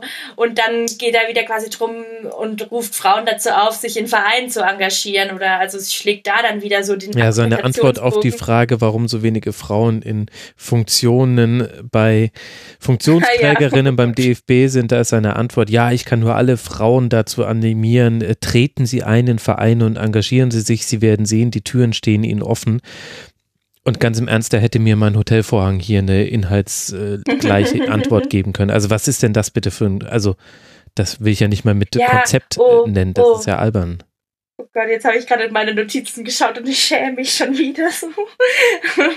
Weil ähm, dann ging es eben um den Frauenfußball und dann so, ja, so toll, wie sich der Frauenfußball entwickelt hat und mit welcher Freude die Frauen spielen. Und ich dachte ja. mir nur so. Ist es nicht toll? Nein. Die rennen manchmal sogar richtig, Tamara. Das ist krass. Ja, Musst du die mal angucken. mit welcher Freude die das spielen. Ja, wenn man es jetzt wieder um, also würde man das im Männersport sagen? Ja, so Wahnsinn. toll, mit welcher Freude die Bayern am Wochenende wieder gespielt das haben. Das war toll. Ähm, ja, ich finde aber, dass Leipzig auch wirklich. Ja, Entschuldigung. Nee, ich wollte nur irgendwie. Sorry. Nee, nee, ich wollte noch auf die Spitze treiben. Ja, ja, genau. Ich wollte. Nee, lassen wir jetzt einfach. Lassen wir jetzt einfach. Ich wollte den Sexismus ja, umdrehen. Und in so vielen Momenten, also ja, leider dann halt eben noch zu dieser ganzen Hauptcausa und so, ich gehe jetzt nicht weiter mehr drauf ein. Ich würde jedem mal empfehlen, sich auf jeden Fall das Interview anzuschauen. Ich will auch nicht zu streng sein, aber es lässt einen schon so ein bisschen ratlos und Kopfschütteln zurück.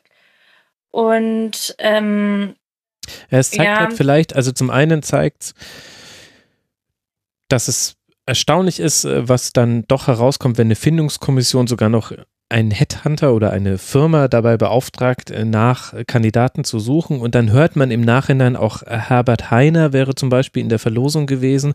Und dann legt man einfach mal Herbert Heiner und Fritz Keller nebeneinander und denkt sich, hm, da möchte ich jetzt dann doch die Kriterien gerne wissen, außer weiß und männlich. Vielleicht waren das aber auch die einzigen ja, Kriterien. Würde einen auch nicht eben, komplett oder? überraschen. Und das Zweite ist halt so ein bisschen, dass man sieht, du könntest wahrscheinlich, weiß was ich, Campino als DFB-Präsident installieren. Und, und, wahrscheinlich würde der auch nach einem halben Jahr äh, schon auf einmal solche Wischiwaschi-Antworten geben, ohne jetzt Fritz Keller komplett in Schutz nehmen äh, zu wollen. Aber das scheint halt auch einfach ein Taubenzüchterverein mit der Größe eines äh, globalen Tankers äh, zu haben, äh, gegen dessen Strukturen du dann anscheinend auch nicht ankommst. Also das waren ja so, äh, also bei, bei Theo Zwanziger dachte man immer noch, das ist der Politiker. Bei Reinhard Grindel dachte man immer noch, ja, so reden halt Politiker. Jetzt kommt jemand, der, der ein Weingut hat. Und der redet genauso wie die anderen.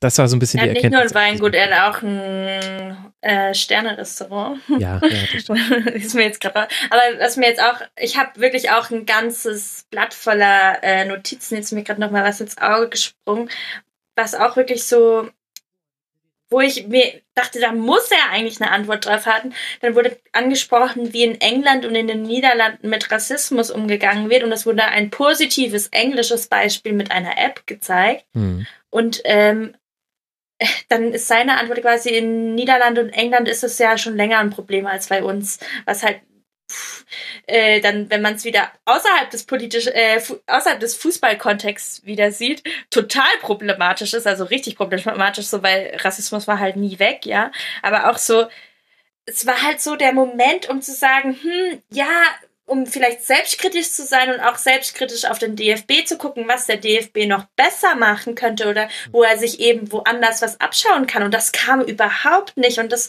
hat mich dann auch irgendwie so ein bisschen so, hä, warum kann man jetzt nicht sagen, oh ja, das finde ich eine coole Idee, das nehme ich in die nächste Sitzung mit oder so. Das würde man vielleicht von einem SC-Präsident Fritz Keller erwarten, so der sich dann auch äh, sa sagt, ähm, oh ja, das ist eine coole Idee oder so. Und das scheint wohl in diesem, in dieser, in dieser Amtsgestaltung nicht möglich zu sein. Und das ist irgendwie ein bisschen schade, weil ähm, ich glaube, er sieht deutlich blasser in diesem Interview aus, als er es dann tatsächlich ist, ohne jetzt zu viel Lokalchlorid oder Kolorit oder wie das heißt hm. reinzubringen. Man merkt, ich kann schon bald ja. nicht mehr reden. Wir, wir, wir, wir, machen jetzt auch das äh, Segment langsam zu. Wir haben ja wirklich schon eine lange Sendung hinter uns. Ja, so ist es. Und äh, genauso, wenn er dann äh, im, im Fernsehen auffordert, äh, lieber Franz Beckenbauer, bitte sagen Sie doch jetzt bitte, wofür die 6,7 Millionen waren. Jeder weiß, wofür die 6,7 Millionen Euro waren. Es, ja, ihr, wollt es, äh, ihr wollt es nur nicht aufdecken, ihr Lieben. Und, ähm, und äh, das und äh, ach, das mit der App und Niederlanden und nee. Machen wir, machen wir an der Stelle Schluss. Also zumindest mit diesem Segment. Wir haben noch zwei, zwei Spiele. Bitte geht nicht. Ich möchte die nicht alleine machen.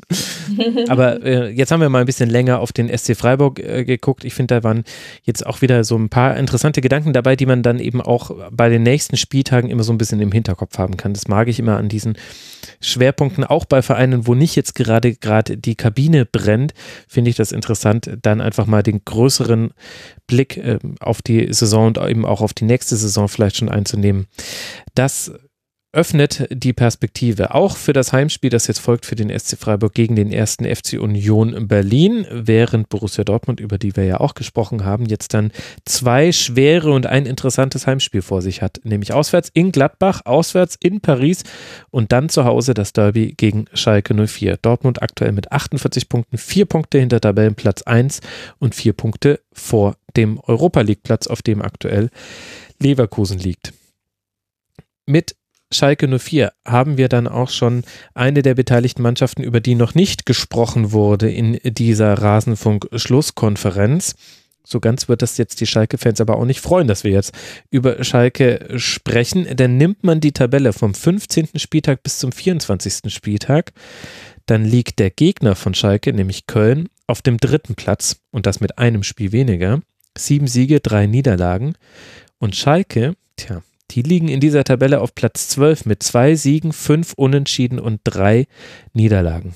Also aus zehn Spielen nur zwei Siege geholt. Nur eine Mannschaft hat in diesem Zeitraum weniger Tore geschossen als Schalke mit seinen sieben und das ist Werder mit drei Toren. Und man möchte nicht, dass Werder die einzige Mannschaft ist, die etwas noch schlechter gemacht hat als man selbst. Nach dem 0 zu 5 gegen Raber Leipzig gab es jetzt ein 0 zu 3 beim ersten FC Köln. Marc, wo liegen denn die Probleme bei Schalke?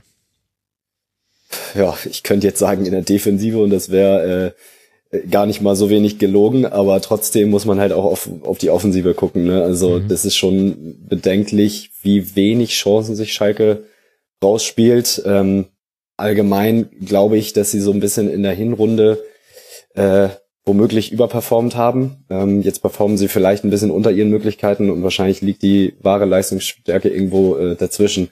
Also äh, das war schon wieder echt ein ziemlich einfallsloser Auftritt. Ähm, ja, das ist halt bezeichnend, dass sie irgendwie in den letzten sechs Spielen nur ein Tor erzielt haben. Ähm, auch ein Gregoritsch, der hat nach einem starken Start, also ich erinnere mich, das Spiel gegen Gladbach war ja sein erstes, da war der ja richtig gut und richtig ins, ähm, ins Spiel auch eingebunden und äh, das ist jetzt halt überhaupt nicht mehr der Fall. Ähm, hatte nur irgendwie 27 Ballkontakte und allgemein fällt es halt ihnen einfach schwer, Chancen äh, zu kreieren. Ne? Wenn, wenn, dann ist es eher Zufall, wie halt bei der Chance von Gregoritsch, die er dann hatte, aber äh, das war nichts rausgespieltes.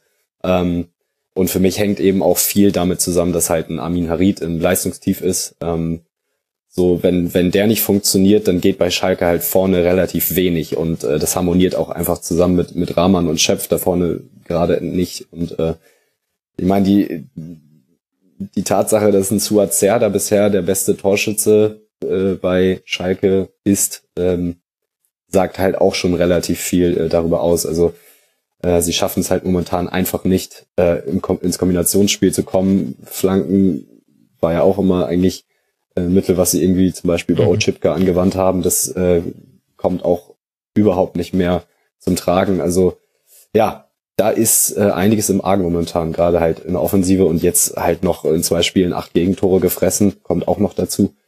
Ähm, ja, da läuft halt momentan echt ein bisschen mehr schief, als es sollte. Ich meine, es hilft natürlich nicht, wenn Mascarell und Sada ausfallen in so einer Partie, das ist klar. Also das ist quasi die Ebene, die immer noch mit dazukommt bei Schalke 04 in dieser Saison. Verletzungen. Aber es ist eben auf beiden Seiten des Feldes sehr dünn, denn selbst wenn du nur einen Torschuss in 90 Minuten kreierst musst du ja nicht drei Tore fangen. Und die Tore des FCs, bei allem, was der FC gut gemacht hat, über das wir ja auch gleich äh, sprechen werden, aber die hatten eben halt auch viel mit Fehlern von Schalke zu tun. Also es gab äh, in der siebten Minute das 1 zu 0, das hat noch nicht gezählt, das war ein Ballverlust von Schalke den äh, dann, den dann Cordoba zum 1 zu 0 nutzt. Da stand dann nur keins in der Schussbahn, deswegen zählte das Tor nicht. Aber direkt danach ein ja fragwürdiger Freistoß auf Außen, aber dennoch äh, wurde da Bono, Bono auch nicht gut verteidigt. Es war es war bis zur Perfektion hin ausgeführt vom FC, also da kann man Schalke sogar noch in Schutz nehmen. Aber was ich damit sagen möchte, ist, da liegst du dann eben schon 0-1 hinten, obwohl bis dahin Köln zwar sicherlich auch viele Dinge schon richtig gemacht hat, aber das war noch nicht drückende Überlegenheit oder ganz tolles Ausspielen von Kontern, wie wir es dann später gesehen haben. Und das ist halt, glaube ich, wirklich das, wo es dann sehr heikel wird für David Wagner. Man, man kann es verschmerzen, dass man mal offensiv nicht gegen jeden Gegner viel herausspielt und ein bisschen hat es ja auch mit Tagesform zu tun und mit Abschlussglück. Aber sehr, sehr schwierig wird wenn du immer einem 0 zu 1 hinterher rennst und das passiert einfach Schalke jetzt in einer Regelmäßigkeit, in der die Sonne aufgeht. Ja, und in der Hinrunde haben sie, glaube ich, echt, sind sie immer oft in Führung gegangen, ne? Und das war, ist dann mhm. natürlich, äh, ja, es verändert natürlich so ein Spiel. Also, ist wahrscheinlich echt ein Punkt.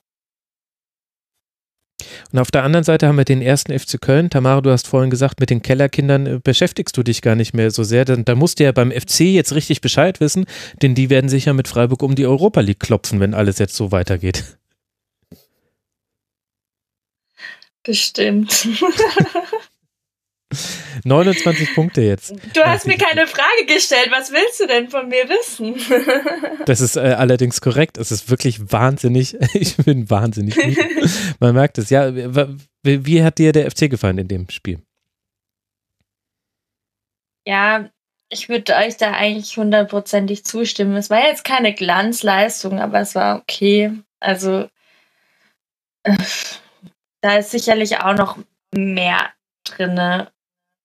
Glaubst du tatsächlich? Was, mein, was hat dir denn gefehlt beim FC? Glaubst du nicht? Hm. Das ist jetzt fies. hm. Ich meine, es waren nur elf Schüsse. Also man, man hätte vielleicht sogar noch mehr herausspielen können.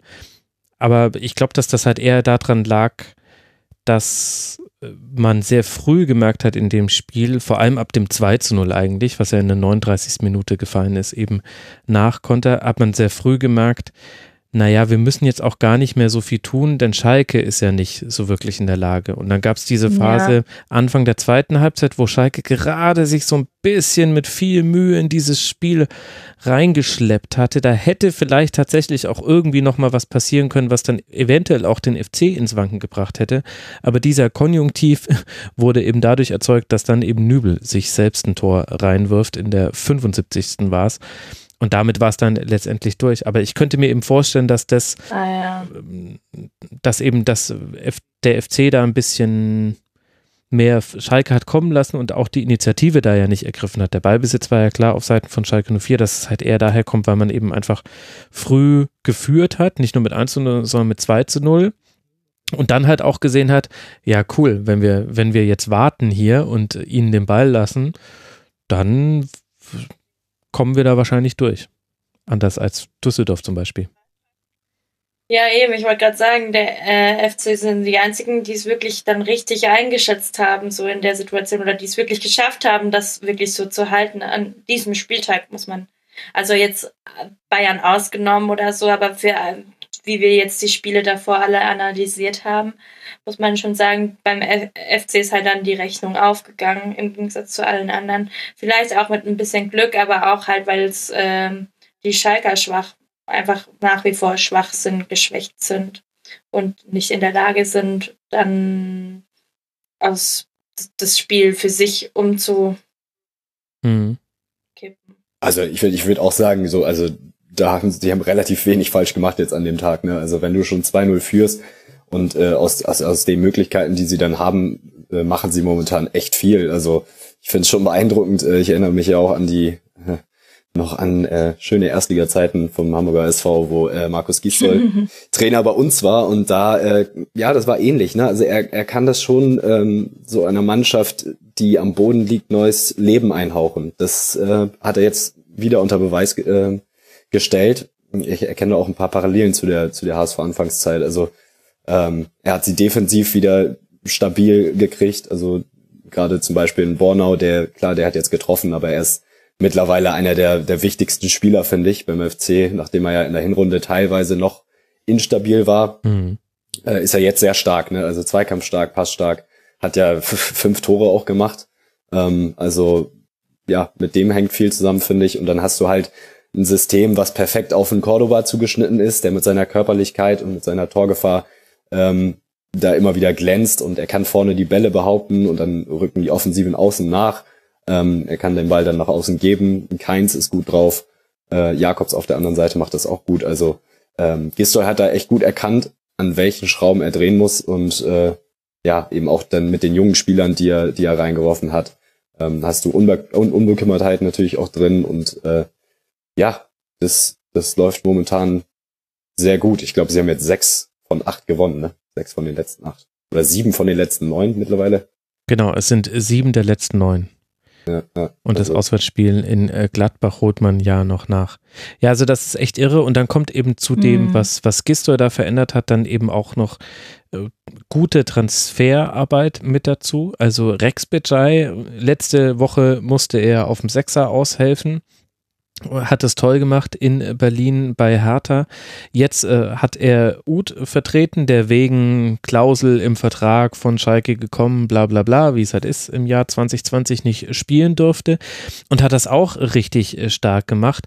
Und, und Uth darf man, und Uth kann man ja mit dazu rechnen noch de, zu den Wintertransfers. Also der FC gehört auch zu den Mannschaften, die da nochmal tatsächlich sich auch schlau verstärkt haben oder beziehungsweise sich so verstärkt haben, was gedacht haben sich ja alle Vereine ja. bei allen Transfers. Man erinnere äh, sich, äh, was für ein Aufschrei es gab und was für äh, Belustigung darüber, dass der FC jetzt mit Markus Gistol und Horst Held in die neue, äh, neue Kölner Zeit startet. Und äh, jetzt haben die beiden es mal allen gezeigt. Also da kann man kann man auch nur den Hut ziehen. Zumindest kurzfristig ist das jetzt alles wirklich ähm, sehr, sehr gut und eben die, die positiven Dinge überwiegen deutlich und dann kommst du eben auch in so einen Lauf. Dann hast du eben zum Beispiel einen Florian Kainz, der auf einmal nicht nur als, als Einwechselspieler gute Phasen hat, sondern der es in diesem Spiel schafft, seine Seite zu dominieren. Egal wer sein Gegenspieler bei Schalke 04 war, er kam nicht mit ihm zurecht. Und du hast einen Rex Bejai, der eben auf der Zehnerposition die sehr körperlich interpretiert, aber in den, in den Kontern, äh, also das ist kein Zufall, dass Rex Bitschei auch schon gegen Hertha ähm, ein paar der Konter eingeleitet hat. Der, der kann diese Pässe, diese diagonalen Pässe, die du da spielen musst, die hat er drauf. Weiß nicht, ob ihm das noch Labadia und Glasner beigebracht haben, ob das einfach persönliches Talent ist. Die spielt er sehr gut. Und dann Hector und so weiter haben wir schon häufig äh, genug genannt, aber zum Beispiel jemanden wie Toni Leistner der steht auf einmal in der Innenverteidigung, Zichus fällt aus. Also erst äh, Gelbsperre äh, von Bonon, wenn ich mich gerade richtig erinnere, und dann äh, jetzt Zichus Verletzung, deswegen hat er jetzt beide Spiele gemacht. Ja, und er fügt sich einfach in diese Innenverteidigung ein und es funktioniert weil er auch ein stabiles Gefüge reinkommt. Das hilft natürlich dabei auch noch. Und über Skiri und viele andere über Skiri hat äh, Stechus Kaktus einiges im Forum auch noch geschrieben. Hm, äh, der kann sich gar nicht erklären, warum Skiri so gut ist, kann ich auch nicht. Er ist halt einfach ein guter Spieler, der einen wahnsinnig hohen Laufaufwand betreibt und dennoch ähm, das durchzieht über 90 Minuten, also wenig, wenig Durchhängephasen hat. Da läuft gerade, da greift gerade alles ineinander und so ist es manchmal einfach im Fußball. Und, und es ist dann vielleicht aber auch manchmal auch gar nicht immer zu erklären, sondern man kann es halt nur beobachten und kann sich seine Gedanken zumachen und irgendwann wird es auch wieder aufhören. Sorry, liebe Köln-Fans. Aber ihr werdet halt definitiv nicht absteigen. Acht Punkte Vorsprung auf Fortuna Düsseldorf. Richtig, richtig beeindruckend, wie der FC sich in dieser Saison gewandelt hat. Mein Gott, wir sind mit Armin ja, Fee in diese Saisonvorschau gegangen, mit Armin Fee und Achim Bayerlotz. Ich will nicht sagen, dass Bayerlotz ein schlechter Trainer ist, aber es ist doch irre, was da jetzt passiert ist. Und dass es gut geht. Warten wir mal ab, wie, wie es wird, wenn Karneval vorbei ist, ne? Dann, dann zeigt sich doch erst die wahre Stärke. Naja, schauen wir mal. Also zumindest jetzt die nächsten drei Gegner von Köln, die machen Hoffnung. Man spielt jetzt dann in Paderborn und dann zu Hause gegen Mainz und gegen Düsseldorf. Und dann ist die Nummer, kann die Nummer schon durch sein im Grunde, wenn du keines dieser Spiele verlierst, ist die Nummer schon durch, weil dann konnten die alle hinter dir nicht punkten. Also das ist wirklich, naja, haben wir doch zum richtigen Zeitpunkt den FC-Schwerpunkt äh, gewählt in der letzten vor zwei Schlusskonferenzen, auch wenn es gar nicht so sehr geplant war. Schalke 04 wird jetzt dann zu Hause gegen den FC Bayern antreten und dann gegen die TSG aus Hoffenheim. Und dazu ist noch zu sagen, das könnte insofern spannend werden, indem insofern der FC Schalke 04 sich in seinem absolut konsequenten Vorgehen gegen jegliche Personen, die sich diskriminierend oder gar rassistisch äußern, dazu entschlossen hat, den Drei-Stufen-Plan zu einem Ein-Stufen-Plan zu machen. Der Vorstand hat eine Meldung rausgegeben, in der es heißt, sollte irgendetwas Diskriminierendes passieren in den kommenden Spielen, jetzt eben gegen den FC Bayern oder gegen Hoffenheim, dann werden wir den Platz verlassen, ich zitiere, ungeachtet der Spieldauer des Resultats oder etwaiger Konsequenzen. So heißt es in einer Stellungnahme des Vorstands um Alexander Jobs, Peter Peters und Jochen Schneider. Und es ist doch schön zu sehen, dass wenn einfach nicht die falschen Leute betroffen sind von Diskriminierung, also sich als Täter da stilisieren, dass man dann sehr hart durchgreifen kann. Da kann man dem FC Schalke 04 nur zu gratulieren. Sehr schön, dass ihr euer Rückgrat wieder gefunden habt. Wo war's denn? Sprechen wir. Da kann man, da kann man äh, auf jeden Fall gespannt sein, wie, wie das ablaufen wird. Und äh, es ist eine Einladung. Es ist, ein, es ist ein roter ja. Teppich. Wie kann man so doof es sein? Ist, Sorry. Es ist, oh ja, ich freue mich, freu mich auf die, ich, ich freue mich, was nächste Woche kommt. Ich freue mich. Ja, also äh, es tut mir jetzt leid, vielleicht sind wir auch einfach alle jetzt gerade schon ein bisschen zynisch, weil es so spät ist und wir alle, glaube ich, jetzt müde sind. Äh, ich weiß nicht, ob ich das jetzt äh, morgen Vormittag nochmal genauso jetzt äh, moderiert hätte, aber gut, dass ich mit Headset aufnehme. Ich musste mit dem Kopf schütteln, während ich das vorgelesen habe. Um es so zu sagen. Also da kann man auf jeden Fall gespannt sein und äh, aber auch was Alexander Nübel angeht, über den haben wir jetzt ja noch kein oh Wort oh, ja. verloren. Mhm. Ich finde, ähm, das ist, also ich finde, man muss den jetzt ein bisschen schützen, weil das ist, äh, du hast es nach dem Spiel gesehen, der ist in Tränen ausgebrochen. Also das ist schon momentan echt brutal, was der, ähm, ja, was auf den irgendwie einprasselt. Also ich würde mich wundern, wenn der im nächsten Spiel im Tor steht. Ähm, weil natürlich hat er die Fehler gemacht, aber nach dem, was alles um seinen Wechsel, so was auch immer man davon halten mag, mhm. äh, zum FC Bayern, ähm, was da medial passiert ist, äh, müsste man, glaube ich, auch nochmal hinterfragen, weil man sieht ja, was die Auswirkungen sind und der, der Junge ist halt, glaube ich, auch erst 22 und äh, ja, da das äh, müsste man in Zukunft, glaube ich, mal anders handhaben. Ja, also danke, dass du es ansprichst. Das stimmt, wir haben Nübel tatsächlich äh, ja. nicht so, also nur mal einmal kurz erwähnt. Ich finde, dass das halt ein gutes Beispiel dafür ist, wie gnadenlos dieses Geschäft ist und das ist halt oft genug eine Floskel, aber, aber ich meine das jetzt einfach so, auch wie das äh, Wort in seiner Bedeutung gebraucht wird. Denn in keinem der möglichen Szenarien kommt Alexander Nübel aus dieser Sache jetzt ohne einen enormen psychischen Druck raus. Entweder er spielt gegen seinen künftigen Verein, den FC Bayern, jetzt dann im Pokal. Dann wissen wir alle, was passiert. Wir alle gucken ihm ganz genau auf die Finger. Es könnte sein, dass weitere Fehler passieren. Es kann auch sein, dass, dass vielleicht schießt der FC Bayern auch ein Tor. Könnte ja sein. Sie sollen gerade nicht so schlecht drauf sein. Und die zweite Variante, ist aber ebenso gnadenlos, nur unter anderen Vorzeichen, nämlich dass er nicht spielt, wofür es ja auch äh, gute Gründe gibt, was aber ja dann andere Anschlussfragen stellt. Dann ist er für den Moment aus dem Fokus, aber welchen Weg zurück gibt es nochmal? Gibt es einen Weg zurück, der nicht unter ähnlichen psychischen Voraussetzungen stattfindet, wie es eben jetzt schon der Fall ist? Und das finde ich, kann man an diesem Fall mal wieder ganz gut nachvollziehen. Da gibt es jetzt auch gerade keinen guten Weg für keinen der Beteiligten eigentlich. Es zeigt einfach nur, wie hart einfach der Druck, den wir alle aufbauen, auf Spieler sein kann, ohne und will da jetzt überhaupt nicht bewerten, wie und wie der Wechsel abgelaufen ist und ob das jetzt gerechtfertigt wäre, wie die Kurve sich findet. Wer einfach nur verhält, Entschuldigung, ich möchte einfach nur einmal kurz festgehalten haben, das ist krass. Und das ist, und da möchte man nicht wissen, was das mit einem Menschen macht, der ja dann doch immer noch einfach auch ein Mensch ist.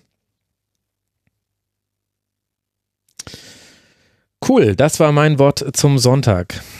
Es, wir kommen jetzt zum letzten Spiel. Wir sind alle ein bisschen durch, glaube ich. Wir wollen noch sprechen. Ja, du sagst immer so schlaue Sachen, da will man dir dann auch nicht widersprechen, sondern es ist gut, wenn es so im Raum steht. Nee, nee, nee. Wollte ich nur kurz noch sagen. Ja, danke, danke, Tamara. Äh, vielleicht laber ich heute aber auch einfach nur ein bisschen viel. Labern wir über den ersten FC Union Berlin und den VfL Wolfsburg. Das war ein interessantes Sonntagmittagsspiel. 0 zu 2. Nach zwei Standards lag der VfL schon zurück, aber dann kam Wolfsburg in die Partie. Erst treffen Anderson und Friedrich für Union, aber Gerhard und Weghorst für Wolfsburg gleichen das am Ende aus zu einem 2 zu 2, das eventuell vielleicht sogar auch noch ein 3 zu 2 für Wolfsburg hätte werden können, die ja unter der Woche ein Spiel hatten in Malmö, das man erfolgreich bestreiten konnte. Marc, geht das Unentschieden für dich in Ordnung? Immer die, das ist immer die Frage, die man nach dem Unentschieden stellen kann. Ja, das stimmt. Ja, also ich finde zwar leistungsgerecht, aber ähm, für beide wäre durchaus ja auch ein Sieg drin gewesen. Also für Union nach dem 2-0 ist klar und dann ist es irgendwie bitter, nicht zu gewinnen. Auf der anderen Seite hat Wolfsburg mehr Spielanteile, 14 zu 6 Torschüsse.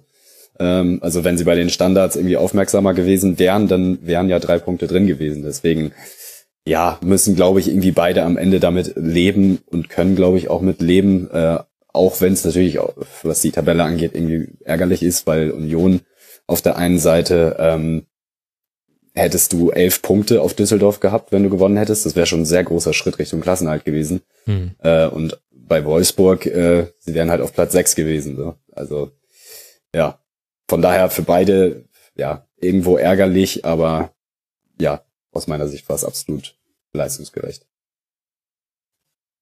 Tamara, was sind deine fünf Cent zum Spiel? Ja, ich wollte noch mal kurz ansprechen, dass es echt krass war, dass es beides so Standardtore von Union war. Mhm. Und jetzt weiß der SC, was er nächste Woche endlich tun muss, um endlich mal gegen Union zu gewinnen. Nein, Spaß. Ähm, ja, vielleicht hätte es Wolfsburg sogar eher noch eben für sich entscheiden können. Aber an, also man kann da jetzt nicht unzufrieden aus dem Spiel rausgehen oder so, aber mhm. so von der Domi, also in der ersten Hälfte natürlich nicht, aber dann gerade mit den Torschüssen, irgendwie Marc schon angesprochen hat, müsste eigentlich eher Wolfsburg noch das Tor erzielen, um halt dann drei, mit drei Punkten aus dem Spiel rauszugehen. Mhm. Ja, und auch da finde ich, muss man auch wieder irgendwie die Res äh, Respekt für die Moral. Ist auch nicht einfach, ne? Nach Europa League drei Tage später spielst du an der alten Försterei mhm. äh, gegen formstarkes Union, was immer kratzt und beißt. Also da wieder zurückzukommen, ähm, spricht auf jeden Fall für den VfL und natürlich auch für die Form, die sie momentan haben. Und vor allem ist ja auch das äh, 0-1 irgendwo ein individueller Fehler von Castells, dem sowas ja nicht oft passiert. Mhm. Das ist eigentlich ein sehr, sehr, sehr guter, sicherer Rückhalt. Äh, in dem Fall macht er halt einen Fehler, rennst du mit einem Tor hinterher und kassiert halt noch ein Standard-Gegentor. Ähm, ja, und da wieder zurückzukommen, absolut respektabel und äh, deshalb, ja, ähm, kann man damit dann, denke ich, auch aus Wolfsburger Sicht legen. Ja, das glaube ich auch, wenn man sich anguckt, wie, wie Union bisher so an der alten Försterei aufgetreten ist. Ich glaube, aus Sicht von Union Berlin ist es schon interessant zu sehen, dass es eins der ganz wenigen Spiele in dieser Saison war, in dem das, was Union auf den Platz bringt, nicht gereicht hat. Denn Union hat nichts anders gemacht als, als in anderen Spielen. Also das war, das war typically Union Berlin in dieser Saison. Und das hat aber nicht gereicht. Es hat offensiv gab es im Grunde nur die Standardsituation. Ich verkürze jetzt ein bisschen, aber nicht arg. Es waren insgesamt sechs Schüsse. Drei davon gingen aufs Tor. Von der 71. Minute an hat man keinen Schuss mehr aufs Tor gegeben und bis zur 41. Minute hat man nicht hat man nicht geschossen. Also ich rede jetzt nicht mal nur von Schüssen aufs Tor. Also 64 Minuten lang gab es keinerlei Abschlüsse von Union Berlin. Und das ist schon, das zeigt was, was, was Wolfsburg gut gemacht hat, nämlich, dass man unter anderem mit den langen Bällen sehr gut zurechtgekommen ist. Brooks und Knoche haben da auch entweder direkt die Kopfballduelle gewonnen oder die Absicherung der zweiten Bälle hat sehr, sehr gut funktioniert.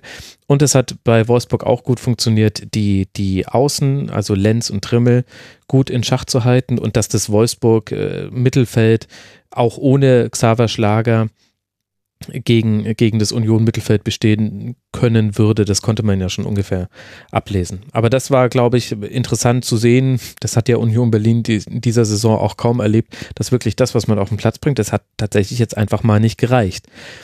Und auf der anderen Seite, da würde ich da genau dem zustimmen, was du gesagt hast, Marc, dass das äh, nochmal die Leistung des VfL Wolfsburgs vergrößert. Man hat nicht einfach nur ein 0 zu 2 aufgeholt, sondern man hat ein 0 zu 2 an der alten Försterei gegen den VfL aus Wolfsburg aufgeholt.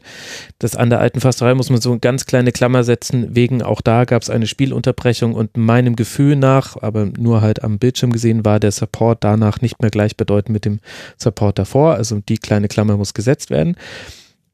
Aber eben drei Tage nach einem Auswärtsspiel, was man auch sehr gut bestritten hat in Malmö, diese Leistung abzurufen, das ist komplett, das ist ein anderer VfL, als man ihn erlebt hat äh, in dieser Phase vor der Hin, vor der Winterpause, in äh, der man dann irgendwie noch wieder in, zwar in siegreiche Gewiss äh, Gefilde kam, indem man auf Viererkette umgestellt hat, aber wo es echt schlecht um äh, Wolfsburg aussah. Also wo man gegen Schalke 1-1 äh, gegen, gegen Bayern verloren, ach nee, Entschuldigung, jetzt bin ich in die falsche Phase gerutscht. Nee, es war das, genau, es ging los mit dem Raber Leipzig Heimspiel, was man 1 6 verloren hat. Und da war, da war Wolfsburg, da stimmte sehr, sehr wenig. Und jetzt ist man wieder so das stabilere Wolfsburg, was wir am Anfang der letzten Hinserie erlebt haben. Und das ist, glaube ich, die Erkenntnis, die Wolfsburg mitnimmt und die ich jetzt mal einfach so, wenn ich das jetzt werten müsste, würde ich das höher hängen als das, was Union Berlin geschafft hat, ohne jetzt sagen zu wollen. Also, dass Union Berlin gerade eine tolle Saison spielt, das ist ja allen klar. Aber Wolfsburg hat mich mehr überrascht in dem Spiel. Auf jeden Fall. Und da hängt es auch wieder ähm, natürlich auch wieder mit formstarken Spielern zusammen, weil Wechhorst äh, wieder trifft. Ne? Mhm. Hat er auch jetzt irgendwie eine Phase gehabt, wo er, wo er man nicht so mehr ähm, nicht mehr so getroffen hat und Brekalo wird auch wieder stärker. Äh, Gerhard macht jetzt komischerweise Tore, äh, ja. ein drittes in Folge. Er hat auch schon in Malmö richtig gut gespielt, fand ich. Also ja, ja Wahnsinn. Part, ne? Ich meine, gut, ey, wie, wie frei sie ihn da gelassen haben, war natürlich auch irgendwie, äh, ja, der hatte, mhm. der hatte Platz ohne Ende. Aber auch den Kopfball da dann so reinzuwuchten, also ja, da läuft auch echt wieder einiges zusammen.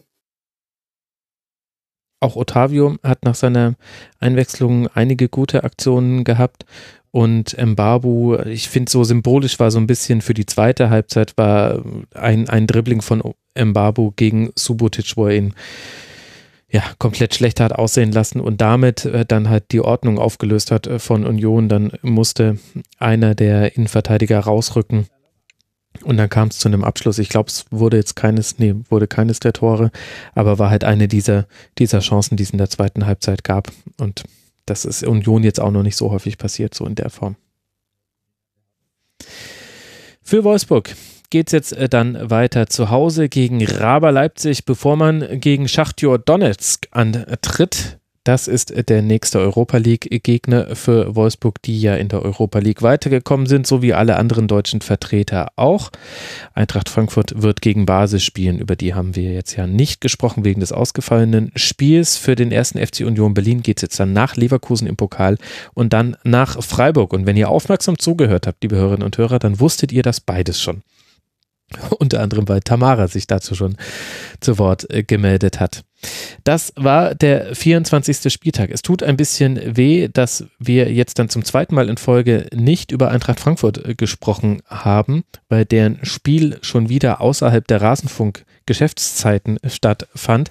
Aber dafür gab es immerhin schon zweimal einen Schwerpunkt auf der SGE. Das wird euch vielleicht ein bisschen trösten, liebe Hörerinnen und Hörer, beziehungsweise ja, wahrscheinlich hören es ja die Frankfurt-Fans gar nicht. Naja, mal gucken. Vielleicht schreibt mal auf Twitter. Die Frankfurt-Fans, die sagen, eine Schlusskonferenz ohne Frankfurt, die höre ich mir trotzdem an, die würde ich gerne mal sehen. Ihr habt einen Platz in meinem Herzen. Schreibt mal auf Twitter, würde mich interessieren. Und einen Platz in meinem Herzen haben natürlich auch meine beiden Gäste sowieso schon, also sowieso alle Gäste und ihr im Besonderen, aber ich fand auch, dass äh, das heute wirklich nochmal eine besondere Aufnahme war wegen all der Rahmenumstände, weil wir auch alle wussten, das wird jetzt ein bisschen länger und wir hören jetzt gerade noch am Sonntagabend auf. Deswegen ganz, ganz herzlichen Dank an Tamara Keller von Früff. Früff habe ich hier schon immer empfohlen, empfehle ich sehr gerne nochmal, empfehle ich sehr gerne nochmal, empfehle ich natürlich sehr gerne nochmal. Frauen reden über Fußball. Sie ist auch bei der Badischen Zeitung und man kann ihr folgen auf Twitter, das würde ich euch sehr ans Herz legen. At Löckli heißt sie da. L-O-E-G-L-I. Danke dir, liebe Tamara. Danke dir, Max, dass ich hier sein durfte. Und ich muss an dieser Stelle noch kurz meinen Bruder grüßen, der großer Rasenfunk-Fan ist. Das, das wollte ich nicht vergessen. Und natürlich grüße ich auch meine Mädels von Früff, die das sicherlich auch alle anhören. Ach, wie schön. Jetzt haben wir im Rasenfunk ein, ein Level erreicht, auf dem man dann äh, seine Familie grüßen möchte, wenn man tritt. Toll, das macht mich jetzt stolz. Wenn, wenn ich es irgendwann mal geschafft habe, dass Leute Gott dafür danken und der Academy, dass es Gäste waren, dann, dann bin ich zu groß geworden und, äh, und Frank natürlich auch. Dann ist der Rasenfunk zu groß.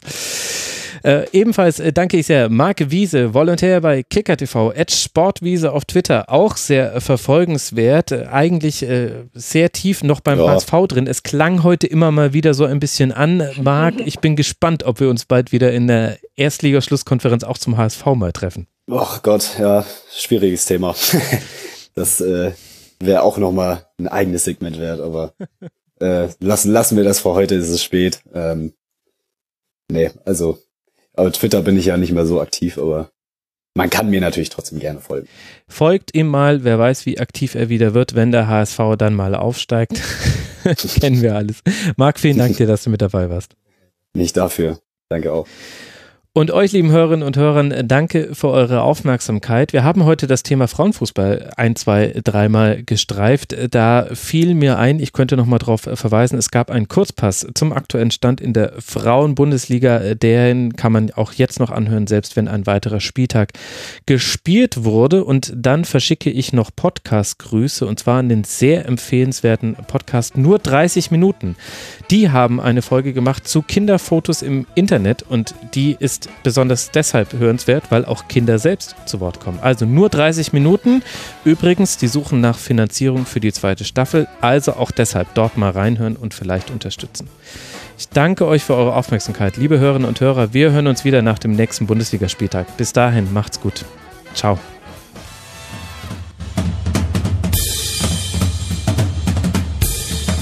Das war die Rasenfunk-Schlusskonferenz.